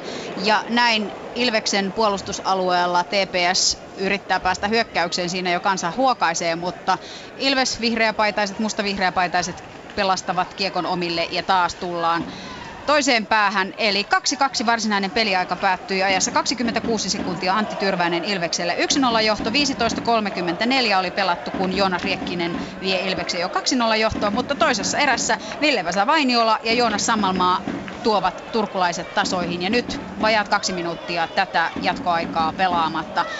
TPSn puolustusalueella väännetään, mutta kiekko nyt Freemanilla. Tässä kohtaa onko soveliasta loikata Jyväskylään Jypästä? Enemmän kuin soveliasta ja se on hyvin suotavaa, nimittäin juuri tällä hetkellä Summerisoi Hippoksella tämä ottelu on pelattu. Täällä ei mennä jatkoajalle. Jyppalaa voittokantaa kahden tappion jälkeen. Se voittaa S 4-1, kuudes perättäinen tappio Sille ja S kyllä kiittää sitten taas puolestaan tapparaa, koska HPK ei tänään pisteitä saanut ja S pysyy tuossa kymmenentenä ja näitä pistespekulointeja sitten voidaan jatkaa tässä lähetyksessä vielä myöhemmin 86 pisteen pisteeseen. Joka tapauksessa Jyp nyt nousee. 4-1 Jypässä takaisin Tampereelle Ilves TPS. Ei sitä Rantasen Mikkoa suotta kehuttu pitkin iltaa. Rantanen purjehtii Ilves-alueelle, harhauttaa Juha Järvenpään sille nakkimakkarakioskille tai minne vaan ja vie TPSn jatkoaikavoittoon kaksi, anteeksi 3-2. Eli Mikko Rantanen TPSn sankari. TPS ottaa Tampereelta kaksi pistettä, mikä tekee tuon Jumbo-sijataistelun mielenkiintoiseksi. Toisaalta Ilves yksi piste tästä illasta. Palataan tunnelmiin sitten haastattelujen myötä. Eli TPS voittaa jatkoajalla Ilveksen Mikko Rantasen malla 3-2. Ja nyt Kuopioon. Kalpa, te- kalpaottelussakin pelataan jatkoa. Kyllä vaan. Kuopiossa pelataan pari minuuttia pelattu jatkoaikaa. Yksi yksi tilanteessahan tähän tultiin ja katsotaan nuo rangaistukset, mitä siinä tappelun nojasta tuli. Siis Dedki tuossa varsinaisen pelin lopulla Dedine Kosta ja siinä otti kaksi plus kaksi minuuttia väkivaltaisuudesta ja sen lisäksi vielä 10 minuutin käytösrangaistus ja siinä sitten tuli tuo koppiin lähtö ja sitten Mihail Birner Kalpalta 2 plus 2 niin ikään. Eli herrat vähän siinä pääsivät jäähtyilemään. Näytti siltä, että kyllä tuossa lopussa nyt pelikassille tuo pistekin täältä maistuu ja he ovat kyllä nyt hyvin kärsivällisesti tässä, hyvin kärsivällisesti pelaavat tätä jatkoaikaa ja Kalpa ei oikein päässyt semmoisen niin sanottua pelin päälle, pelin päälle tässä oikeastaan jatkoajalla missään vaiheessa. Lahtelaiset ovat kyllä sen sijaan pyörittäneet ihan mukavasti ja pari kutiakin saatu aikaiseksi. Kiekko nyt Kalpan alueella mutta saa, se tulee sitten keskialueelle, näin siitä saa sitten kalpapelaaja tuon kiekon Seppälä purjehti ja yrittää pienestä kulmasta ohjata, mutta kyllä vain Juvonen vetää tuossa pien, pidemmän korjan. Nyt on sitten hässäkkä päällä. Nyt on sitten hässäkkä päällä Lahtelaisten maalilla. 1.58 jäljellä, jäljellä tätä jatkoaikaa. Ja jatkoaikaa pelataan myös Raumalla. Lukko Sport. Kyllä pelataan ja on pelattu jo minuutti 15 sekuntia eikä ratkaisu ole vielä syntynyt. Tällä hetkellä Lukko pitää kiekkoa hyökkäysalueella. Jarkko Immonen vaivaa siellä tuolla kulmassa, mutta ahdasta on. Janne Niskala tulee ja nappaa tuo kiekko ja lähtee haastamaan oman maalin takaa, mutta menettää kiekon. Onko se Jarkko Hattunen, joka käy tuon ottamassa? Ei, se on Toni Leinonen 5-7, ei 8-7, mutta eipä siitäkään sen valmiimpaan tule. Toni Koivisto pelaa sitten Joonas Komulaiselle. Komulainen tyytyy lyömään vain kiekon päätyyn pelattuu jo puolitoista minuuttia tätä jatkoaikaa ja hurjan varovaisesti pelataan. Liekö tässä odotellaan voittolakauskilpailun alkua, en tiedä. Mennään takaisin Kuopioon. Kalpa, pelikans. Niin, voittolakauskilpailusta tästäkin tulee puolitoista minuuttia jäljellä, niin kyllähän sitä mielenkiintoinen tulee huippuvuorossa oleva Janne Juvonen pelikasmaalilla ja sitten Andy Siodo Kalpan maalilla on pelannut hurilla prosenteilla. Hänen torjuntaprosenttinsa on ollut näissä viidessä ottelussa 95 15 ja viisi otteluahan kalpaan putkeen voittanut, kun siellä on ollut tolppien välissä, joten kyllä tästä, jos voittomaalikilpailu menee, niin tulee vähintäänkin mielenkiintoinen, mielenkiintoinen skapa tänne Kuopioon. 1.19 on jäljellä täällä jatkoaikaa ja mitä maalia tuleeko sitä, sitä nyt ei tiedä. Mennään täältä sitten takaisin Raumalle Lukkosport. Ja täällä Sport on hakemassa sitä maalia, mutta ei tule valmista. Henrik Forsberg pitää sitä huoleen ja nappaa tuon kiekon tuossa oman puolustusalueen ihan maalin edessä. Sitä ennen Lukolla oli hyvä paikka tuossa, kun oli 2 ja 10 pelattu tätä jatkoaikaa, niin Olavi Vaukkonen pääsi läheltä yrittämään, mutta yli meni. Läheltä ylöshän sitä sanotaan, mutta ei niin yli, että se menee koko maalin yli. Kaksi minuuttia on tätä jatkoaikaa jäljellä ja 3-3 tasatilanteessa mennään. Nyt on Lukon vuoro hyökätä. Jerry Ahtola pitää oikeassa laidassa kiekkoa. Lainaa sitä Vahalahdelle, mutta saa sen takaisin. Va- Jerry Ahtola nyt tuossa pelintekijän roolissa. Saa pelattua Mikko Kousalle. Mikko Kousa lähtee haastamaan ja häntä hieman rikotaan ja siinä hän yleisö vimmantuu, mutta mitään jäähyä siitä tilanteesta ei tule. Lukko onnistuu hetken aikaa pitämään tuota kiekkoa hyökkäysalueella, kunnes se sitten kimpoa kimpoilee omille alueille, kunnes Lukko joutuu lähtemään hakemaan uutta hyökkäystä. Mennään Kuopioon. Kalpa pelikanssa. Mihal Pirinen parannut tosi toimii noita jäähyltänsä, eli se neljän minuutin kakku on sitten niin sanotusti lusutti, lusittu. Ilomäki ei saa kiekkoa vietyä tuonne pelikansa-alueelle. Lahtelaiset paketoivat kyllä hyvin tuon siniviivan kiinni, ei siinä ole ollut helppo mennä. Ja näin sitten Pirner yrittää oikealta laidalta, mutta ei sitä ei onnistu. Lahtelaiset tappaavat kiekon ja rauhoittelevat peliä, ei siinä sen kummempaa. Viimeiset hetket mennään täällä, puoli minuuttia jäljellä yksi tilanne tästä vielä ehkä tulee. Pirner kiekossa heittää Miika Koivistolle viivaan. Koivisto syöttää Joonas Lyytiselle Lyytinen Ilomäelle, joka on nyt viivassa. Ja nyt lähtee sitten laukaus, mutta se osuu omaan pelaajaan, eli Birneriin ja näin kiekko keskialueelle ja pääseekö sieltä Lahtelainen var, kuin varkain nyt sitten läpi ja jo ei, ei mitään kiiretään, sitoo kiekkoa tuonne toiseen päähän pelaa sekuntia pois. Ilmeisesti siellä odotetaan Lahtelaislehdessäkin tuota voittomaalikilpailua. Viimeiset sekunnit sitten Kapanen ei saa kiekkoa tuossa keskellä ja täällä soi summeri, se soi juuri nyt. Jatkoaika pelattu ja näin ollen täällä mennään sitten voittomaalikilpailuun. Takaisin Raumalle ottelun Lukkosport. Ja Raumalla minuutti 07, eli minuuttia 7 sekuntia on jatkoaikaa jäljellä. Aloitus on Lukon hyökkäysalueella, mutta Sport kaapi tuon aloituksen itselleen. Tuossa hieman Jarkko Immosta, Sportin hyökkää erotuomari tuossa jututti, en tiedä mitä asia oli, oliko ottelun jälkeisiä kuulumisia vai mitä sitten mielessä, mutta kuitenkin pitkään juttelivat, kun no nyt Sportti rakentaa hyvää hyökkäystä, mutta ei, ei syöttö tavoita omia pelaajia, lähtee vuorostaan Lukko rakentamaan hyökkäystä. Oli, oli Vauhkonen pelaa tuonne maalin eteen, mutta ei, ei tavoita omia. Ville Hostikakin puuttuu tuossa välissä peliin, mutta ei mitään vaarasta, mutta mitä nyt? Pelaajat turhautuvat tuohon erotuomarin vihellykseen, mitä käy? Vähän kyseenalainen tilanne, kukaan ei oikein tiedä, miksi tuo peli puhallettiin tuossa tilanteessa poikki. Siellä on kuitenkin Olavi Vauhkonen, isokokoinen Lukon hyökkääjä kontallaan. Tuleeko siitä ihan rangaistusta? Ei ainakaan käsiä ole pystyssä. Ilmeisesti haluttiin puoltaa poikki, koska Olavi Vauhkonen tuntui loukanneen hieman itseään. 42 sekuntia on vielä jatkoaikaa jäljellä ja tuossa juuri ennen kuin tänne takaisin siirrettiin, niin Sportin puolustaja Joonas Vaukkosella oli pari paikkaa tehdä ottelun ratkaisu, mutta kahdesta laukauksestaan huolimatta ei ratkaisua vielä syntynyt.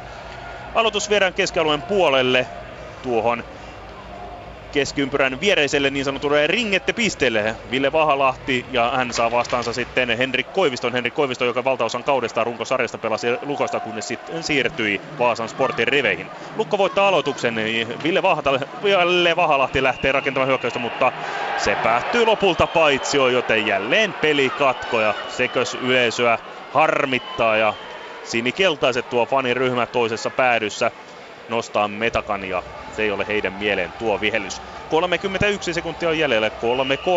Jännittäväksi menee tämäkin ottelu ja eipä tuo hirveä ihme, että nämä joukkueet mahdollisesti menevät tässä ottelussa voittolaukaus-kilpailuun, nimittäin niin monesti tällä kaudella nämä samat parit ovat sinne menneet, nimittäin kun joukkueet neljä kertaa aiemmin ovat kohdanneet, niin kolme kertaa ratkaisu on haettu voittolaukaus-kilpailusta. Jälleen peli käynnissä ja Lukko rakentaa hyökkäystä. Kiekko Sportin maali takana, sieltä tulee hyvään paikkaan rakentuu. Sieltä tulee laukauskin, Janne Niskala pääsee laukomaan, mutta laukaus blokataan, mutta kiekko pysyy edelleen hyökkäysalueella. Nyt on Vahalahdella paikka, mutta Vahalahti hakee syötön. Laukauksen sijaan syöttöä ja lopulta siihen pääsee Sport-pelaaja ja purkaa tuon keskialueelle. Viimeistä hyökkäystä, viisi sekuntia jäljellä. Niskala, Niskala pelaa Kousalle viivaan. Kousala Kousa yrittää hakea Vahalahtea, mutta siihen pääsee Sport-pelaaja ja lopulta Summeri pärähtää tasatilanteessa 3-3, joten voittolakauskilpailusta haetaan tähän otteluun se ratkaisu. Ylepuheen urheiluilta. Jääkiekkokierros. Niin, siellä on kaksi ottelua vielä tältä illalta käynnissä, mutta kerrotaan ne jo päättyneet ottelut. HPK Tappara loppulukemat 1-3, Ilves TPS 2-3 jatkoajalla, Rantanen jatkoaikamaalin tekijä, Jyp S 4-1 ja sitten Kalpa Pelikans 1-1, Lukko Sport 3-3 voittomaali kisaa. Mites Marko Tuulola, palataan kohta voittomaalikisan jälkeen tarkemmin, mutta mikä jäi tällä hetkellä niin kärkkäimpänä mieleen tästä toistaiseksi päättyneestä, melkein päättyneestä kiekkoilasta? No tuo Tepsin nousu, että tota, Ilveksen lamauttavaa lähtö se eka maalia. Tepsin nuoret jätkät vähän kohmettu siitä, mutta toiseen erään niin loistava nousu TPSltä. Ja tota, nähtiin muutama aika hieno yksilösuoritus nuorilta miehiltä, sama maa Veskarin kahville, Rantanen voittomaali kolmesta miehestä tai kahdesta miehestä ohi ja vielä Veskarista ohi kiekko, niin hienoja suorituksia. Se on juuri näin. Otetaan vielä ennen kuin Kuopiossa päästään vetämään tilanne tai tulos tuolta KHLstä. Jokerit hävisivät tänään Dinamo Minskille 1-3 Minskissä ja Mestiksessä myöskin tänään ollut täysi kierros. Kiekko Vantaa Keupa 8-2, KK Jypakatemia 3-4, Leki Jukurit 2-1, Pelitat Hokki voittomaalikisan jälkeen 4-3 ja Sapko Tuto 2-4, mutta nyt Kuopio nimittäin siellä ratketaan, ratkaistaan ensimmäisenä voittomaalikisassa kahden pisteen kohtalo. Kari Salmela. Viimeinenkin maali tai toinen jälkimmäinen maali saatiin lopulta paikalleen. Luukut kiinni, Jukka Voutilainen kalpalta ensimmäinen vetäjä ja Juvonen pelikansmaalissa odottaa näin. Sitten Voutilainen lähtee hyvin rauhallisesti, yrittää sinisen ja katsotaan mitä Vode tässä yrittää hyvä veivaus, rystyltä nosto, mutta osuuko siinä sitten Juvosen varusteisiin ja siitä sitten yli. Eli pannaan viiva tähän kohdalle Voutilaiselle ja sitten Siedo kalpamaaliin ja sitten tulee Antti Jaatinen lahtelaisista vetämään ensimmäistä voittomaalisen rankkarian. Tässä voidaan kai tästä rakkaasta lapsesta puhua. Näistä Jaatinen kiekko on keskialueelta mukaan. Kaataa kaukaa, kaukaa ja nyt tulee kohdalle. Veivaa, veivaa, veivaa. Ei mitään vaikeuksia sijoidolla ottaa levykädellä tuo tuo kiinni. Ja sitten Kalpan vastaus tähän. Kuka tulee Kalpalta vetämään? Juunen luistelee maaliin. Kasperi Kapanen. Nuorikainen tulee nyt sitten kokeilemaan. Hän jo tuossa pääsi Juvosen refleksiä pari kertaa kokeilemaan ja sitten hän tietysti varmaan karvossa muistissa on se yksi tolppalaukaus. Siinä oli kyllä todella lähellä osuma. Ja näin sitten lupa tulee, nuori Kapanen ottaa kiekon keskiympyrästä mukaan ja näin sitten tulee, mitä hän yrittää siinä veivaa. Ja kyllä se maali on! Kapanen pamauttaa yläkulmaan, ranne puhuu ja näin sitten Kalpalle tästä pannaan raksi, eli yksi maali. Ja sitten Mustonen tulee, tulee pelikanssilta vetämään tätä laukausta. Pelikansin vastaus, mikä se on. Mustonen lähtee liikkeelle. Kova vauhti ottaa keskielolta kiekoja. Vauhtia on kun nyt tässä. Ja vetää, yrittää räpylän puolelle, mutta Siodon räpylään sen verran osuu ja siitä yli maalin. Joten Mustoselle laitetaan viiva tähän kohtaan. Ja nyt on sitten ratkaisun avaimet ratkaisun avaimet tässä vedossa ja se tulee Jaakko Rissanen. Nimittäin tästä reppu, niin tämä on sitten siinä ja taputeltu tämä homma.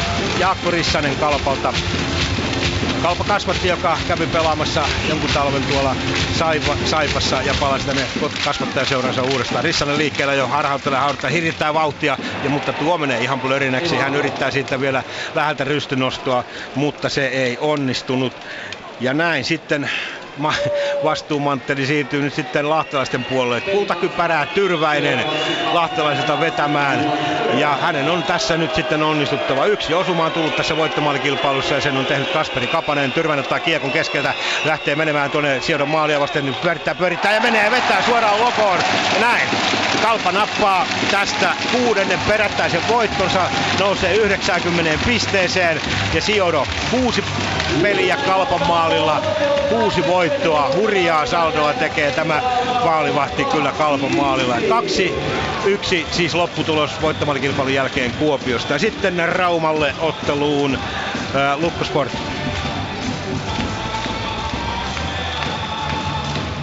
tänä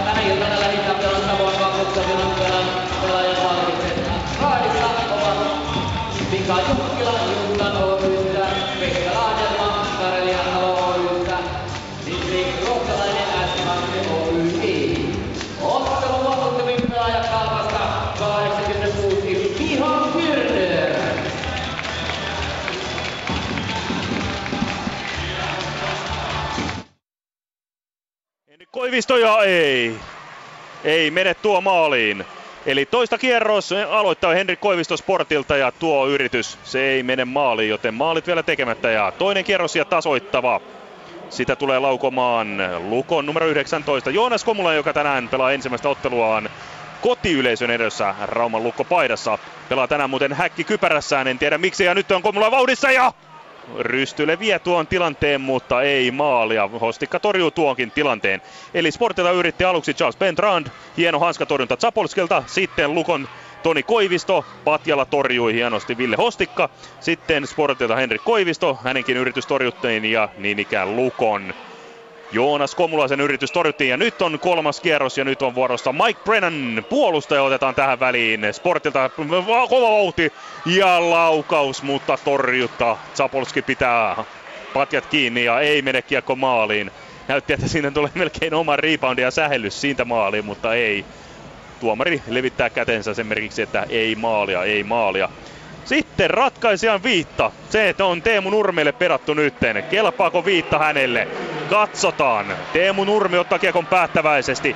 Lähtee, katsotaan mitä hakee. Ja hyvä terävä ranne, mutta Postikka torjuu tuon, joten rangaistuslaukaus kisa sen kun vain sitten jatkuu, joten hyviä torjuntoja tässä on tullut. Sitten nämä järjestys vaihtuu, joten Lukko aloittaa nämä jatkovedot ja Ville Vahalahti kulta kypärässään ensimmäisenä. Vahalahti saa vuoron ja ottaa kiekko keskialueelta. Lähtee kuljettamaan ja vähän heppoinen yritys. Kärkikynää siinä on mukana, mutta ei vaikeuksia Hostikalla torjua tuota tilannetta. Kuka sitten vuoron saa? Sportia. Katsotaan kuka Sportin pelaaja on tuo, kun numero on niin mytyssä, ettei meinaan tunnistaa, onko se No on, kyllä. Se on Oskari Manninen, tämän kauden tulokkaita. Oskari Manninen ottaa kiekon. Sieltä tullaan ja laukaus, mutta Zapolski torjuu tuonkin, joten ei ole helppoa tällä hetkellä maalin teko. Viides kierros lähtee nyt. Nyt vielä on maalit tekemättä. Tässä toissa yönä, kun NHL hieman seurasin, niin siellä pelattiin, oliko se 12 kierros, kunnes saatiin voittolaukauskilpailussa vasta maali aikaan. Toivottavasti tänään ei ihan niin kauan mene. Nyt on sitten Lukon vuoro ja Janne Lahti Janne Lahti tulee kiekon kanssa ja suoraa laukausta hakee, mutta sen Hostikka jälleen kerran torjuu. Eipä maistu pojille maalinteko vielä, ei maistu. Sitten on Jarkko Immosen vuoro Sportilta.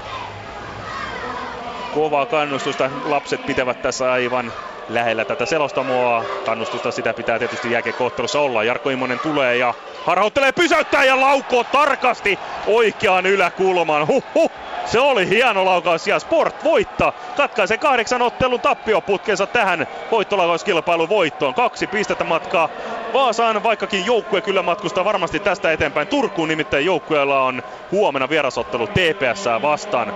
Sitä vastoin Rauman lukko alkaa valmistautua sitten huomiseen vierasotteluun Lahden pelikanssia vastaan. Minä lähden tekemään haastatteluja ja studiossa varmasti ollaan jo valmiita perkaamaan ensimmäisten otteluiden valmiita haastatteluja. Vai kuinka? Ylepuheen urheiluilta.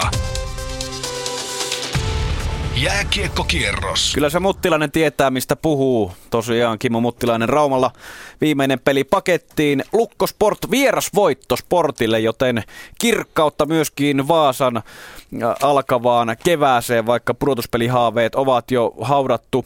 Mutta käydään läpi illan tulokset ja vähän sarjataulukon muutoksia. HPK Tappara siis 1-3 Ilves TPS 2-3, Jyp S 4-1, Kalpa Pelikans 2-1 voittomalle kisassa, kuten huomioidaan myös se, että TPS voitti sitten jatkoajalla Ilveksen siis 3-2 ja sitten voittomalle kisassa Sportille tosiaan 4-3 voitto Lukosta ja ainakin Tappara nousi voitollaan kolmanneksi, Jyp nousi neljänneksi, Siinäpä ne sarjataulukon muutokset tähän, tähän väliin, mutta Marko Tuulola, Riku Salminen vielä jälkipelejä noin 20 minuuttia Yle Puheen studiossa. Aloitetaan Jyväskylästä. Jyp Meillä oli vähän tänään kierroksella sellainen teema, taistelu viimeisestä tai viimeisistä pudotuspelipaikoista Ilves S HPK sijoilla 9-11, kuten myös tämän kierroksen jälkeen. Mutta mitä sanot Sistä? Viides tappio putkeen.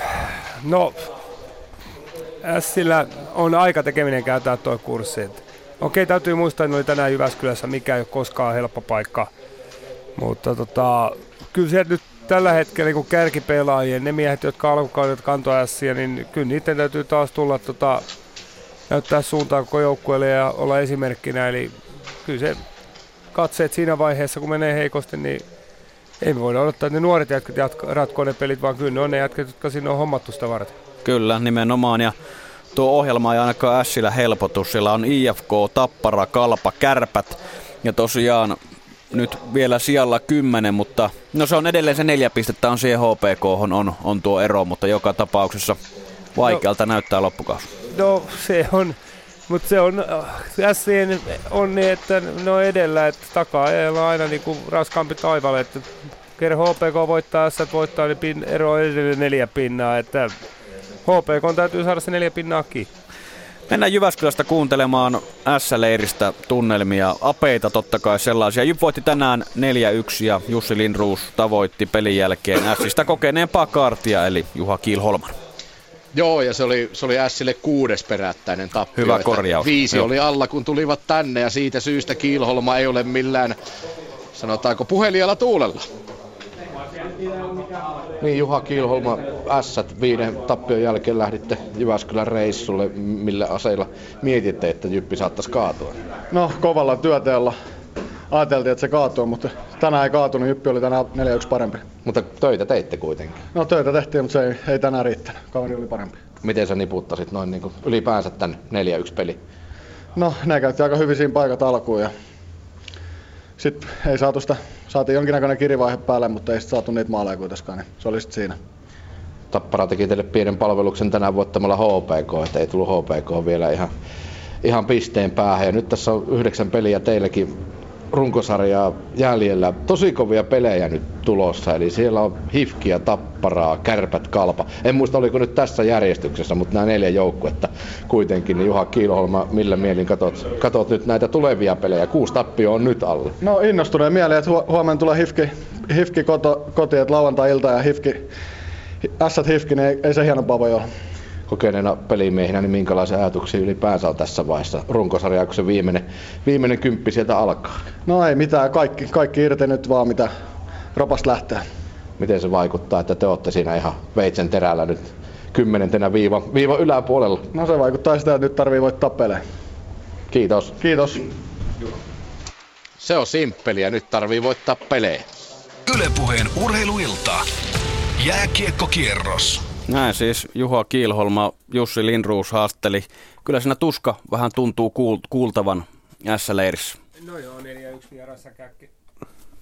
4-1 vierassa käkeen, niin tota, totta kai se pitää harmittaa. Ja kyllähän iso asia on, niin kuin, että maalivahdin myös täytyy olla tässä vaiheessa auttamassa joukkoja, että sen täytyy ottaa nyt game savereita niiden avain kenttäpelaajien lisäksi. Joo, tänään täytyy kyllä sanoa ihan, että ei ollut Riksmanin ihan paras päivä. Ehkä. Kaksi kolmesta siinä ensimmäistä, niin olisi ollut kyllä otettavissa no. kenties. Mutta hän tulee maskin takaa pomppujen kautta ja Joo, ja kyllä se sitten niin kuin näkyy kaikkien tekemissä, kun se on huono, huono niin kuin henkinen tila joukkueessa, niin tota, kyllä se sitten vaikuttaa kaikki. HPKlla olisi tänään ollut mahdollisuus kuroa tuota eroa tuossa viimeisen pudotuspelipaikan osalta kiinni ässiin, mutta Tappara oli tänään parempi maalein 3-1. Tappara siis nousi tuolla kolmen pisteen voitolla sarjataulukossa jo kolmanneksi. Mutta mennään kuuntelemaan HPK-tunnelmia Hämeenlinnasta. Nimittäin siellä nähtiin muun muassa muutama tai yksi keskustelua herättänyt tilanne, jossa HPK-maali hylättiin potkuna ja Tuomas Vänttinen selvittää tätä seuraavaksi Ari Lahden haastattelussa. Tuomas Vänttinen, näin se on, että Tappara otti viimeisellä hetkellä sen kauden avausvoittonsa. Kuinka tässä näin pääsi käymään? No joo, että kyllähän me tietysti näin näistä peliä vietiin ja näin poispäin. Että tota, olihan meilläkin omat paikat, mutta Tappara aika hyvin puolusti myös keskustaa ja maali edustaa. Että tota, kyllähän me, niin kuin sanoin, niin vähän vietiin peliä, mutta että maalit ratkaisee ja, ja, ja viimeksi oli Vaasassa Sportilla hyvin paikkoja ja tänään oli meillä ehkä vähän enemmän paikkoja ja kuitenkin hallittiin vähän peliä, mutta kyllähän toi, sit toi maalihylkäys vielä vähän niin kuin latisti, latistista hommaa, että tota, siellä kun Sikarin polttelija kävi näyttää, että ei ole maalia. Ja Jack ei edes tiennyt missä kiekko on, niin miten se voi ohjata sen jalalla. Ihan niin kuin käsittämätön tuomio. Niin eli siinä suhteessa pinnan alla kiehuu? No kyllähän toi nyt sylettää, niin kuin, vastustajakaveritkin onneksi vähän nauraskelee siinä, että hylkäsit se enemmän maali, että kyllä se niinku, mutta näitä, kun tuomari ei uskalla itse ottaa vastuuta siitä, kun se näkee sen tilanteen, niin, niin, niin sitten sieltä joku puuhaa ja tulee antaa tuomio ja, ja, ja tänään se ei käynyt meille. No mutta kuitenkin 0-2 tilanteessa siinä vaiheessa olitte ja tulitte maalin päähän. No joo, että tota, puristettiin, saatiin vielä, saatiin vielä maalin peli, peli siihen, että tota, tota, tota, mutta sitten aika hyvin ne tukki sen keskustan ja, ja, ja sitten viimeinen tyhji, että, että, että olisi voinut meillekin kääntyä, mutta, mutta, mutta tänään oli maalinpeli ja kova peli kaikki puolella. Huomenna jatketaan. Niin, huomenna jatketaan lento Ouluun. Toivottavasti kaikki varusteet ovat mukana, mutta ei se ainakaan helppoa siellä Raksilassa tulee olemaan. No ei tietenkään, että tota, tiedän kyllä mihin mennään, ja, ja, ja, mutta jos tämmöisellä jalalla ja tämmöisellä meningillä saahan kuin tänään, että, että, että mä en niin ollut vähän vuoristorataa tuomeen menoa ja näin poispäin, mutta, mutta, mutta jos tämmöisellä jalalla huomenna ollaan, niin ihan, ihan varmasti tulee, tulee olemaan hyvä peli ja, ja, ja meillekin saamut voittoa. Tappio hivenen mutkisti HPK taivalta mahdolliseen pudotuspelipaikkaan yhdeksän peliä jäljellä. Millä niitä voittoja kairataan ja ainakin kymppisakki mennä? No siellä vissiin ohimennen kuulin tuossa, että oli turpaa ottanut nämä muutkin, että, tota, että ei me, kyllä meidän pitää peli kerrallaan purkaa ja, ja, ja lähteä, lähteä voittaa pelejä ja sitä kautta ei me voida ruveta miettimään niin kollektiivina sitä, että mitä, mitä voi odottaa tai kyllä meidän pitää miettiä peli kerrallaan ja, ja, ja lähteä antaa kaikki likoa. Että nyt, nyt tänään saatiin hyvä peli alle, mutta tänään hävittiin taas hyvällä pelillä. Onnea huomiseen ja loppukautta. Joo, kiitos paljon. Näin siis Tuomas Vänttinen. Mitäs Marko Tulola? Aika paljon meillä, meissäkin herästy, herätti kummastusta se HPK hylätty maali. Se ensimmäinen, millä se ensimmäinen kavennus yhteen kahteen olisi tullut. No mun mielestä ei, ei ole mitään syytä, että miksi olisi hylätty. Että mä en nähnyt uusinnoissa minkäännäköistä potkuliikettä ja nykysäännöissä saat ohjata luistimella, niin en keksi syytä hylätä sitä potkuna. Niin kuin Tuomaskin tuossa sitä kävi ja HPKhan tuli kolmanteen erään hyvin. Se ei tänään riittänyt. Niin kuin mun mielestä Vänttinen purki peli aika hyvin, että Tappara puolustui oikeasti se keskusta, että sinne ei ollut helppo tulla. Huomenna, tai mennä. Niin, nimenomaan. Ja huomenna sitten homma jatkuu Oulussa. Ja tosiaan toivottavasti varusteet on myös tällä kertaa sitten mukana. Tosin viimeksi siellä tuli vähän lainakamoilla, tuli sitten voitto. voitto. Mutta vielä täytyy palata Hämeenlinnaan sen verran, nimittäin Tappara on kyllä hyvässä iskussa. Ja Kristian Kuusela seuraavaksi haastattelussa neljään peliin, tehot 1 plus 7. Ja kuunnellaan vielä, jos Ari on linjoilla, niin vielä Kuuselan, Kuuselan jutut vielä tähän kiekkoillan kiekkoiltaan. No kyllä se onnistuu, mutta sen verran täytyy sanoa tuohon potkaisemiseen ja ohja- ohjaamiseen, että erotumari tarkkailija tuossa kysyin henkilökohtaisesti, että mikä tässä oli syynä, niin sanoi, että nykysäännöt ovat muuttuneet, että luistinta ei saa edes liikuttaa niin sanotusti ohjatakseen kiekkoa. Ja itsekin näin sen tilanteen, mistä kiekko maaliin meni, ja kyllähän se kummastuttaa herättää, että niin kuin Vänttinen sanoi, että tuskin Hämil edes näkee, missä kiekko on ja, ja näin. Mutta turha tässä nyt on jossitella, kuunnellaan mitä mieltä on Kristian Kuusela illan ottelusta. Kristian Kuusela, nyt on tilastokummajainenkin pois pyyhkäisty, otitte Tappara, Tappara otti HPKsta kauden avausvoiton. No joo, oli hyvä peli meiltä ja, ja tota, viimeinenkin joukkue, niin kuin sanoit, niin on, on runkosarjassa voitettu, mutta, mutta tota, kokonaisuutena pelattiin hyvä peli, että et, tota, aika tiiviisti. HPK tuli hyvin päälle ja ehkä vähän hallittikin koko peliä, mutta, mutta tota, toi puolustuspeli, se on meidän kivijalka ja pidettiin sitä kiinni ja saatiin tarvittavat maalit. Kuinka paljon valmennus painotti päätöserän puolustamista? No kyllähän se aina, aina tulee, niin kun, vaikka sitä kuinka yrittää pelata normaalisti ja samalla lailla, niin sitä vähän tulee vetäydyttyä. Ja tota, kyllä pelaajat sen tietää itse, että johtoa, kahden maalinkin johtoon, niin sitä koitetaan pitää, koska kaverilla on pitkä matka siinä, mutta tota, ehkä vähän voisi aktiivisemmin pelata siinä johtoasemassa. Maali ja syöttö vetää suumieli ylöspäin.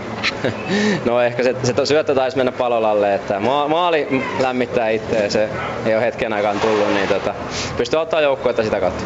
No kuinka Suomena? Taitaa tulla kotijäälle Saipa vasta. No joo, kova peli varmaan samanlainen, että sieltä tulee kovin taisteleva joukkue ja kaikki pisteet on kultaakin kalliimpaa tällä hetkellä, että koitetaan kiivetä sarjataulukosta ylöspäin ja pitää meidän asemia, niin tota, tästä näin vaan palauttelee ja huomenna taas, kun kiekko tippuu, niin ollaan hereillä.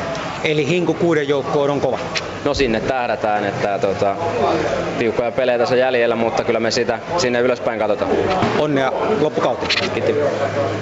Kiitos. Ylepuheen urheiluilta. Jääkiekkokierros. Näin siis Ari Lahti vielä Kristian Kuuselan kanssa. Ja tosiaan Tappara 3-1 voitolla sarjataulukossa kolmanneksi. Kyllä joo, ja Kuusala oli ihan tyytyväinen tuohon esitykseen ja tunnusti saman mitä Vänttinenkin, että HPK vei peliä ja tuli kovaa, mutta tota, niin kuin hänkin sanoi fiksusti tuossa, että se suomalainen vähän passivoituu johtoasemassa ja tap, tunnusti, että Tappara teki sitä, että se antoi HPKlle sen mahdollisuuden päästä peliin, niin kuin pelin päälle. Et siinä meidän suomalaisilla on iso, iso opettamisen paikka, että muistetaan, jaksetaan ja muistetaan pelata sitä samaa peliä, millä on päästy johtoasemaan. Raippaa vielä silloin, kun tuntuu hyvältä. No ehkä ei raippaa, mutta pelata järkevästi ja muistaa hyökätä, että jos sä vaan purat kiekkoon, niin kyllä se vastustaja jossain vaiheessa saa sen oman paikkansa. Tänään puhuttu tosiaan näistä viimeistä pudotuspelipaikoista, eli HPK ja S-leirin tunnelmat ollaan saatu. Sijoitukset eivät muutu, eikä se muutu Ilveksellään, Ilvekselläkään, joka siis jatkaa siellä yhdeksän ja tästä kolmikosta vahvimpana menossa kymmenen parhaan joukkoon. Ilvekselle tänään tosiaan tappio, johti jo 2-0, mutta TPS tuli ohi ja voitti lopulta jatkoajalla 3-2 ja voittomaalin tekijänä Mikko Rantanen ja Sari Sirkki ja Jarva jutuutti sankaria Hakametsän käytävällä. Mikko Rantanen, jäätävä suoritus jatkoajalla. Mitä sanot tuosta voittoosumasta? No, tällä kertaa tota, noita kauden aikaa yritetty, yritetty aina välillä ja tota, nyt tällä kertaa saat tunnistua ja hyvä, hyvä tunnistua ja saatiin voitto siihen, että voitto oli kuitenkin tärkeä. Poppi soi tuolla kopissa. Se oli aika erikoinen peli siinä ensimmäisessä erässä. Mitä siinä oikein tapahtui? No joo, se oli vähän semmoinen, että Ilves tuli tosi kovaa ja me tiedettiin se, mutta, mutta tota, ei osattu oikein vastata siihen, että ne sai hyvän drive ja ensimmäiseen vaihtoon maalin, niin siitä itseluottamus kasvoi, mutta hyvä, hyvä comeback meiltä sitten kahdessa vikaserässä. Mitä sanot toisen erän pelaamista? Siinä Sammalmaakin teki ihan kohtuunätin teke maalin. No joo, se oli ihan, ihan loistava erä meiltä. Tultiin hyvin ja Vainiola teki yhden, yhden maalin siihen alkuun, hieno maali ja sitten Sammalmaa näytti vähän malttia siinä, kun veskari kahville ja tyhjiin, niin se oli tosi hieno maali ja hyvä, tärkeä erä meille. Ja siitä se kaksi pistettä tästä ottelusta. Miten noita pisteitä kopissa lasketaan? No, kyllä se aina voittoa voittoa. Että maali, maalivoitto on paljon kivempi kuin maalin tappio ja, ja saa popit soimaan ja hyvän fiiliksen päälle ja hyvä, hyvällä fiiliksen huomista kohti, niin, niin paljon, paljon kivempi aina voittaa kuin hävitä. Minkälaisen fiiliksen uusi päävalmentaja Pikkarainen on tuonut? No ihan tota, tietysti hyvä. Et ei mun mielestä ole mitään sillä, sillä eri, että kaikki valmentajat tuo aina hyvää fiilistä ja sillä että se on tietysti niin, niin en sillä halua mitenkään verrata muihin valmentajiin. No teillä on triplamäärä sitä hyvää fiilistä tälle kaudelle. No Mikko Rantanen, kuinka monen scoutin ynnä muun kanssa olet päässyt viime aikoina istumaan lounaspöytään? No, kyllä niitä aina silloin tällöin tulee. Et en, ole, en ole laskenut eikä kirjaa pitänyt, mutta mut, tota, niin en osaa sillä heittää. Mutta kyllä niitä aina silloin tällöin joku viesti voi tulla ja semmoinen tapaaminen. Mutta mut, tota, hieno voitto, se täytyy sanoa vielä tähän loppuun. Ahaha, politiikka kääntää puheen niin. ihan toisaalle. Eli pihviä on lounaaksi vedelty NHL-seurojen piikkiin. No, niin voisi sanoa. Kiitos haastattelusta. No niin, kiitos. Miten Marko Tuulolla pelaako Mikko Rantanen vielä ensi kaudella SM Liikaa? Toivottavasti, että tota, on ottanut isoja harppauksia tänä vuonna ja on tällä hetkellä TPS niin kuin mun mielestä vaarallisin hyökkääjä, mutta tota, kuitenkin vasta 18-vuotias poika. Nyt niin, varausikäinen kesällä. Oli viime kesänä, ja no en tiedä. 96, että siinä mielessä sai olla, mutta se on loppuvuodesta, että onko vasta Niin, nyt kesänä? on ensi kesänä joo, jo varaus, varaukseen, okay. ja on siellä hyviä junnuksen jälkeen ehkä siinä jopa ykköskierroksen loppupäätä ehkä tällä hetkellä. Niin, nyt tullaan siihen, että mikä sitten on varaavan organisaation halu että miten he näkee, että mikä Mikolle on parempi, että onko Mikolle parempi pelata Suomessa vielä liikaa ja kasvaa miehistyä vai tota, haluaako he saada hänet sinne isoihin ympyröihin ja lähteä kooliin kautta. Mennään vielä Hakametsään. Nimittäin jälleen, jälleen kerran täytyy sanoa, että TPSn penkin takana oli yksi uusi mies. Kimmo Rintanen tänään varmistui, että hän on myös liittynyt TPS-valmennusjohtoon. Pikkaraisen seuraksi on myös sitten tulevalla kaudella Selinin Pikkaraisen apuvalmentajana siellä, joten otetaan Hakametsään vielä yhteys ja siellä Sari myös jututti Kimmo Rintasta ottelun jälkeen, jos saadaan yhteys Hakametsään vielä. No niin. TPS pukukopista poppi soi sen verran kovalla, että saadaankohan Rintasen Kimmon kanssa ääntä kuuluviin kaksi pistettä Tampereelta. Se varmasti juuri valmennusjohtoon liittynyttä miestä ilahduttaa. No tietenkin voitto aina voitto ja varsinkin tuommoisen alun jälkeen, että heti ekassa vaihdossa tuli Ilvekselle maali. Mutta siitä sitten ekaaren jälkeen 2-0, niin kerättiin hyvin ja toinen erä aloitettiin tosi hyvin ja saatiin siinä jo hyviä paikkoja, mutta ihan vielä maaleja ja sitten toinen erä toi noin, niin saatiin tasoitettu peli ja kolmas oli sitten puoli ja toisin tilanteita vähän, mutta sitten jatkoajalla se ratkesi hieno yksilösuoritukseen. Kukas teistä valmentajista käytti ääntä ensimmäisen ja toisen erän välissä siinä ensimmäisellä erätauolla? Kuka herätteli porukkaa? No, Pikkarainen tätä johtaa niin sillä lailla, hän on äänessä tuolla erätauolla ja kopissa niin eniten, että hän sen puheen piti. Mikä sinun roolisi esimerkiksi näistä kahdesta pisteestä oli?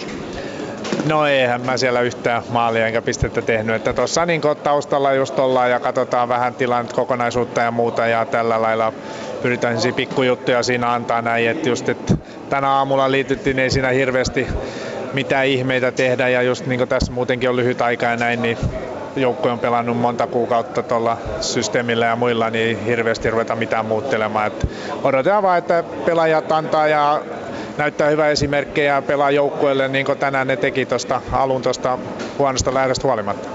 Niin, nyt tarkkaillaan oikeastaan ensi kautta ajatellen sinäkin valmennusjohdossa ensi vuonna. Tarkoittaako se muuten nyt sitä, että kun sinä liityt valmennusjohtoon, että täällä Tampereella Ilves TPS-ottelun jälkeen jääkö Raipe nyt pois kuvioista? No siitä varmaan sitten toi noin, niin tiedotetaan enemmän nyt lähiaikoina, että mikä sitten rupeaa, tulee se lopullinen kokonainen valmennusporukka olemaan, että varmaan lähipäivät sitten sanoo siitä enemmän. Ylepuheen urheiluilta. Jääkiekkokierros. Näin vielä Kimmo Rintanen, joka tänään liittyi TPS-valmennusrinkiin. Marko Tulolla, minkälainen kaveri Kimmo Rintanen on? Aivan huikea luistelija. Että liukku oli varmasti yksi Suomen parhaita. Että tota, Pystyykö se liuku, onko se verbaalinen liuku myös tälle valmentajana niin toimiva? Mm, toivottavasti. Että nyt oli paljon sitä sun tätä ja vastausta. että, tota, se, Kimmo halusi olla vielä poliitikko, eiköhän sieltä sanakin löydy sitten. Niin, niin kyllä. Onko minkälainen henkilö? Onko niin kun, vähän tämmöinen velmu Velmu taiteilija oli pelaajana, mutta onko semmoista niin kuin jämäkkyyttä myös semmoista No mä en tiedä, minkälainen valmentaja Kimmo. Että tota, ensimmäisenä ei tulisi mieleen, että se olisi kauhean autoritäärinen, autoritäärinen valmentaja, että eiköhän se ole enemmän tämmöinen, että jutellaan ja yritetään sitä kautta lähestyä pelaajaa ja opettaa. Joka tapauksessa jälleen uusi mies TPSn valmennusrinkiin. Ehkä se Raimo Helmisenkin jatko sitten jossain vaiheessa selviää, kenties. Onko sitten TPS-organisaatiossa vai missä? Mitä niin, luulet? No, sanotaan näin, että pienentään pelaajaryhmiä ja otetaan lisää valmentajia. Että on sekin yksi vaihtoehto. No niin, se on, se on yksi tapa toimia. Kiitoksia kuulijoille tästä illasta. Jääkiekkokierros on tällä erää selvä. Huomenna Yle puheella totta kai hiihdon MM-kilpailuja sekä kello 17 putoaa kuudella paikkakunnalla kiekot jää, joten jääkiekkokierros Suomenna. Kiitoksia tästä illasta. Kiitoksia.